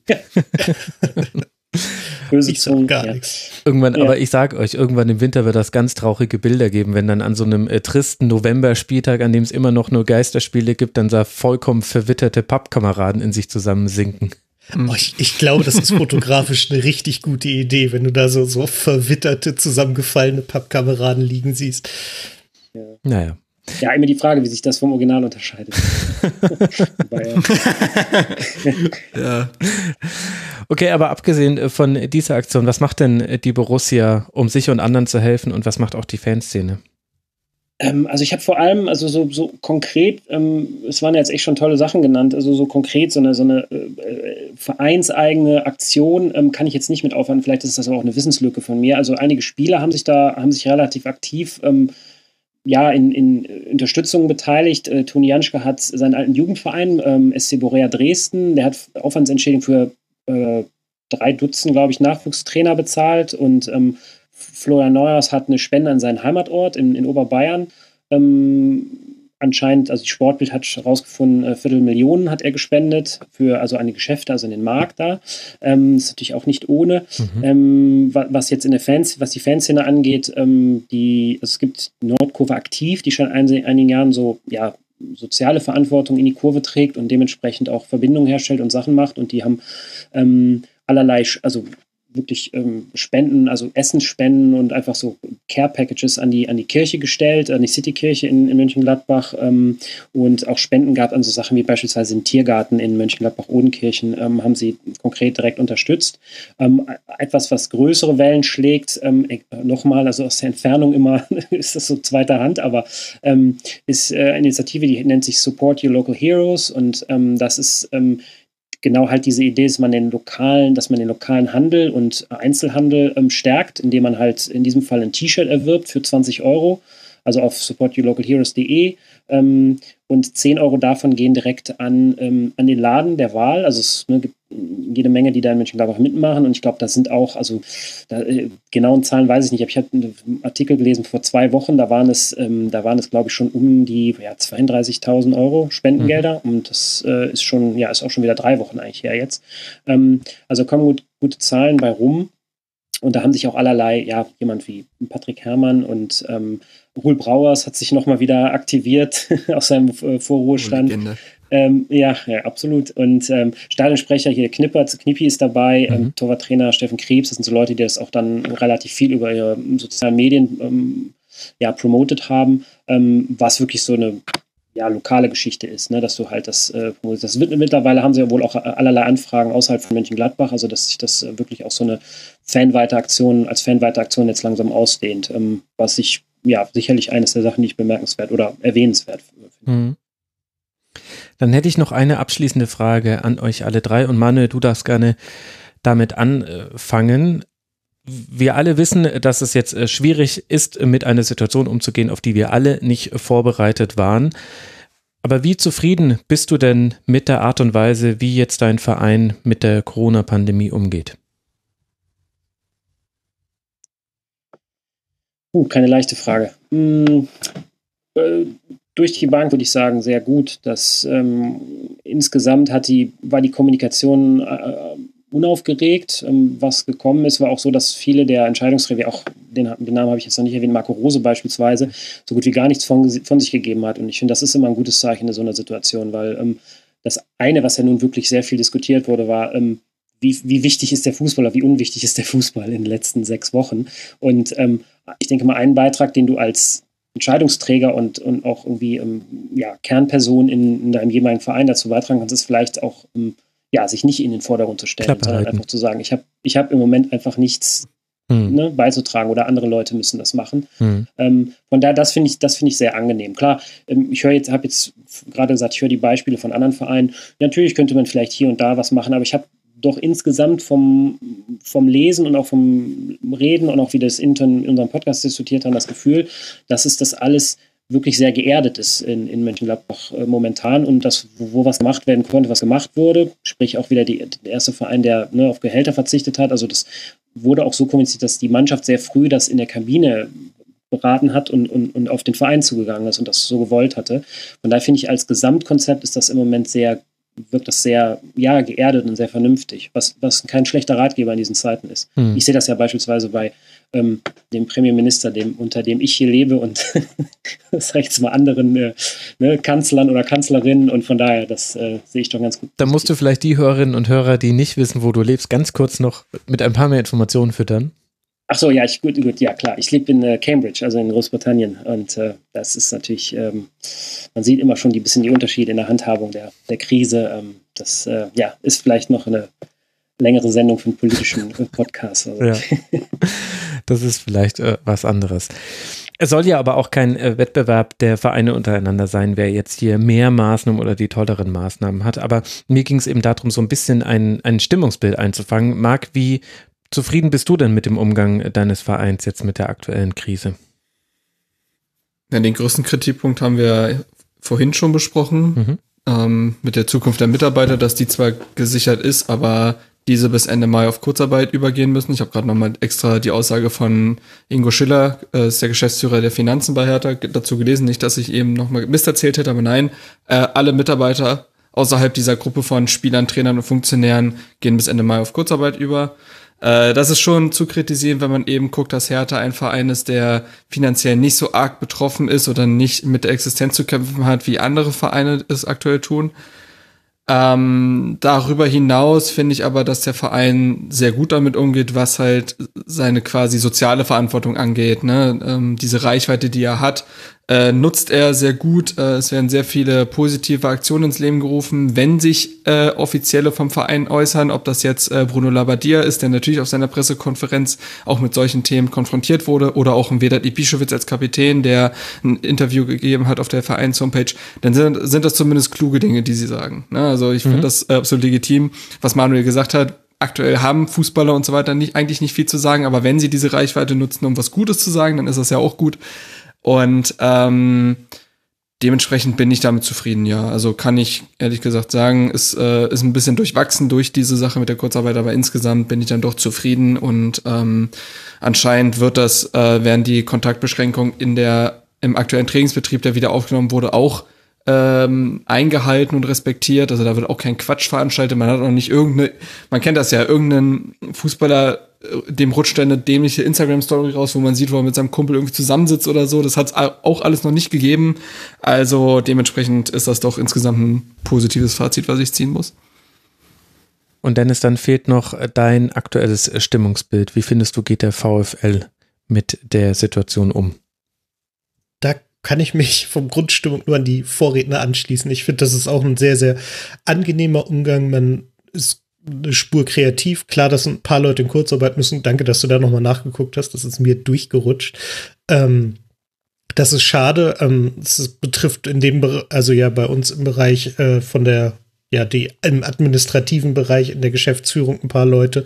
Das ist schade, aber es lässt sich nicht ändern in so kleinen Bereichen. Ähm, ansonsten finde ich, ist das alles sehr gut. Man macht sehr viel, man macht aber auch jetzt nicht eine große Welle, also, ähm, Mhm. Also sondern keine Show. man guckt halt, wo man was.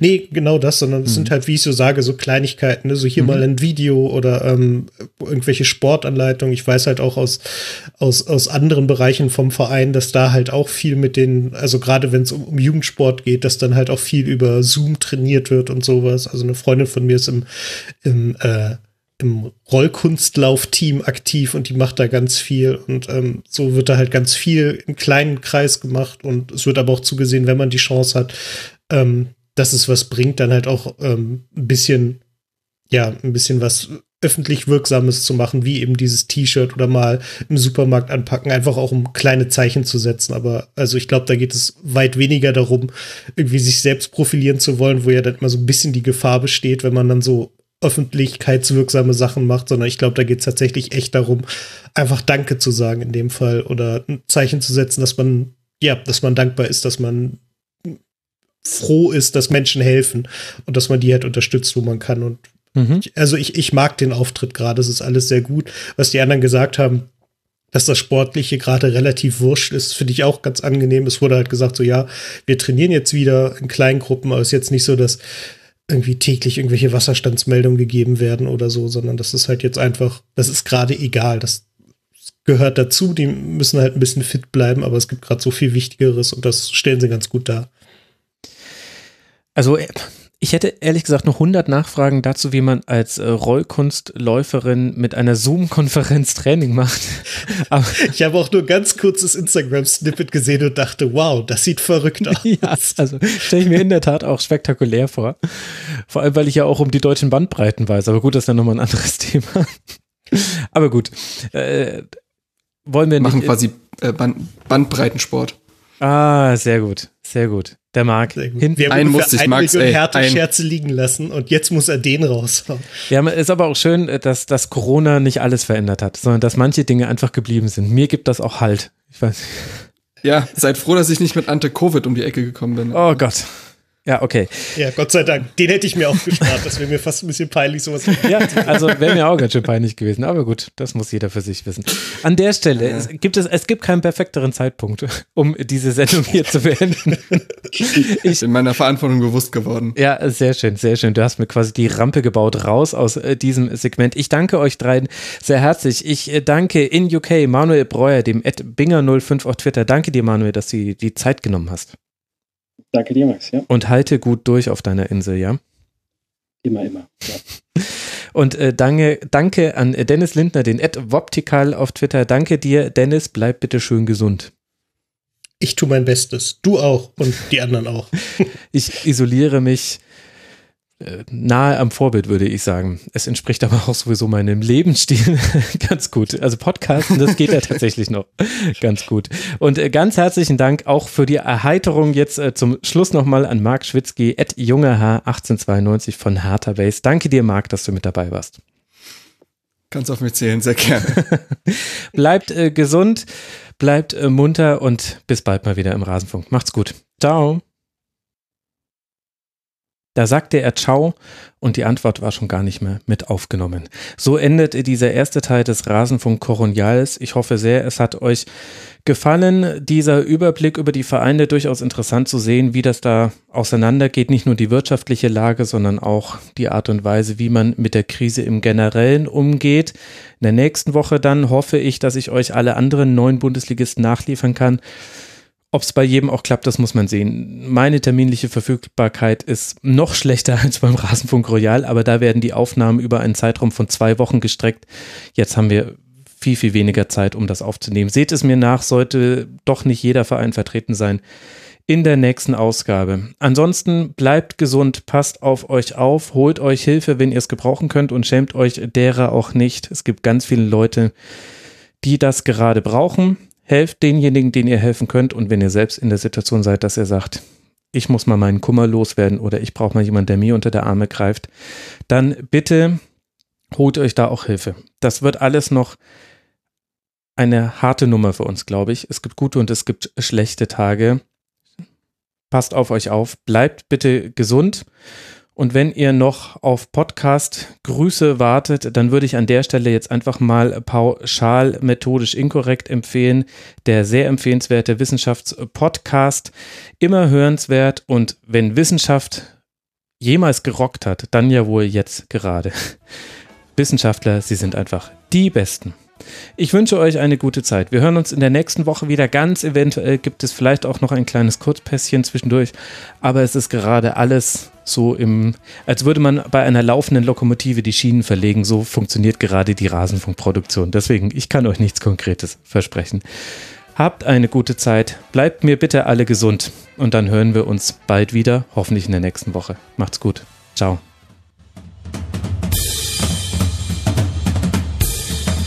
Das war die Rasenfunk-Schlusskonferenz. Wir gehen nun zurück in die angeschlossenen Funkhäuser.